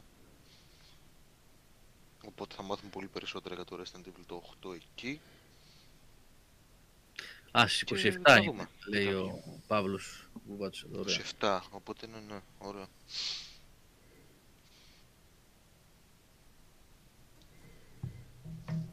Ο Θράσος Και κάτι γενικά γράφει. ότι βγει από η Ιαπωνία, καλά είναι. Ναι. Από αυτό που Κάτσε, γιατί έχουμε περιμένουμε. μια πληροφόρηση τώρα, βέβαια. Εντάξει, ο Θράσος είναι. Το παιδί ξέρει, δεν θα έλεγε ότι να είναι. Θέλω να πω, είναι σοβαρό παιδί. Λέει: Έχω δικό μου άνθρωπο που δουλεύει μέσα στη Microsoft στην Ελλάδα. Το μόνο που μπορώ να πω με σιγουριά είναι πως η εταιρεία έχει αφομοιώσει σε δημιουργικά σημεία στην εταιρεία προσωπικό και όχι σε μαγαζιά. Μετάφραση. Για βοήθησε λίγο ρε Θράσο τι εννοείς, αν μπορείς δηλαδή. Αν έχεις δηλαδή την ευκολία να, να μιλήσεις περισσότερο, αυτό εννοώ. Εγώ που θέλω Microsoft να πάω Plus, σε κατάστημα Παιδιά, και παιδιά. να πάρω Xbox Day One θα μπορώ. ε, αυτό δεν το ξέρω ακόμα. Θα το μάθω όμως Μμμ. μέσα στη εβδομάδα αυτό, Οδυσσέα. Ε, Το- για, το, για το S που από ό,τι Λογικά, ακούω είναι... Απίθανο είναι αν δεν έχεις κάνει pre-order έτσι. Και PlayStation 5 και Xbox να βρεις τα ράφια Οχ, στο launch. κατάλαβα. λοιπόν, Μην το παιδιά, ρισκάρεις δηλαδή, αν όντως θες να πάρεις. δεν ξέρω αν φάνηκε, δεν ξέρω, εγώ δεν είπα κάτι τέτοιο, αλλά επειδή βλέπω το γράφει ο Γιάννης ο Αφεντουλίδης εδώ, Φυσικά και υπάρχει Microsoft Ελλάς. Υπόθηκε ποτέ από μένα κάτι τέτοιο. Είναι, και η Microsoft Ελλάς είναι και η τεράστια εταιρεία, ρε παιδιά. Είπαμε ότι δεν υπάρχει και σας το είχα πει αυτό πριν από δύο χρόνια και σε κάτι Facebook groups βγαίναν και λέγανε τι λέει αυτός; Εγώ το είχα πει τρει-τέσσερι μήνες πριν γίνει και, γιατί το είχα μάθει από μέσα. Ότι θα έκλεινε το τμήμα του Xbox στην Ελλάδα. Xbox Division δεν υπάρχει στη Microsoft Ελλάς. Όχι, δεν υπάρχει Microsoft Ελλάς. Δεν υπάρχει γραφείο, δεν υπάρχουν άνθρωποι εντός της Microsoft Ελλάς που να τρέχουν το Xbox στην Ελλάδα όπως υπήρχε πριν από 3 χρόνια, πριν από 5 χρόνια, πριν από 8 χρόνια, πριν από 12 χρόνια. Που ήταν κιόλας και μια ομάδα με γνωστούς δικούς μου ανθρώπους που πετάγανε και κάνανε το 360 αυτό που το κάνανε επαναλαμβάνω σε μια δύσκολη αγορά για τη Microsoft να πηγαίνει, φέρανε το live στην Ελλάδα υπάρχουν άνθρωποι συγκεκριμένοι που το κάνανε αυτό που ήταν στο τμήμα του Xbox. Α, οκ Γιάννη, εντάξει, ναι. Που το κάνανε λοιπόν πάλεψαν για να ανεβάσουν με- ειδικά με το 360 και μετά τον τομέα του Xbox στην Ελλάδα. Δεν εκτιμήθηκε η δουλειά αυτή δυστυχώς. Άνθρωποι που ξέραν την αγορά, που ξέρανε το gaming κάναν πολλά πράγματα. Αλλά με βλέπω να μένω με το Switch. Πρόσχε, πας να το αλλάξεις καμιά πάστα κι αυτό. Τώρα στα γεράματα Ε, πάλι, θα το πάλι φτιάξει Nintendo. Το, το PS4 Pro θα το φτιάξει ο Λάμπρος. Έτσι. Τι φοβάσαι. κάτι Καλά, ναι. κάναν κάτι, Κα- κάτι κάναν Κάτσε, αυτό, κάτσε μην δεν πάω... Κάτσε μην δεν πάω καθόλου Αθήνα τελικά με αυτό που ακούω. Ε, όχι, Για μην, lockdown. πας. Μην, μην έρθεις, μην έρθεις. Άστο, γιατί εγώ σήμερα έμαθα μαντάτα, θα τα πούμε μετά. ε, Μάλιστα. οκ. το PlayStation, ε, το PlayStation Greece θα το πούμε έτσι όπως είναι το Division της Sony Ελλάς περί, είναι όχι απλώς υγιέστατο, πηγαίνει η σφαίρα στην Ελλάδα. Πάρα πολύ δυνατό. Και το ευχόμαστε να συνεχίσει έτσι και με το 5. Το βλέπετε παιδιά με, τα, με το localization, με τις μεταφράσεις, με τα τέτοια. Ακριβώς αυτό. Τούμπανο πηγαίνει και μακάρι να πηγαίνει καλά, να συνεχίσει και να πηγαίνουν όλοι καλά.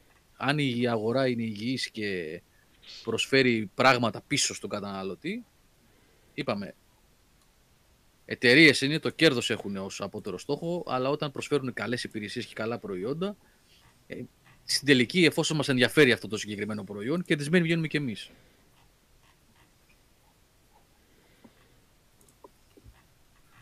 Ναι, Nervous Nick. Ε, είναι ακριβώς όπως το λες. Εδώ στα μισά του 360 λέει δεν υπήρχε καν support για υπηρεσίες. Account κάναμε τα FK Αγγλίας UK. Το έχω ξαναπεί παλιότερα σε πολύ παλιά webcast ότι εγώ έμενα ε, απέναντι από τον Buckingham. Εκεί είχα βάλει τα FK. λοιπόν, αλλά αυτοί οι άνθρωποι που είπα προηγουμένως είναι αυτό που άλλαξαν αυτή την κατάσταση και φτιάξαμε τα ελληνικά accounts και το live στην Ελλάδα. Που δεν υπάρχουν σήμερα όμως στη Microsoft Ελλάδα. Δεν γνωρίζουμε περί αν θα έχουν ελληνικούς υπότιτλους στα παιχνίδια του PS5. Βάσει της προϊστορίας ε, υπάρχει λόγος να μην έχουν. Τα μεγάλα story-driven παιχνίδια. Τα μεγάλα, τα μεγάλα, mm. μεγάλες παραγωγές. Ναι. Τα first party, έτσι, ναι.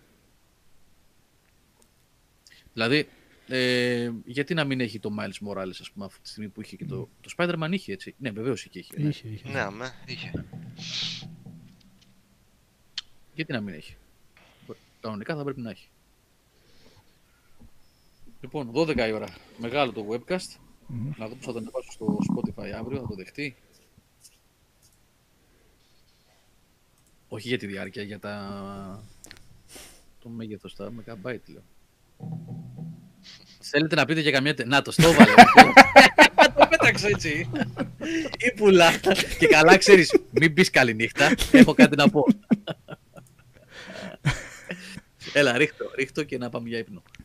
Ε, το Tenet είδα κινηματογράφο. Κατάλαβες τίποτα. Πώς; Κατάλαβες τίποτα από το Tenet.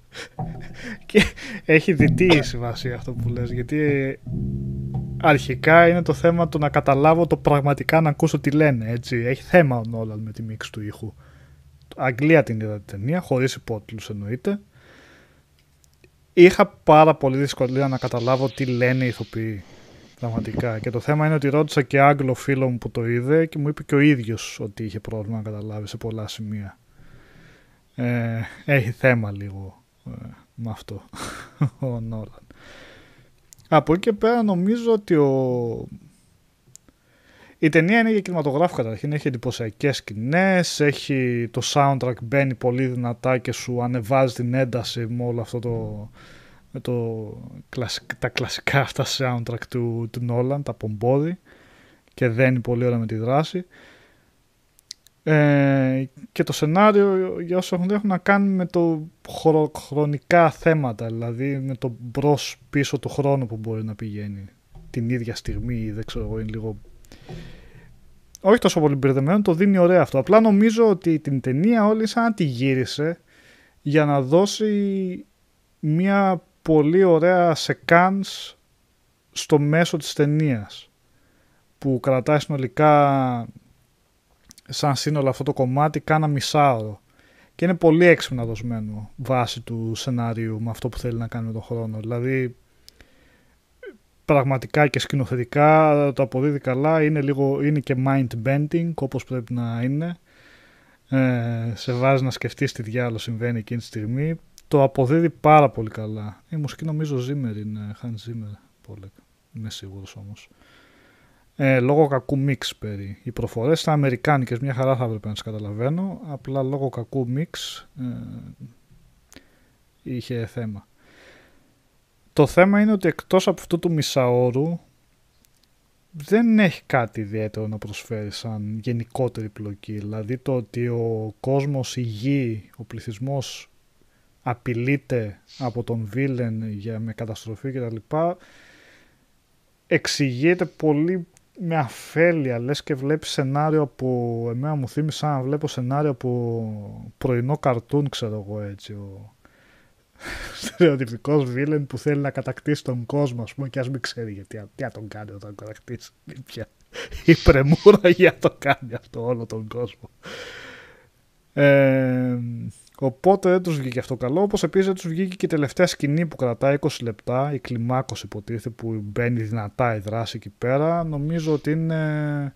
Μια μου φάνηκε κα, κακογυρισμένη βασικά, όπως ήταν. Ε, Παρ' όλα αυτά, ώρες ταινία είναι; δυόμιση ώρες. Παρ' όλα αυτά η ταινία νομ- εννοείται βλέπετε, αλλά νομίζω ότι σαν σύνολο είναι από τις αδύναμες του Christopher Nolan, παρότι έχει ένα πολύ ωραίο σημείο στο μέσο της ταινίας, αλλά δεν θα βγει επική ταινία δυόμιση ώρων επειδή έχει μισή ώρα που όντως ε, δίνει το κάτι διαφορετικό και αξιοποιεί πλήρως την, αυτή τη σεναριακή ιδέα που έχει. Ε, επομένως, ναι μεν πέρασα καλά στο κινηματογράφο, είναι ταινία για κινηματογράφο, αλλά είχε κάποια σημαντικά ελαττώματα.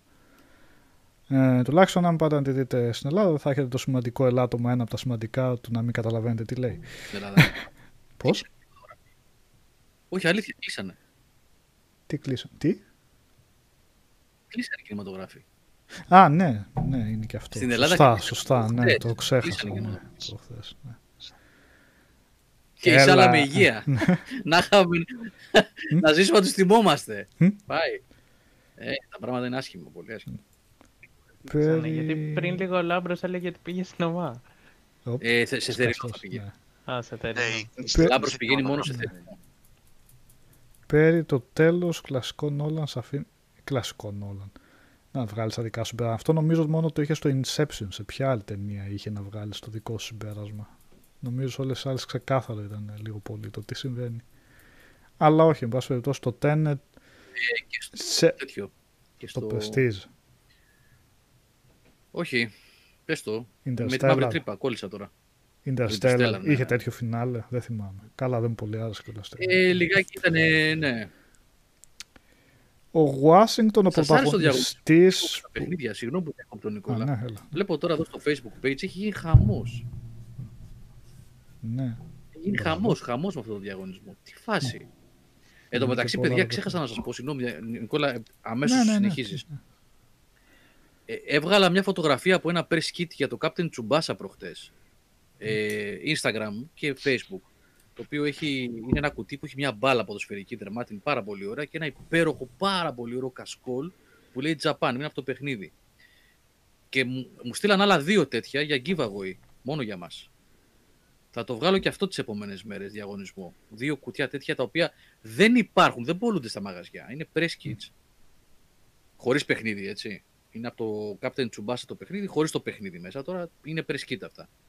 Που έχουν μία δερμάτινη μπάλα ποδοσφαίρου και ένα κασκόλ φοβερή πλέξη χοντρό που λέει Captain Tsubasa, Japan κτλ.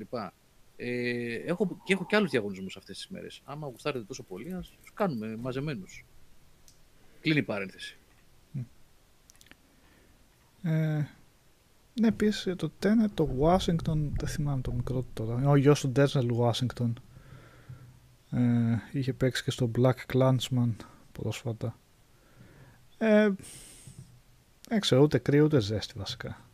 Πιο πολύ μου άρεσε ο, πώς έπαιζε ο Ρόμπερτ Πάτινσον. Ρόμπερτ δεν το λένε στο μικρό.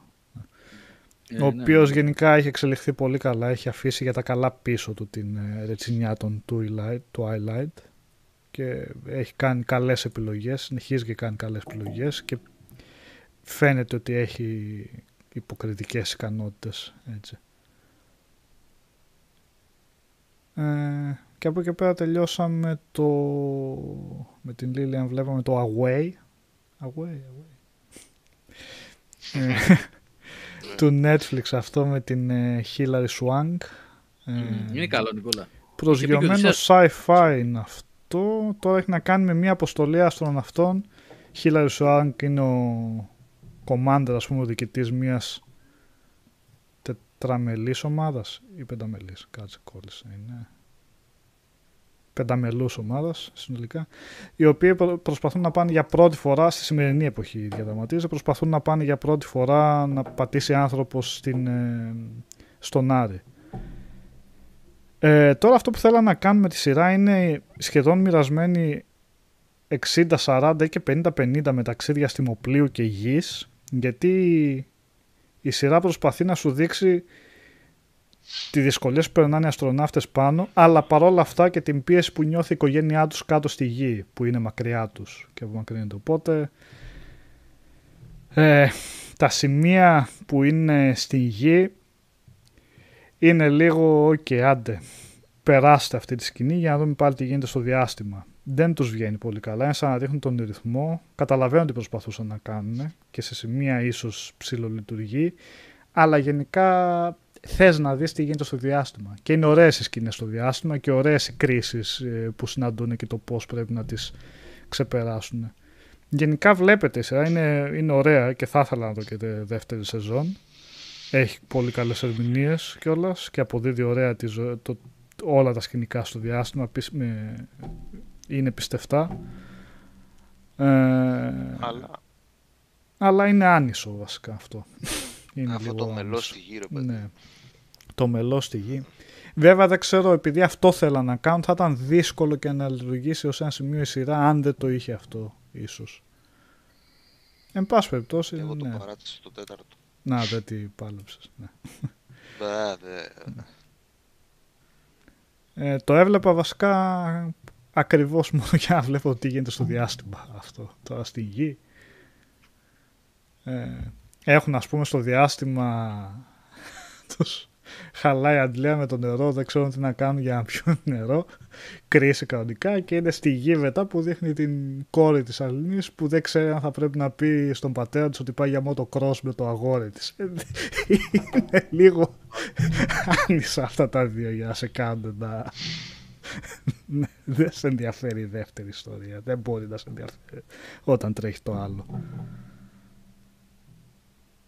Λοιπόν, εγώ είδα τα καινούργια. Ε, τελείωσε, Νικόλα. Ναι. ναι. ναι. Ε, είδα τα καινούργια επεισόδια μόνο αυτό και πολύ γρήγορα.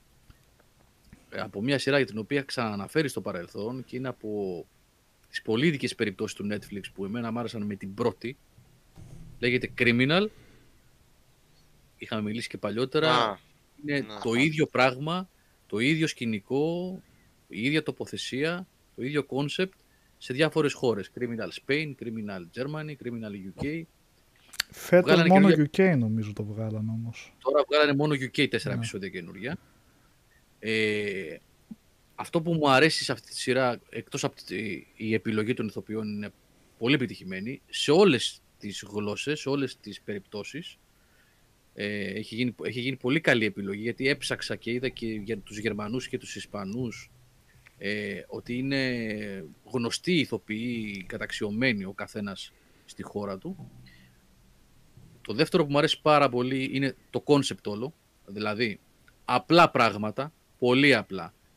Ούτε ψάξε, ούτε κάνε, ούτε γυρίσματα, ούτε είναι όλο γυρισμένο σε δύο δωμάτια και ένα διάδρομο. Δύο δωμάτια, ένα δωμάτιο ανάκρισης, ένα δωμάτιο παρακολούθησης και ένα διάδρομο. Που είναι ο ίδιος, το ίδιο setting για όλες τις ε, χώρες. Και μου αρέσει που όλα, όλες οι, οι υποθέσεις, οι περιπτώσεις ε, δεν εστιάζει στο να μάθει, να μάθουμε εμείς ως θεατές πρωτίστως οι αστυνομικοί και οι ανακριτές και κατ' επέκταση εμείς ως θεατές αν είναι αυτός ο δολοφόνος ή αν είναι αυτή η μαύρη χείρα που σκότωσε κτλ. Αλλά πιο πολύ στον ψυχι- ψυχολογικό και τον ανθρώπινο παράγοντα και γιατί έγινε αυτό που έγινε, αν έγινε τελικά. Που σχεδόν πάντα όποιος κάθεται στην καρέκλα της ανάκρισης είναι αυτός που έχει κάνει, βασικά 9 στις 10 φορές είναι αυτός που έχει κάνει το έγκλημα. Βασικά πάντα είναι. Μόνο μία περίπτωση πέτυχα ένα επεισόδιο από τα καινούρια. Μόνο ένας ε, και μάλιστα συμπτωματικά ηρωνία βασικά ήταν, ήταν σύμπτωση. Συζητούσα με τη γυναίκα μου και με την κόρη μου τη μεγάλη ότι αυτό που μου αρέσει σε αυτή τη σειρά είναι ότι όταν ξεκινάει δεν κάθεσαι, δεν σε νοιάζει να μάθεις αν αυτός που ανακρίνεται έκανε τελικά το έγκλημα ή όχι, γιατί πάντα το έχει κάνει. Απλά είναι, θες να δεις τι, με ποιο τρόπο θα καταφέρουν οι σεναριογράφοι Κάνω αναλογίες, έτσι. να αποδείξουν ναι, ότι αυτός τελικά το έκανε. Τελικά έτυχε ότι την ώρα που το έλεγα εγώ να είναι το μοναδικό επεισόδιο που αυτός που το έκανε, συγγνώμη, αυτός που ήταν υπό ανάκριση δεν ήταν ο εγκληματίας, αλλά μόνο μία φορά έγινε αυτό. Σε όλα τα άλλα επεισόδια Α, και, ναι, και Germany και Spain και UK, ε, οπότε δεν είναι spoiler αυτό, δεν σας απασχολεί καν το αν αυτός που το έχει κάνει ε, που ανακρίνεται είναι δολοφόνος ή όχι. Πολύ ωραία γραφή, πολύ ωραίες ερμηνείες. Στο συγκεκριμένο επεισόδιο, βε- σε πολλά επεισόδια και στα παλιότερα, στα περσινά βασικά, και σε αυτά παίζουν και γνωστά ονόματα, γνωστοί ηθοποιοί, για τους Βρετανούς λέω τώρα δηλαδή. Θα τους έχετε πετύχει σίγουρα σε κάποια άλλη σειρά βρετανική. Ε, και ο συγκεκριμένος κύκλος, τα τέσσερα επεισόδια, έχει δύο, δύο επεισόδια από τα τέσσερα. Όλα είναι πάρα πολύ ωραία, αλλά δύο. Πραγματεύονται πολύ δύσκολα θέματα για την εποχή μας. Πολύ δύσκολα θέματα για την εποχή μας. Και θα πρέπει να πω μπράβο σε μια υπηρεσία που τα έχει κάνει σούπα τώρα τελευταία με κάποια θέματα για να ικανοποιήσει κάθε δημογραφικό που τόλμησε να ασχοληθεί με τέτοια θέματα και να τα δείξει από μία άλλη οπτική. Hype. Hype Δύσκολα. ρε γάμο το. Πολύ Κοίτα, δύσκολα. θα κάτσω να το βάλω τώρα να το δω. Πολύ δύσκολα θέματα. Πολύ δύσκολα θέματα, πολύ τζιζ και πολύ σκληρά. Έτσι, δεν, μην, δώσω, μην δώσω spoiler τώρα, έτσι και το πω. Όχι, αλλά όχι, όχι, όχι. ειδικά τα δύο, ε, τα δύο τελευταία είναι το 3 και το 4. Είναι λίγο γροθιά στο στομάχι. Γροθιά στο στομάχι είναι τα δύο επεισόδια. Ένα με τον, ε, ε, με Kit τον Τζον Harington. Σνόου. Ένα με, με τον Τζον Σνόου, δεν θυμάμαι το όνομά του καθόλου, παιδιά. Kit συγγνώμη. Harrington. Και το επόμενο από αυτό, με μια γυναίκα, με μια Ιρλανδή κοκκινομάλα. Αυτά τα δύο είναι γροθιά στο στομάχι. Criminal λέγεται, παιδιά, η σειρά αυτή. Criminal. Σκέτο, criminal. Και μετά ο υπότιτλος είναι αναλόγως με το σε ποια χώρα έχει ε, και καλά διεξάγεται. Είναι Criminal UK, Criminal Spain, Criminal Germany.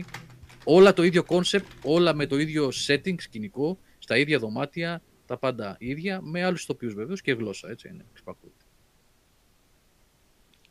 Στο Το Netflix. βλέπετε στο Netflix ή από τους θείους ή από που θέλετε. τέλος πάντων. Αλλά δείτε το, αξίζει. Είναι ωραίο. Το προτείνω ανεπιφύλακτα εγώ αυτό. Πολύ ωραία σειρά. Με έχεις ιντριγκάρει Εγώ πολύ τώρα με αυτά που τι λες να και σας θέλω να το πω. δω. Γιατί Ναι, ναι. η πρώτη σεζόν είναι καλή ρε παιδί μου, αλλά δεν ξέρω, δεν με τράβηξε αυτό το concept. Α, άμα δεν σου άρεσε η πρώτη Ναι. σεζόν, τι θα βρεις κάτι άλλο εδώ πέρα; Το ίδιο Όχι, απλά concept θέλω είναι. να δω και τη θεματολογία που λες. Θέλω να δω Η πώς το... θεματολογία, ναι, στα δύο τελευταία ναι. επεισόδια του, ναι, της νέας- του νέου κύκλου είναι... Ειδικά το επεισόδιο με τον Τζον Σνόου είναι... Πώς δεν έχει ξεκινήσει χαμός στο Twitter μου κάνει εντύπωση αυτό. Ή, καλά, δεν παρακολουθώ κιόλας. Εγώ μπορεί να έχει ξεκινήσει κιόλας. Μπα, όχι, δεν είδα κάτι γι' αυτό. Πολύ δύσκολο θέμα, ναι, πολύ δύσκολο. Ε, επειδή πάει το μυαλό μου που μπορεί να απευθύνεται, ίσως δεν έχει δημιουργηθεί χαμός γιατί έχει αρχίσει και υπάρχει μια ισορροπία έστω στο Netflix. Δηλαδή όταν βλέπεις το Netflix να σου δείχνει από μία πλευρά συνέχεια, όταν σου δείξει κάτι διαφορετική δεν μπορείς να γυρίσεις μάλλον να του πεις καλά γιατί είστε τέτοιοι κι εσείς. γιατί να σου αυτό πει είναι κοίτα δεις, έχω πραγματικά- άλλες 10 ταινίες σειρές που πραγματεύονται το αντίθετο. Λέω εγώ Είναι, τώρα. είναι πραγματικά θαραλέα στάση Ναι. και, λίγο, και λίγο επικίνδυνο κιόλας, ως παρεξηγήσιμο Μμμ. σε σημεία. Δηλαδή, εξαρτάται από την οπτική σου και το πώς θα, πώς θα εκλάβεις όλα αυτά που γίνονται. Ε, αλλά είναι, είναι, είναι δύσκολο θέμα. Στην εποχή που ζούμε, επαναλαμβάνω, έτσι, Μμμ. με, τα- με τα εγκλήματα, όχι, τε- ε, ναι, με σεξουαλικά εγκλήματα, με παρενοχλήσεις, πολύ καυτό θέμα και πολύ δύσκολο και πολύ επικίνδυνο και, και υπαρκτό, έτσι. Και υπαρκτό θέμα με τη σεξουαλική παρενόχληση προς τις γυναίκες στην εργασία κλπ. κλπ. Αλλά μ' άρεσε πάρα πολύ. Ε, Το προτείνω. Αυτό. Θα Οδυσσέα, κάνουμε για να το δω μαζί πες, με την έφυρεση. γιατί ενδιαφέρομαι για τη σειρά που έχεις να πεις εσύ. Εγώ Ναι.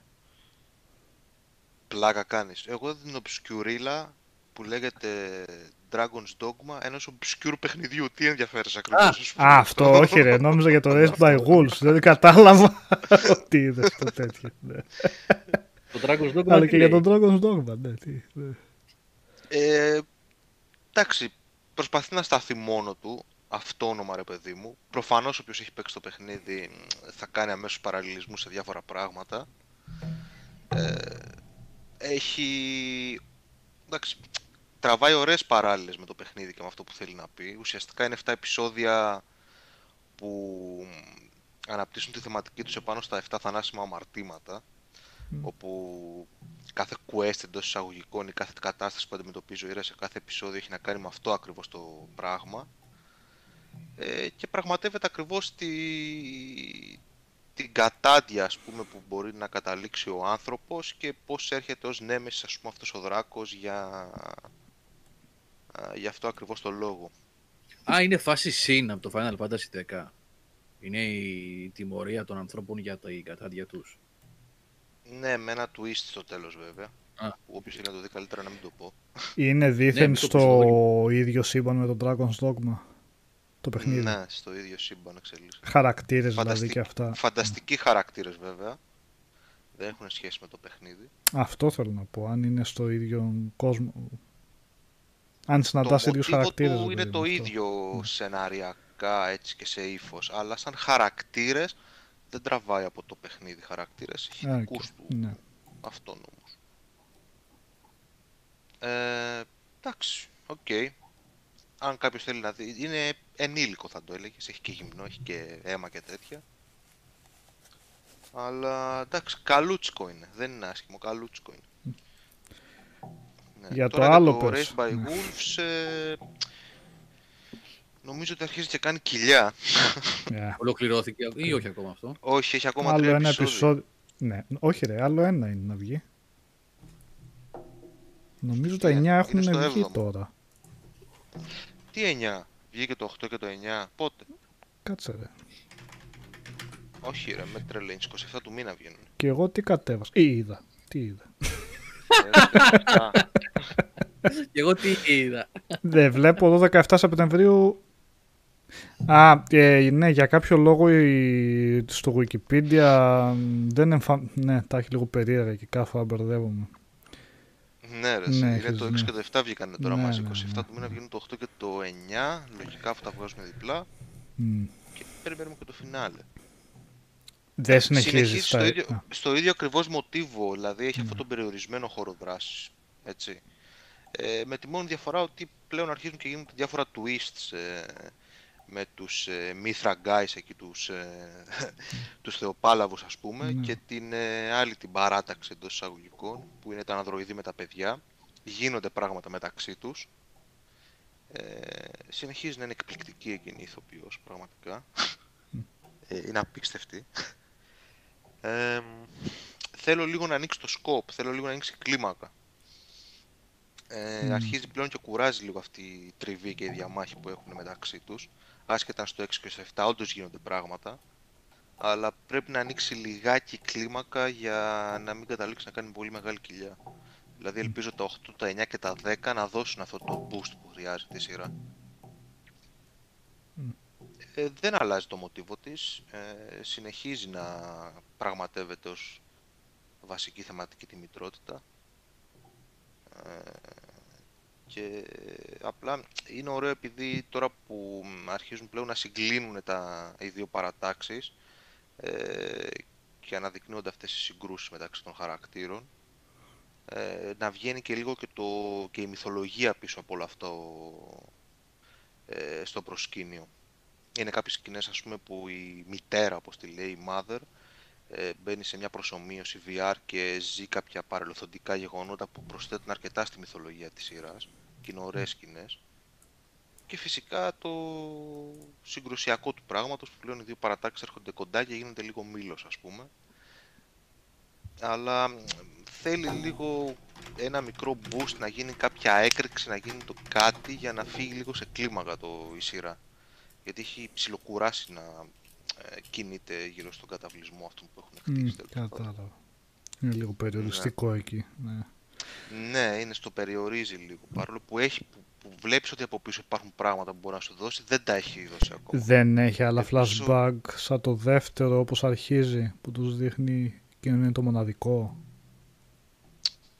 Ε, σε, θε- σε φάση μυθολογίας της γης εστιάζει περισσότερο στη μητέρα και στο background της. Αυτές είναι ωραίες σκηνές.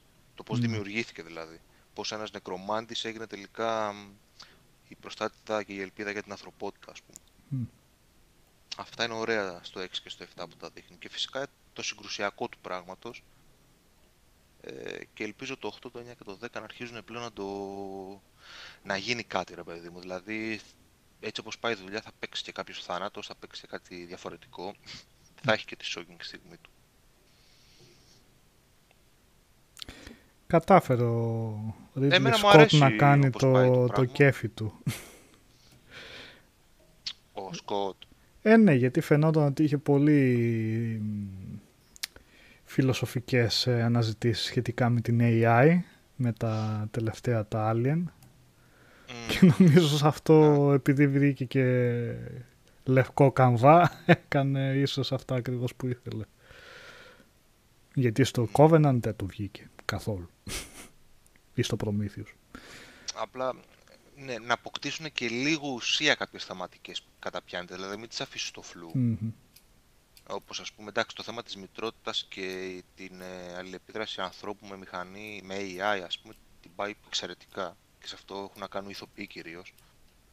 Το πώς αποδίδουν τέλος πάντων το σενάριο και τις γραμμές διαλόγου κτλ. κτλ.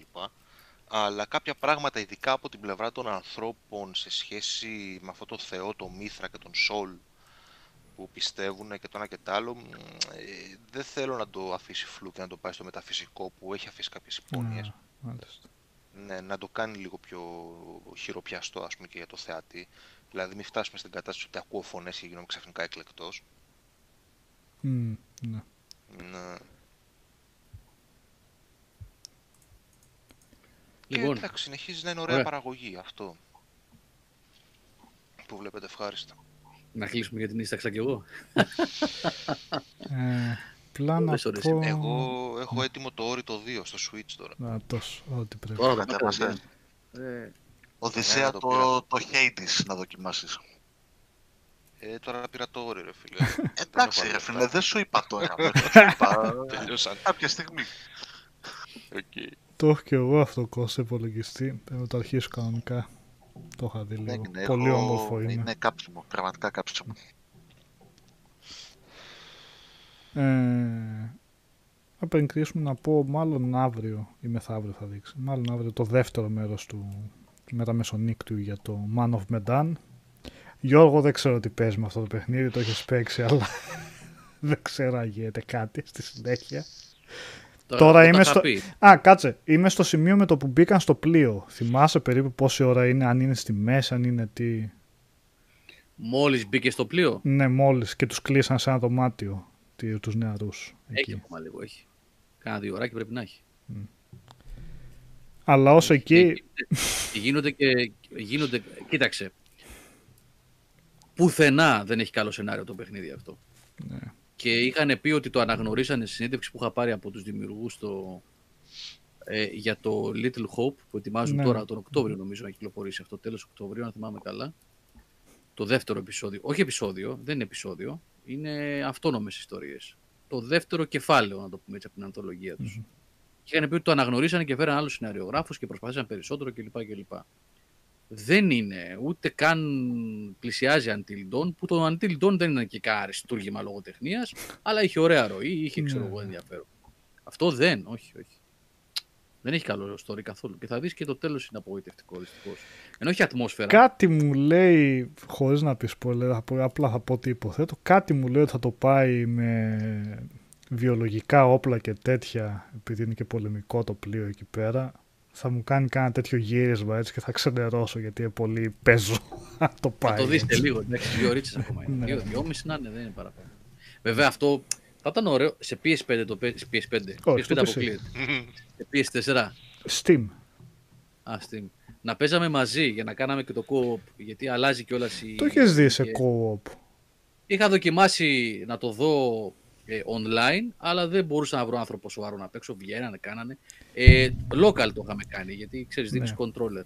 Ε, το online είναι ωραίο όμως. Το online είναι γιατί είσαι σε διαφορετικά σημεία και κάνουν διαφορετικά πράγματα που επηρεάζουν ο ένας την πορεία του άλλου. Έχει εξτρά σκηνέ όμως. Γιατί δεν Ναι, μπορώ να έχει. καταλάβω. Α, έχει εξτρά σκηνέ στο κόμμα. Ε, Γιατί αλλιώς έχει- δεν μπορώ να έχει άλλη καταλάβω εξέλιξη. πώς. Βεβαίως. Ναι, ναι, έχει άλλη εξέλιξη. Αυτό είναι και το, ναι. το δυνατό σημείο αυτών των παιχνιδιών αυτό είναι ότι αναλόγως με τις επιλογές σου και το τι θα κάνεις βλέπεις άλλη εξέλιξη, άλλα πράγματα. Δηλαδή εγώ ας πούμε ένα χαρακτήρα τον... αυτόν που παίζει και στο Quantum ε, Break Ναι. ναι, ο Σον Άσμορ. αυτόν εγώ τον έχασα στην αρχή.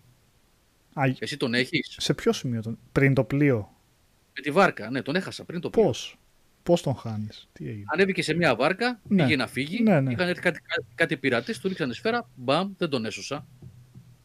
Εσύ τον έχεις, έτσι; Ναι, αλλά ανέβηκε στη βάρκα, έκανα κάποιο λάθος και απλά τον βουτήξαν από τη βάρκα.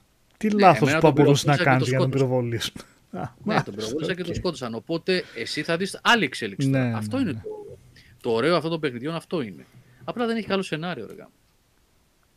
Ναι, τι να σου Αυτό πω. Και η εισαγωγή όπως την είδα δεν ήταν ότι σε τρόμαζε, ξέρεις που ήταν στο δεύτερο παγκόσμιο εκεί πέρα. Ήταν λίγο δεν έχει. α, Πώς και άρτσι είναι, δεν έχει. επιπόλαια φτιαγμένη έτσι.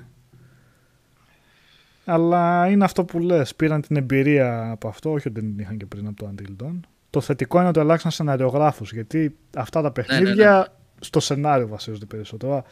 Το gameplay του είναι εντελώς ψεύτο gameplay, είναι αλήθεια. Ακόμα και σε σχέση με το Until Dawn. Δεν ξέρω αν γίνεται κάτι άλλο στη συνέχεια, αλλά ως αυτό το σημείο είναι πιο basic, δεν γίνεται. Point and εντάξει. click σχεδόν είναι. Ναι. Ναι. Ωραία, αυτό και Εντάξει, μέσα στη- δεν είναι. Αυτός ήταν και ο στόχος τους. Εντάξει, δεν, είναι, δεν κρύφτηκαν ποτέ πίσω από κάποιες άλλες δηλώσεις. Ναι, Ε, cinematic experience είναι για την παρέα βασικά αυτό κυρίως. Έτσι, τέτοια φάση. όχι, ξέρεις ακριβώς τι παίρνεις φυσικά. Ναι, ναι, ναι.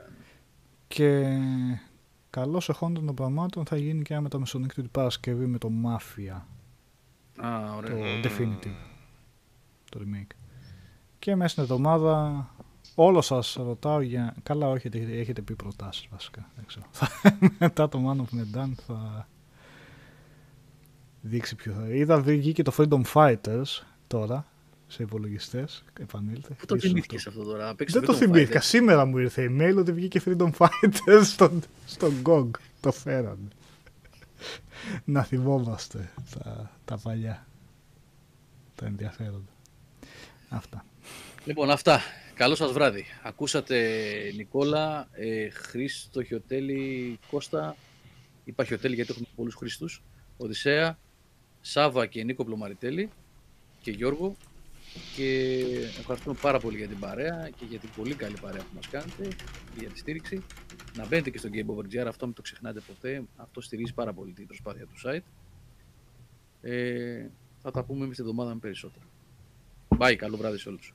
Καλή νύχτα. Καλό βράδυ. Τσάου, παιδιά.